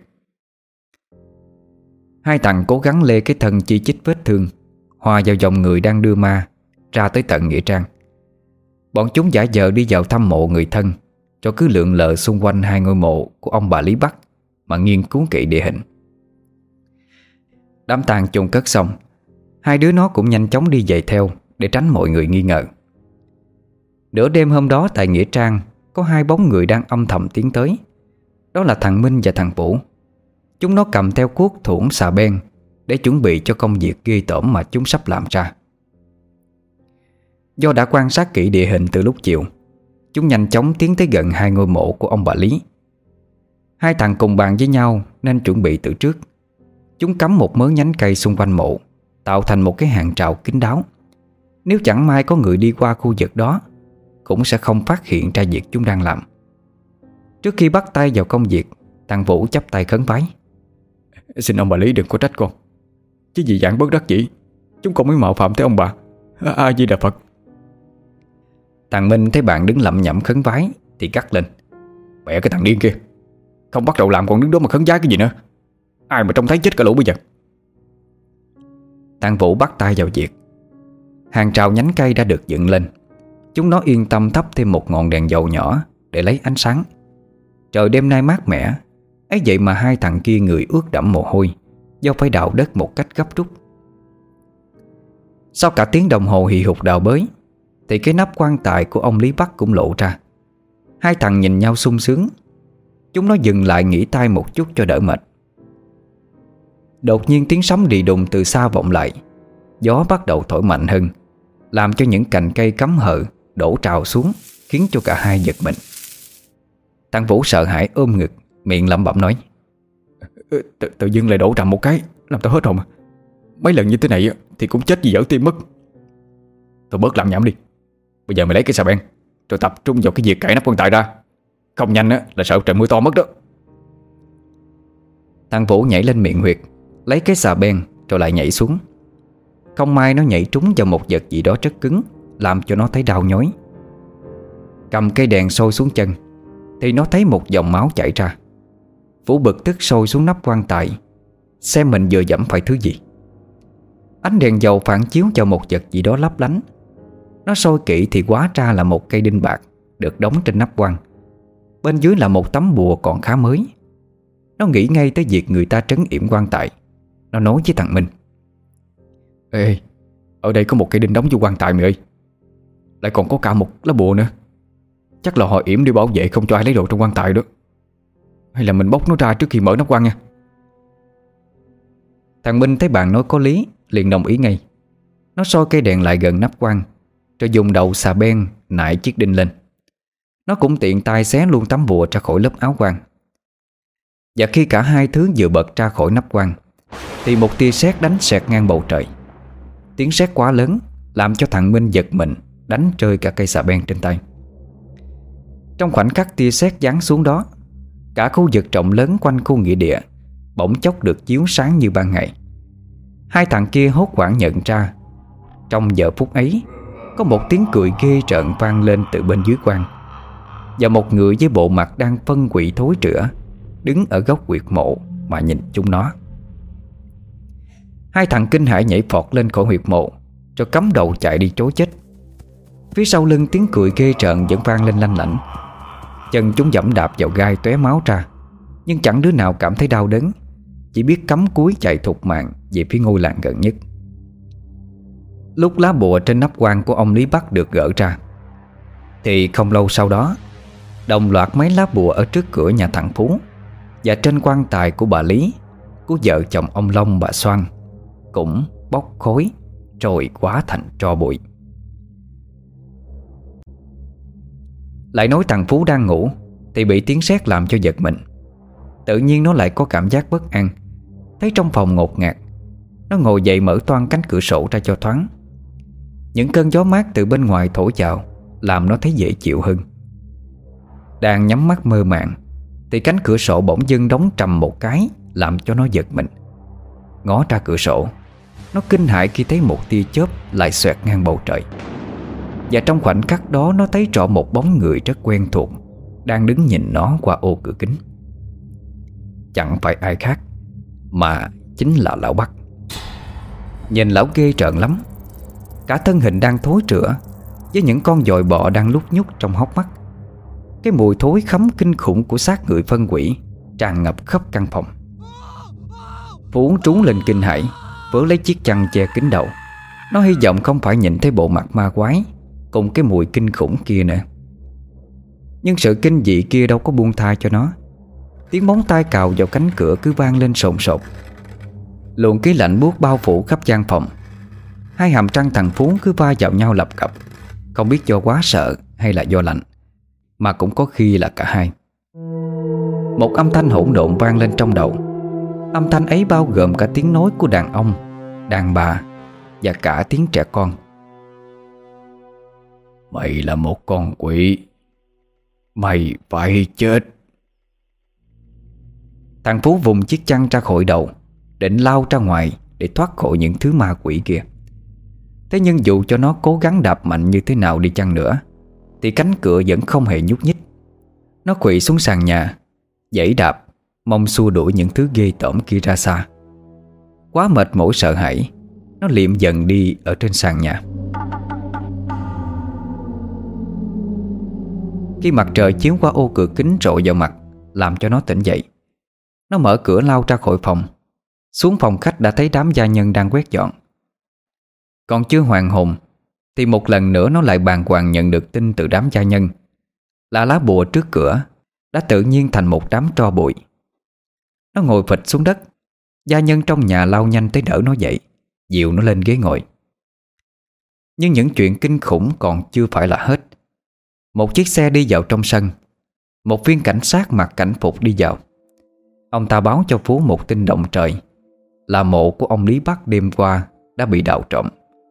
Nhưng không hiểu vì sao Chúng mới chi đào tới cổ quan tài, Rồi dừng tay. Áo quan vẫn còn nguyên, Chưa bị chúng cậy ra. Chỉ thấy có một lỗ nhỏ Như vết đóng đinh vào trong nắp quan. Lúc này thì thằng Phú đã hiểu được nguyên nhân của tất cả những sự việc ma quái Xảy ra với nó đêm qua. Nó cảm ơn viên cảnh sát cho có lệ, Rồi nhanh chóng lao lên phòng. Tên cảnh sát thấy nó như một kẻ mất hồn, Chẳng kiếm chắc gì được, Đành hậm hực ra về. Hắn định bụng ngày mai khi thằng Phú ổn định tinh thần, Rồi sẽ quay lại để cho nó cảm ơn. Thằng Phú nhớ tới ông thầy bùa ở Hòa Bình. Nó phải đi lên đó gấp Để nhờ lão ta xử lý giúp cái sự việc này. Vừa dừng xe trước cổng Thằng Phú đã nghe thấy tiếng gào khóc trong nhà vang ra. Nó biết có việc chẳng lành đã xảy ra với ông thầy, Nhưng cũng đi vào để hỏi cho rõ. Người nhà của ông thầy kể lại, Là nửa đêm hôm qua, Tự dưng thấy ông ta gạo trú lên rất ghê trận. Mọi người đốt đuốc chạy tới, Thì thấy lão ta đã nằm co quắp trên sàn nhà. Hai tay tự bóp lấy cổ mình, Mắt trợn ngược Trông rất ghê trận. Thằng Phú lặng lẽ đi ra, Nó không đủ can đảm để vào trong. Nhìn xác của ông thầy. Lái xe trở về, Thằng Phú mời một thầy bùa khác tới nhà Để lập đàn trừ ma. Đàn lễ diễn ra linh đình lắm, Chỉ có mình thằng Phú tham gia buổi lễ, Còn Loan vẫn ở lì trong phòng.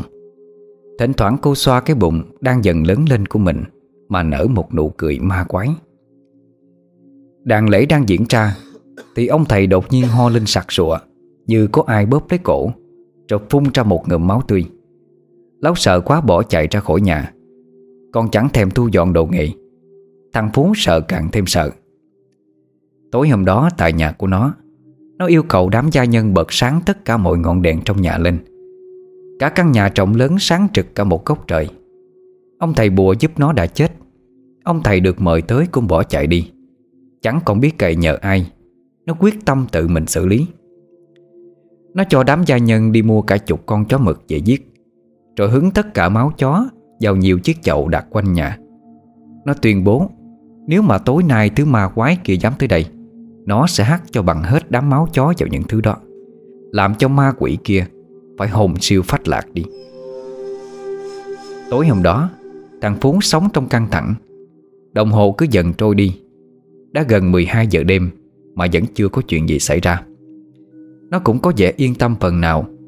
Nó ngồi quanh chiếc bàn với mấy chậu máu chó đặt xung quanh. Chiếc đồng hồ quả lắc trên tường kêu lên 3 tiếng Báo hiệu đúng 12 giờ đêm. Giữa đêm thanh vắng Tiếng của trẻ con léo nhéo vang lên. Anh ơi Mình chơi đá cầu đi. Ừ, Nhưng mà anh không có cầu. Để em kiếm cho nha. À Bẻ đầu thằng kia ra làm quả cầu ha. Thằng Phú sợn gây ốc lên. Nó gầm lên giận dữ Chúng mày tới đây. Tao cho chúng mày chết thêm một lần nữa đó. Không có tiếng đáp lại, mà chỉ có tiếng trẻ con cười lên khanh khách vang vọng khắp nơi. Ánh đèn trong phòng thằng Phú cứ chớp tắt liên hồi. Hình ảnh của hai đứa trẻ con máu me be bết, Cứ nhè răng cười, Tiến lại phía thằng Phú. Nó giơ bàn tay nhỏ bé kia ra. Vặt đầu nó xuống đi anh ơi. Thằng Phú điên cuồng vớn lấy chậu máu chó ngay bên cạnh, Hắt về phía cái bóng của hai đứa trẻ. Nhưng máu chó chưa kịp tới nơi, Thì hai đứa trẻ đã biến mất đi. Cả một cốc phòng tràn ngập màu đỏ Và mùi tanh của máu. Hai cái bóng biến mất, Nhưng tiếng cười lanh lảnh của bọn nó vẫn cứ vang lên. Thằng Phú nhìn quanh căn phòng để tìm hai đứa trẻ, Nhưng chúng đã biến mất rồi. Nó thấy có cái gì đó nhớp nháp Dinh dính rơi xuống cổ. Nó đưa tay lên lau, Xòe ra trước mặt để xem đó là thứ gì. Thì nó thấy một thứ nước nhớp nháp, Hôi tanh tổm lộm Từ trần nhà đang nhỏ xuống. Phú ngẩng đầu lên thì hỡi ơi, Một cái đầu đang xõa tóc, Treo thõng từ trên không nhà Ghi sát vào mặt nó. Nó sợ hãi ngã bệt xuống đất, Đái cả ra quần. Không may trong lúc ngã xuống, Đầu nó va vào chậu máu chó trên ghế. Cái chậu máu ụp lên mặt của nó. Thằng Phú lúc này không khác gì một con quỷ. Cả bộ mặt dính đầy máu, Đang nhỏ xuống tông tổng. Chỉ còn mỗi hai con ngươi là trắng giả. Nó lê lết trên sàn nhà đầy máu tươi. Rồi chẳng biết từ đâu, Rất nhiều khuôn mặt từ từ chui lên từ sàn nhà. Những khuôn mặt này nó chẳng lạ gì nữa. Đó là khuôn mặt của ông Long, Của bà Xuân, Của vợ chồng Lý Bắc, Của gia đình thằng Kiên. Thế nhưng trong phút chốc Tất cả những khuôn mặt đều trở nên kinh dị Bắt đầu thối rữa Từng mảng da thịt rơi xuống đất. Tất cả đều dương ánh mắt căm thù mà nhìn nó. Tiếng trẻ con lại vang lên lanh lảnh Đầy ma mị trong đêm khuya. Đã tới lúc Kết thúc trò chơi rồi. Vặt đầu nó xuống đi. Chỉ trong nháy mắt Bằng đó những cái hồn ma giơ cánh tay đang thối rữa ra mà tranh nhau vặn cổ thằng Phú. Đầu nó lúc này đã bị vặn ra khỏi người, Lăn lồng lóc trên sàn nhà đầy máu. Lúc cái đầu nó rơi xuống, Cũng là lúc những tiếng cười ghê trợn Của cả trẻ con lẫn người lớn Vang lên khắp căn nhà. Tiếng cười chấm dứt Cũng là lúc linh hồn của bằng đấy con người Hóa thành một luồng ánh sáng Lao vút lên bầu trời cao. Căn phòng lúc này trở lại yên lặng Với cái xác không hồn của thằng Phú. Nằm trên một dũng máu tươi.